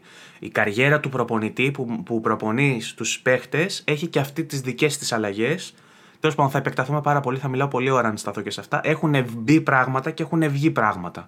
Και το, η σούμα στο τέλος ε, για μένα είναι κάπως πιο αρνητική από τα προηγούμενα ε, έτη. Δηλαδή, νομίζω ότι η καριέρα δεν μου αρέσει όσο μου άρεσε πέρσι. Θα προτιμούσα να είναι όπως ήταν πέρσι. Παρότι έχουν αλλάξει πράγματα που είναι, είναι θετικό ότι αλλάζουν πράγματα, αλλά έχουν μείνει έξω πράγματα που είναι πανεύκολο να τα εφαρμόσουν και δεν τα κάνουν. Που υπήρχαν στο 2005 στο 2005, για παράδειγμα, σου είχε μια, ένα καλύτερο σύστημα διαπαφής με τη διοίκηση που σου έβαζε κάποιους στόχους που υπάρχουν τώρα αυτοί οι στόχοι. Ότι θέλω να πάρει στο πρωτάθλημα, θέλω να βγούμε στην Ευρώπη και θέλω να μου βγάλεις και παιδιά της Ακαδημίας. Αυτά υπάρχουν. Στα παλιότερα FIFA σου είχε budget και έπρεπε εσύ να το κάνεις allocate στα, ε, στα πράγματα. Γιατί είσαι manager, δεν είσαι απλά ένας προπονητής, δεν είσαι ο Μιλόγεβιτς ούτε είσαι ο Ζουνίδης. Είσαι manager. Είναι κάτι μεγαλύτερο αυτό, δεν μπορούμε να τους συλλάβουμε οι Έλληνες γιατί έχουμε έναν άνθρωπο για όλα στην Ελλάδα. Έξω υπάρχει ο manager που ελέγχει πολύ περισσότερα πράγματα. Και στα παλιότερα FIFA, για παράδειγμα, το budget που είχες μπορούσες να το διοχετεύσεις στην βελτίωση των ακαδημιών σου για να βγάζει καλύτερους παίχτες. Μπορούσες να τα επενδύσεις στο γήπεδο για να έχεις περισσότερα καθίσματα, για να κάνεις περισσότερα εισιτήρια, για να έχεις περισσότερα έσοδα μακροπρόθεσμα. Μπορούσες να αναβαθμίσεις τον εξοπλισμό των προπονητηρίων και να έχουν καλύτερα. Αυτά τα βγάλανε γιατί τον παίζουν και βάλανε άλλες μαλακίες μέσα. Και τώρα βάλανε και άλλες μαλακίες μέσα και βγάλανε άλλες μαλακίες. Αλλά αυτό θέλω να σου πω ότι στο βάλε βγάλε η σούμα δεν είναι τόσο θετική. Υπάρχουν πολλά πράγματα καλύτερα που θα μπορούσαν να κάνουν που υπήρχαν παλιά που δεν είναι δύσκολο να τα εφαρμόσεις. Υπήρχε δηλαδή στο PlayStation 2 αυτό που σου λέω. Δεν νομίζω ότι είναι δύσκολο να το κάνεις στο PlayStation 5. Οπότε η καριέρα για μένα, είναι, αν και αλλάξανε κάποια πράγματα, έχει μείνει πίσω. Seasons έχουν μείνει ολόιδια όποιος παίζει seasons που παίρνεις την ομάδα έτσι όπως είναι κανονικά και μπαίνεις να παίξεις με άλλους που έχουν την ομάδα έτσι όπως είναι κανονικά, δεν πειράζεις κάτι. Υπάρχουν τα pro clubs που είναι σχεδόν ίδια με πολύ μικρές αλλαγές. Ξαναλέω τώρα τα λέω πολύ επιγραμματικά, θα στο review μου θα τα γράψω πιο αναλυτικά. Ε, το Ultimate Team έχει αρκετές αλλαγές, αλλά δεν με νοιάζουν καθόλου. Δηλαδή, με το ζόρι κάθομαι να παίξω Ultimate Team. Έχει γίνει ακόμα πιο τζόγος. Δηλαδή, έχει ε, και ε, τα πακέτα που αγοράζεις ε, που είναι τελείως τυχαία, τα οποία είναι τζόγος ξεκάθαρος. Έχει και κάποια άλλα που μπορείς να βάλεις κάποια κριτήρια τους ώστε να πέσεις πιο μέσα σε αυτά που θα πάρεις και να μην ξοδεύεις ε, πόντους και χρήματα τσάμπα. Να, είσαι λίγο πιο, να είναι λίγο πιο ελεγχόμενο αυτό που θα πάρεις πίσω από κάρτες παικτών. Ε, υπάρχουν ακόμα scripted μαλακίες μέσα όπως πάντα που επηρεάζουν το παιχνίδι και μπορεί να μην φταίει για αυτό που γίνεται και να έχει να κάνει με το scripting του ε, τα, οι αδυναμίες που υπάρχουν και τα exploits που υπάρχουν, δηλαδή συγκεκριμένες κινήσεις που σε βοηθούν να παίξεις και να κερδίζεις που είναι τυφλοσούρτη υπάρχουν, απλά είναι διαφορετικά με το προηγούμενο άρα είναι απλά matter of time να μάθουν οι καλοί παίχτες τα exploits και να παίζουν μόνο έτσι. Και αυτό είναι που δεν μου αρέσει, γιατί άμα μπεις να παίξεις online, υπάρχει ένας συγκεκριμένος τρόπος που παίζουν οι αντίπαλοι. Ε, δηλαδή, στο περσινό, ας πούμε, βγαίνανε και κάνανε σέντρες ας πούμε. Στο φετινό μπορεί να. Ο, ψέματα. Στο περσινό είχε αυτό που πάταγαν. Το, σπαμάρανε μια κίνηση με το τρέξιμο που την πέταγε μπροστά και έκανε ένα burst απότομο και τον χάνανε. Αυτό τον νερφάρανε αργότερα. Τώρα έχει κάποιες αντίστοιχες. Ε, ε, κάποια αντίστοιχα exploits, τα οποία όμως δεν έχει κανένα νόημα να μιλήσουμε για αυτά, γιατί με κάθε update που βγαίνει, κάποια πράγματα τα νερφάρουν και κάποια πράγματα τα ανοίγουν. Οπότε το να μιλήσουμε για το πόσο δίκαιο και το πόσο ισορροπημένο είναι το online δεν έχει κανένα νόημα. Και είναι η ερώτηση που μου κάνουν όλοι. Αξίζει το Ultimate Team, φτιάξανε το online. Δεν μπορώ να σου πω. Γιατί άμα σου πω τι παίζω εγώ τώρα, την άλλη εβδομάδα που θα βγει update, δεν θα, κανένα... θα είναι αλλιώς το παιχνίδι. οι ίδιοι αυτοματισμοί και η τακτική του παιχνιδιού στα offline modes που προτιμώ να παίζω εγώ δείχνουν καλύτερη. Παίζει πιο ωραίο ποδόσφαιρο. Στα τεχνικά τώρα για να το κλείσω, στο Series X μου λέει ο Άρης, ο Φουρναράκης, ότι είναι τέλειο το παιχνίδι, δεν έχει κανένα πρόβλημα. Στο PlayStation 5 εγώ ακόμα έχω προβλήματα με artifacts και με θολωμένα αυτά που συζητούσαμε την προηγούμενη Ναι, φορά. και η βασική, η κανονική έκδοση. Η κανονική έκδοση δεν έχει πάρει κάποιο update. Απλά δηλαδή όταν μου δώσε τον κωδικό για το review, απλά πήγα και έκανα redeem και, απ' και έφυγε το trial. Στο οποίο trial εγώ είχα ακόμα 20 λεπτά να παίξω ακόμα. Απλά έφυγε το trial και έγινε το παιχνίδι κανονικό. Έκανα έλεγχο για καινούρια έκδοση, δεν υπήρχε. Βάζω να παίξω και το παιχνίδι είναι ακριβώς το ίδιο. Και είτε συνήθισα με τη θολούρα, είτε δεν ξέρω αν έγινε κάποιο over the air ε, update και το έχει βελτιώσει λίγο και δεν μου φαίνεται τόσο πολύ. Αλλά αν δω, έχω βίντεο και εικόνες, ας πούμε, από το προηγούμενο FIFA αποθηκευμένα στην κονσόλα που τις έχω τραβήξει παίζοντας πριν μήνες. Αν το βάλω αυτό δίπλα στις εικόνες που τραβάω τώρα και στο βίντεο που τραβάω τώρα για το review για το 22, μου φαίνεται θολό το 22. Ναι, Οπότε αισθητικά είναι βήμα πίσω. Έχει πιο εξελιγμένα εφές στο φωτισμό, όμως η θυσία για να τα πετύχουν αυτά, δηλαδή το, το ότι στο βάθος βλέπεις την εξέδρα και οι προβολείς που περνάνε μέσα από τα, τα σύννεφα δημιουργούν αυτά τα volumetric και νιώθεις σαν να υπάρχει ένα σύννεφο, μια πάχνη στην ατμόσφαιρα. Μια, αυτό κατάλαβες τι εννοώ. Αυτό είναι πιο ρεαλιστικό μεν, όμως στο βάθος οι παίχτε που βλέπεις έχουν πιο θολή μούρη ή φαίνονται πιο ασπρισμένοι, πιο ξε, ξέρεις, αποχρωματισμένοι. Ενώ στο περσινό δεν υπήρχαν αυτά τα volumetric και αυτό το ωραίο εφέ, όμως ήταν πολύ πιο καθαρές οι μούρες, πολύ πιο, δεν υπήρχε clipping στα ρούχα και στα μουσια που ακουμπάνε πάνω στο πρόσωπο, δεν υπήρχε τόσο έντονο. Είναι σαν να είναι όλα τα εφέ χαμηλότερης ανάλυσης που έλεγες και εσύ. Και επειδή αυτό δουλεύει σαν layers, από layer σε layer δημιουργούνται artifacts ανάμεσα. Δυστυχώς, οπτικά είναι χειρότερο από πέρσι. Έτσι το βλέπω εγώ. Και λίγοι το αναφέρουν αυτό online. Δεν ξέρω αν είμαι μόνος μου. Έχω φωτογραφίες που αυτό βλέπω και τις συγκρίνω. Και έχω βγάλει και φωτογραφίες για να τις βάλω στο review. Και κρίνετε μόνοι σας και λέτε. Ε, στο PS5 αυτά. Ο Άρης που παίζει στο Series X μου λέει ότι δεν είναι έτσι, ότι είναι μια χαρά στο Series X. Στο Series S είναι ακόμα χειρότερα. Και υπάρχει επίσημο ε, Reddit ε, post ε, στο επίσημο της EA που μπαίνουν και τα διαβάζουν και στα forums της EA που λένε ότι γνωρίζουμε ότι στο Series S είναι πολύ θολό το παιχνίδι, ετοιμάζουμε update. Για το PS5 δεν έχω δει κάπου να κάνουν acknowledge, δεν το έχουν δεχτεί. Στο Series S το ξέρουν ότι έχει πρόβλημα το παιχνίδι και ότι έρχεται update να το φτιάξει. Μήπως ρίξανε τη γενική την ανάλυση. Ενδεχομένως να τη ρίξανε για να, για να κλειδώσουν το 60. Γιατί είναι σημαντικό, δεν γίνεται στο προ... την προηγούμενη γενιά δηλαδή να σου κάνουν στάνταρ το 60 και να σε γυρίσουν τα 30 όπως παλιότερα. Και μπορεί για να πετύχουν το 60 να πρέπει να πέσουν τα... η ποιότητα των εφέ. Τα οποία εφέ είναι αρκετά. Λοιπόν, αυτά με το FIFA. Δεν σου λέω κάτι άλλο. Θα γράψω το review, θα τα διαβάσουν οι ποδοσφαιρόφιλοι πιο αναλυτικά και θα επανέλθουμε να πούμε τα τελικά. Έχεις κάτι άλλο μες στη βδομάδα ή θες να μας πεις δύο λόγια και για το Avengers για να κλείσουμε; Δεν έχω να σου πω για το Avengers, απλά σου είπα ότι το βάλω στο PC και είναι πιο όμορφο αυτό. Θα, όταν θα το παρατήσω, θα σου πω το παράτησα αυτό. Ή ότι το έπαιξα όλο και το τελείωσα. Ακόμα δεν έχω να σου πω κάτι ε, άλλο. Το Judgment το τέλειωσα, το έγραψα το review, το ανέβασα. Πάρα πολύ ωραίο να μπείτε να διαβάσετε το review και να το παίξετε. Παιχνιδάρα. Ε, δεν παίζω κάτι άλλο τώρα. Ε, τώρα θέλω να τελειώνω με αυτά που έχω, να, να φύγει το Kena να γράψω, να φύγει το FIFA να γράψω, να πιάσω backlog. Που έχω Life is Strange να πιάσω backlog σίγουρα. Καρφί. Ε, αυτά. Δεν, και Tales of Arise θέλω να παίξω κάποια στιγμή. Αυτά. Δεν έχω παίξει κάτι άλλο. Πάρα πολύ Έτσι. όμορφα. Tales of Arise ε, όλοι το λένε, το συζητάνε.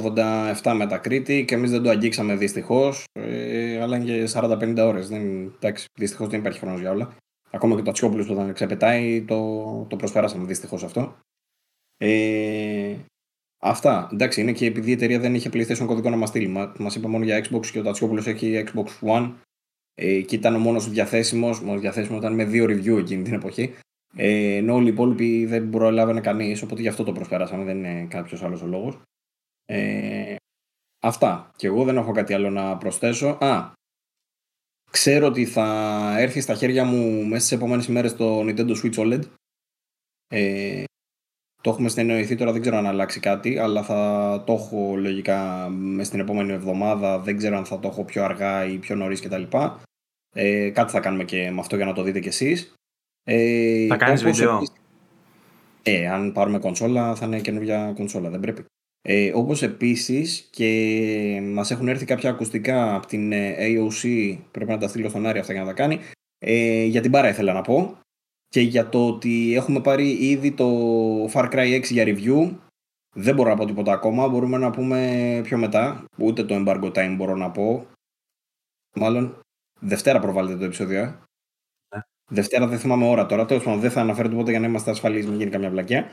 Ε, Όπως και να έχει, το έχουμε στα χέρια μας. Ε, ξέχασα να σου το πω εσένα, θα σου, πω, θα σου πω μετά εντυπώσεις. Ε, Μου είπες κάτι στο chat. Α, σου ανέφερα, δεν το θυμάμαι. Ναι, Μια μικρή αναφορά ε, ότι το είδα λίγο αυτό. Εντάξει. Ε, αυτά. Ο Τατσιόπουλος έχει αναλάβει το review.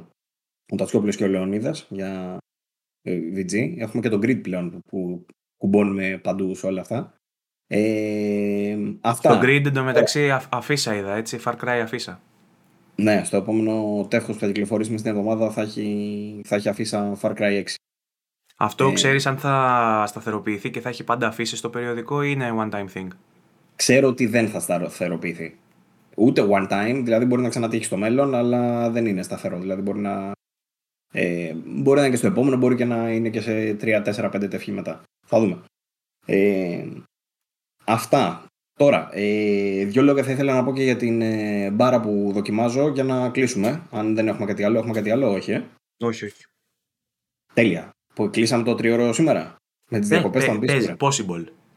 Possible. Λοιπόν, ε, έχω στα χέρια μου αυτή τη στιγμή μία, την, ε, βασικά την πιο premium ηχομπάρα που έχει βγάλει ποτέ η Creative και ονομάζεται ε, Creative SX5 Carrier. Συγγνώμη. Εντάξει, όλα καλά. Αυτό ήταν, αυτό ήταν φτέρνισμα. Ευχαριστούμε. Πάμε. Ακούγεται boom ε, μέσα ή το κόβει το Discord; Το κόβει, το κόβει. Απλά επειδή κάνεις, ε, υπήρξε μια άβολη σιωπή και μια κοινοσιολογία έτσι στο Discord. Ξέρεις. Μια χαρά. Λοιπόν, η, η SX5 Carrier λοιπόν είναι η πιο premium μπάρα της Creative και έχει στην ουσία ε, τη δυνατότητα να, να, να προβάλλει Dolby Atmos σε Dolby Atmos.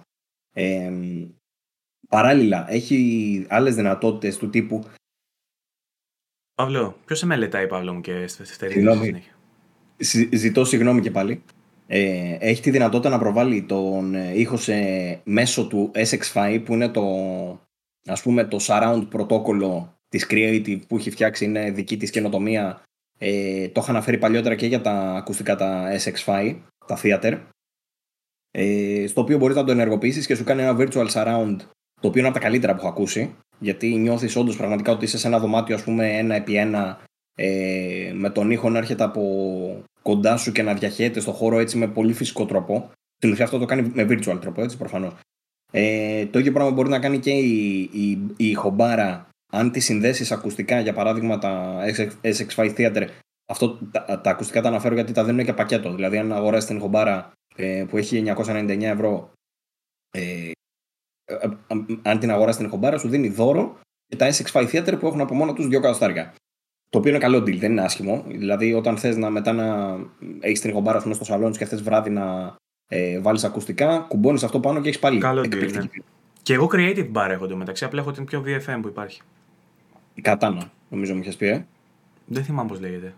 Ναι, μια, με, με ένα γούφερ, μια που έχει ένα γουφεράκι και αυτή. Δεν είναι 2,1 δηλαδή, δεν έχει surround.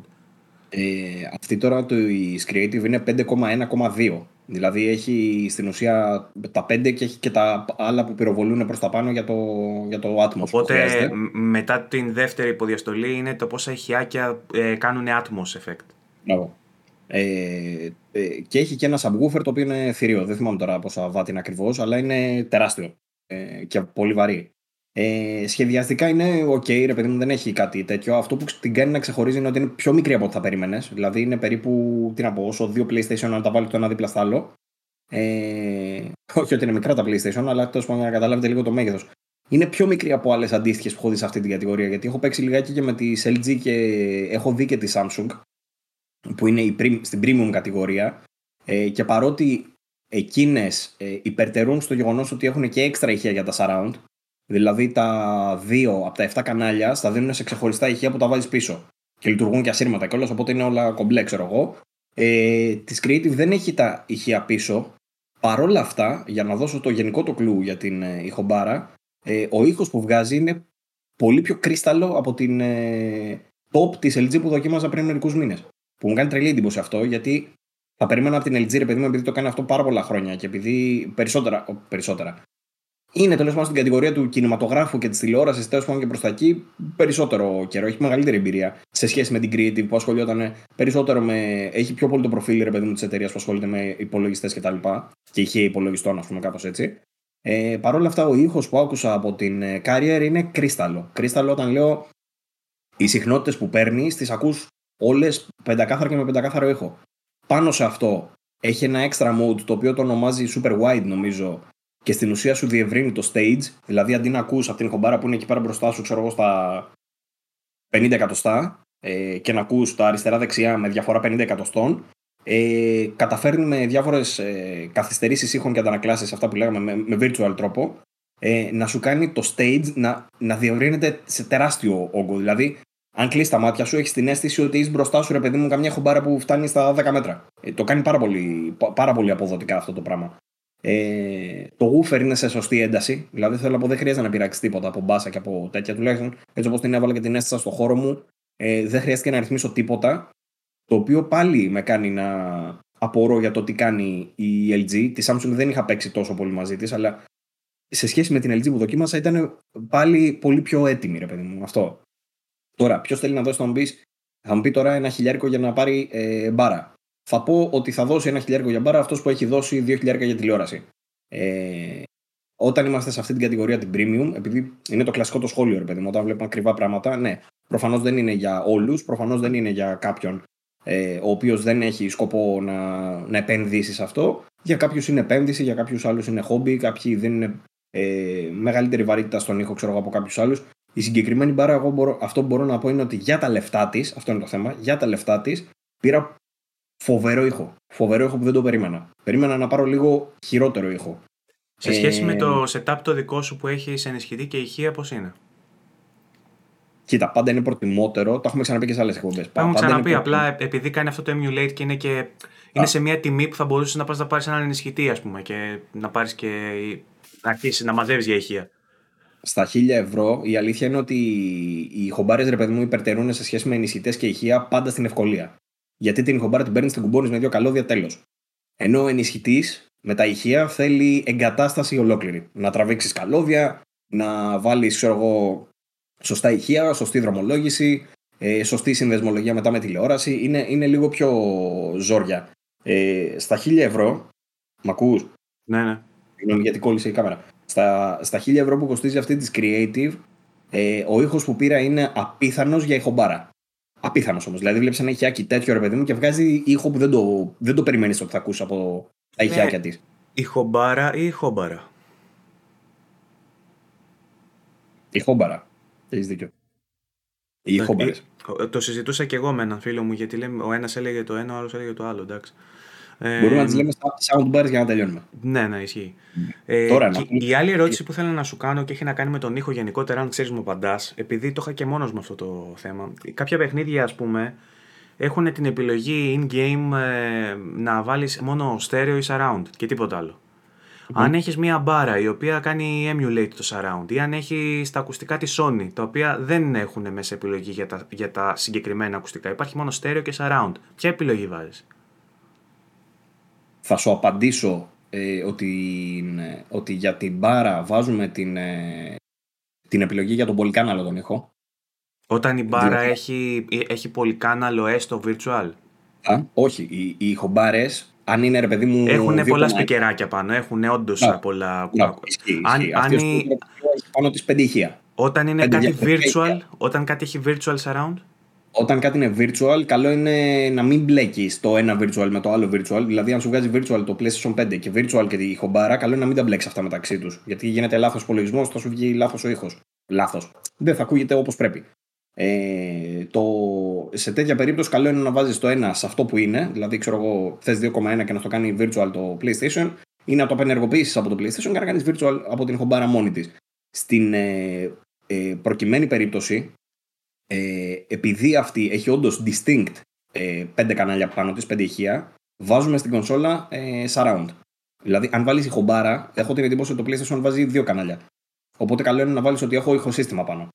Okay. Αυτό θα κάνω. Δεν είμαι πολύ σίγουρος γι' αυτό βέβαια που το λέω, αλλά όπως τη δοκίμασα λιγάκι, νομίζω ότι όντως όταν έβαλε ηχομπάρα. Ε, μου πούμε, ε, έπαιζα με τα ακουστικά της Sony και έπαιζα Judgment. Το οποίο Judgment είχε stereo headphones και surround. Ε, βάζοντας το surround, γιατί τα ακουστικά της Sony κάνουν virtual surround με το 3D audio, παρατήρησα ότι το εύρος ήταν σαν συμπιεσμένο. Ήταν, δηλαδή δεν ακούγονταν όλοι οι ήχοι σωστά. Λοιπόν, ακούγεται λάθος. Μπράβο. Ε, Βάζοντας το στο στέρεο είχα καλύτερο αποτέλεσμα. Ωστόσο δεν λοιπόν. ξέρω αν, αν, είχα, αν έτσι υποφελούμε από την κατευθυντικότητα και από το πολυκάναλο το virtual αυτό που το PlayStation συγκεκριμένα, γιατί παίζουν πολλές τώρα υποκατηγορίες. Αν σου πω για Xbox και αν έχεις ενεργοποιημένο Dolby Atmos και αν δεν έχεις, είναι, είναι, αρχίζουν και γίνονται πάρα πολλές επιλογές. Συγκεκριμένα για το PlayStation, επειδή είναι πιο απλά τα πράγματα, δεν υπάρχει Dolby Atmos. Ε, συγκεκριμένα για το PlayStation, όταν έχεις τα Pulse, τα 3D, ή γενικότερα όποτε έχεις ακουστικά και θες να ενεργοποιήσεις το 3D για τα παιχνίδια που υποστηρίζουν 3D, αυτό είναι το concept έτσι. Γιατί εκεί πέρα θα πάρεις θεωρητικά τον καλύτερο κατευθυντικό ήχο ε, ενεργοποιείς το 3D από το PlayStation, ε, βάζεις ότι έχεις ακουστικά και στα ακουστικά σου φροντίζεις να τα έχεις καθαρά. Ε, βανίλα, ε, στέρεο, σκέτα. Για παράδειγμα, τα, τα, αυτά που σου έλεγα πριν, τα SX5 Theater, μπορώ να τα κουμπώσω και μπορώ να πατήσω πάνω τους το κουμπάκι που λέει SX5 Theater. Σε άλλα ακουστικά μπορεί να γράφει πάνω, ξέρω εγώ, virtual και να το πατάς και να σου διευρύνει τον ήχο. Σε αυτές τις περιπτώσεις, όταν το συνδέεις με το PlayStation, θέλουμε να είναι κλειστό αυτό, απενεργοποιημένο, να ακούσει δηλαδή μόνο στέρεο εδώ ένα αριστερά και ένα δεξιά Ωραία. και να ενεργοποιήσεις το 3D από το PlayStation. Γιατί πρακτικά, πρακτικά είναι δύο software λύσεις που η μία κάνει με την άλλη. παρεμβαίνει μία στην άλλη. Οπότε βάζεις yeah. Ναι. τα ακουστικά σου στη, στη, στο στέρεο και αφήνεις στο PlayStation να κάνει τη ε, διαχείριση του πολυκάναλου του Virtual. Ακριβώς. Ενώ σε περίπτωση που δεν υπάρχει αυτή η δυνατότητα σε κάποια κονσόλα την οποιαδήποτε και βγάζει στέρεο η κονσόλα, μπορείς να χρησιμοποιήσεις τον ε, controller του, των ακουστικών ή των ηχείων για να κάνουν εκείνα το στέρεο virtual surround. Σωστά. Ε, Μάλιστα. Στην, στην μπάρα τώρα, τη, όταν τη δοκίμασα στο Xbox, το οποίο υποστηρίζει Dolby Atmos, η Sony είπαμε δεν έχει Dolby Atmos γιατί πιθανότητα έχει το δικό της το πρότυπο που είναι το 3D audio ε, με την ε, Tempest Engine και τα λοιπά, ρε παιδί μου, οπότε δεν θέλουν να πάρουν άδειες για να χρησιμοποιήσουν Dolby σε οτιδήποτε. Ε, το οποίο σημαίνει τι, επειδή η χομπάρα αυτή δεν υποστηρίζει ε, κάτι άλλο, προφανώς τον ήχο του PlayStation, αν θες να το βγάλεις πολυκάναλο, αν θες να το βγάλεις για παράδειγμα 5,1 και το βάλεις σε bitstream, σε ψηφιακό δηλαδή πολυκάναλο, ε, μπορείς να τον μεταδώσεις είτε σε DTS είτε σε Dolby. Πάλι κόλλησα. Όχι, σε βλέπουμε. Πάλι σε, ε, ή σε Dolby ή σε DTS. Δεν θα επεκταθώ τέλος πάντων πολύ, ρε παιδί μου. Απλά όποιος έχει απορίες με διάφορα setup μπορεί να μας το γράψει στα σχόλια για να το συζητήσουμε. Το συγκεκριμένο τώρα, όποτε έβαζε ρε παιδί μου να μου παίξει σε DTS, δεν έπαιζε. Όπως επίσης έχω και κάποιες ταινίες με ήχο DTS. Δεν παίζει καν. Δεν μπορεί να κάνει δηλαδή τέτοιο. Αυτά, αυτά τώρα γιατί το αναφέρω. Γιατί στην περίπτωση που έχεις κάποιον ενισχυτή, ε, ο ενισχυτής κατά πάσα πιθανότητα θα υποστηρίζει και τα δύο. Και, τις, και τα δύο πρωτόκολλα, και DTS και Dolby. Οπότε, ρε παιδί μου, σε εκείνη την περίπτωση απλά δεν χρειάζεται να κάνεις τίποτα, αυτόματα στο βγάζει όπως πρέπει. Εδώ πέρα, όποτε, αν έχεις DTS σε μια μπάρα που υποστηρίζει μόνο ξέρω εγώ, Dolby Atmos, δεν μπορείς να κάνεις κάτι άλλο. Ή, ή αλλάζει τον ήχο σε δικάναλο, ξέρω εγώ, ή τον βάζεις σε Dolby αναγκαστικά. Ε, είχα πρόβλημα τώρα στο Xbox, κάτι το οποίο διάβασα και σε άλλους. όταν συνδέεις μια μπάρα Dolby Atmos σε συνεργασία, το είδα και για τηλεόραση της LG και για τη Samsung που το γράφανε, ε, όταν προσπαθείς να προβάλλεις περιεχόμενο είτε Dolby Vision, είτε HDR10 Plus, είτε κάτι άλλο σε, σε, σε συνδυασμό με το Dolby Atmos που είναι για τον ήχο και όλα αυτά περνούν από ένα καλώδιο, λένε ότι υπάρχει πιθανότητα να, να βλέπεις με καθυστέρηση. Να σκάει ο ήχος λίγο καθυστερημένα. Το οποίο το αντιμετώπισα και εγώ. Δηλαδή, είχε γράψει ένα παλικάρι ξέρω, στα groups του Facebook ότι ρε παιδιά, βλέπω στο Xbox μου ε, με καθυστέρηση το Dolby Atmos. Και τότε του είπα, ρε παιδί μου, πιθανότητα να λύνεται αυτό αν πας στην τηλεόρασή σου και ρυθμίσεις το AV Sync, που σου ρυθμίζει τον ήχο με την εικόνα. Δυστυχώς εκεί πέρα όμως η δυνατότητα είναι πολύ μικρή. Δηλαδή, μπορείς να το πας μόνο μερικά μιλισεκόντ μπρο-πίσω. Και η, η, διαφορά που αντιμετωπίζουμε στο προβλημα, στην προβληματική περίπτωση είναι γύρω στα 500 μιλισεκόντ ή 300 μιλισεκόντ, που είναι αισθητό. Ε, και δεν μπορείς να το ρυθμίσεις από εκεί. Σε αυτή την περίπτωση τώρα είναι θέμα software. Δηλαδή, βρήκα τέλος πάντων μια μεσοβέζικη λύση που ανοιγοκλίνει κάποια πραγματάκια για να το πάρει εκ νέου και μπόρεσα και το ρύθμισα κάπως για να φαίνεται λίγο καλύτερα. Παρ' όλα αυτά είχα ακόμα πρόβλημα. Δηλαδή, όταν το βάζω στο PlayStation χωρίς Dolby Atmos, ε, ο συγχρονισμός ήταν κομπλέ και όταν το βάζω στο Xbox είχα μια καθυστέρηση. Βέβαια, ο ήχος του Dolby Atmos δεν συγκρίνεται με οποιοδήποτε άλλο surround, έτσι. Γιατί έχει και αυτό που πάει. Το Dolby Atmos στην ουσία είναι αυτό που δίνει και τον ήχο σε ύψος. Οπότε μπορείς να διακρίνεις αν ακούς κάτι ψηλά ή χαμηλά, ξέρω εγώ που δεν συγκρίνεται. Δηλαδή είναι, σου δίνει άλλη εικόνα τελείως. Γι' αυτό είναι το top πρωτόκολλο αυτή τη στιγμή. Ε, ναι. Αυτά. Μην πολύ λόγο περισσότερο. Είναι, η εμπειρία ήταν καταπληκτική. Γενικότερα τις προτείνω τις ηχομπάρε για την ευκολία. Και όταν πάμε σε premium ε, λεφτά, δηλαδή στο χιλιάρικο και πάνω, παίρνουμε και πάρα πολύ καλό ήχο συνήθως. Ε, αλλά αν θέλει κάποιος ρε παιδί μου premium, premium, premium πράγμα, μπορεί να πάει σε ακόμα περισσότερα χρήματα, ξέρω εγώ, διχιλιά. Αλλά εννοείται ότι είναι upgrade ε, έτσι κι αλλιώς και με, και με την πιο οικονομική μπάρα να πάρεις σε σχέση με, το, με τις τηλεόρασε στα ηχεία είναι upgrade. Εμένα η δική μου είναι η πιο VFM, η πιο φθηνή creative που υπάρχει 60-80 ευρώ, την είχα πάρει σε Black Friday. Λοιπόν, και απλά και μόνο που έβαλα woofer, εντάξει, εγώ ξανά είχα ηχεία βέβαια Logitech και τέτοια στο σαλόνι, οπότε είχα δει πώς είναι. Αλλά επειδή τα είχα φέρει μέσα στο PC, ε, και είχα μείνει στο PlayStation μέσα με τα ηχεία της τηλεόρασης, με το που έβαλα πάνω την ηχόμπαρα, μόνο και μόνο που μπήκε woofer πάνω, τέλος. Ε, γενικότερα, ρε παιδί μου, επειδή τα ηχεία των τηλεοράσεων πλέον έχουν γίνει λίγο της πλάκας, παλιότερα που είχαμε τις χοντρές τηλεοράσεις, τα ηχεία βγαίνανε. Παλιά, μιλάω για προπολεμικά. Τα ηχεία βγαίνανε του, του μπανάκια, ρε παιδί μου. Είχες καλό ήχο για την ποιότητα της εικόνας, ειδικά τότε που είχες μια χαρά ήχο. Ε, όσο περνάνε τα χρόνια όμως, όλο και μικρά είναι τα ηχεία, όλο και πιο χάλια.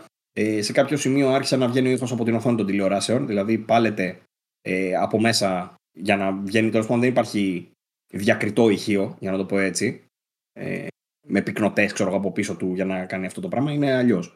Δεν το ξέρω και ακριβώς τώρα, μπορεί να λέω και βλακή, αλλά λειτουργεί αλλιώς. Με την ποιότητα όμως να πέφτει λιγάκι. Δηλαδή δεν είναι η ίδια ποιότητα. Οπότε μια ηχομπάρα, ακόμα και φτηνή, σίγουρα κάνει πολύ καλύτερη δουλειά αυτό που λέει. Σίγουρα κάνει πολύ καλύτερη δουλειά σε σχέση με, το, με τα ηχεία της τηλεόρασης. Ναι. Και είναι και πιο ε, universal λύση για να ακούνε κι άλλοι, έτσι, γιατί θα μπορούσαμε πιο εύκολα να πούμε πάρτε καλά ακουστικά, ας πούμε, που μπορείς να πάρεις με 100-200 ευρώ να πάρεις πάρα πολύ καλά ακουστικά. Όμως έτσι δεν μπορείς να μοιραστείς την εμπειρία με κάποιον άλλον, ενώ με μια ηχόμπαρα αράζει σαλόνι, δύο-τρεις μαζί σου και είστε όλοι παραπάνω όχι γιατί έχουμε κορώνα, έτσι. Αλλά η εμπειρία είναι πιο... Τέλος πάντων, αυτά. Anyway, σήμερα κάναμε μεγάλο επεισόδιο, κάπου εδώ νομίζω πρέπει να το λήξουμε. Για να μην, να μην καλομαθαίνει και ο κόσμος, γιατί μετά θα δει το δύο ώρο την επόμενη φορά και θα πει τι είναι αυτά, ξέρω εγώ, αφού να... κατάλαβες. Ξέρουμε για τρεις. Λοιπόν, υπενθυμίζουμε giveaway, παιχνίδια για PC, για Xbox, για PlayStation. Είπαμε τους τρόπους στην αρχή για να λάβετε συμμετοχή. Ε, οι νικητές του προηγούμενου, αν μας ακούνε τώρα στο τέλος το μεθεπόμενο επεισοδίου, ας γυρίσουν πίσω να δουν ότι κερδίσανε. Ε, εμείς ανανεώνουμε το ραντεβού μας για την επόμενη Δευτέρα, 10 η ώρα το πρωί όπως πάντα. Ε, μπορείτε να μας βρείτε, είπαμε, σε Spotify, σε όλες τις πλατφόρμες που κάνει distribute το Anchor, υπηρεσίες podcast όπως Google Podcast, Apple Podcast κτλ. Ε, YouTube, όπως πάντα. Ε, VG24 Gaming Community στο Facebook μπορείτε να μας βρείτε, να μπείτε στην ομάδα μας για να συνομιλούμε. Τα social media τα βλέπετε στην οθόνη σας όσοι μας παρακολουθείτε με εικόνα ε, περιγραφή και όλα αυτά έχουμε όλα τα χρήσιμα links vg24.gr το site μας με τα reviews και τα νέα μας πάντα up to date έγκυρα και έγκαιρα Ξέρεις θα ήθελα κάποια ναι, να πούμε ρε παιδί μου για το για, για τις συνομιλίες που έχουμε μέσα στο γκρουπάκι. Γιατί πάμε να τις πιάσουμε λίγο κάποιες φορές. Μ' αρέσει να διαβάζουμε και τα σχόλια. Το κάναμε σε προηγούμενες εκπομπές. Έχουμε τώρα πλέον σχεδόν δεν έχουμε χρόνο για να το κάνουμε αλλά μπορούμε να το ξαναπιάσουμε αυτό. Εννοείται όταν, όταν χαλαρώνει η ύλη πάντα θα επιστρέφουμε σε αυτό. Εννοείται ότι θα το ξανακάνουμε. Και σήμερα έτσι πήγαμε να ξεκινήσουμε, αλλά τελικά είχαμε νέα. Να ξανααναφέρουμε λιγάκι και τα, τους νικητές. Ο George Vuro ε, με σχόλιο του στο YouTube έχει κερδίσει τη συλλεκτική του Warcraft και ο Marcom έχει κερδίσει την ε, θήκη της Blizzard για το Nintendo Switch. Να τους ξαναφέρουμε και τώρα, δηλαδή μην mm-hmm. τους στέλνουμε όλη την ώρα από εδώ και από εκεί. Okay. Αυτά. Αυτά λοιπόν από εμά. Μέχρι την επόμενη Δευτέρα. Να είστε όλοι καλά και να προσέχετε. Γεια σας. Γεια.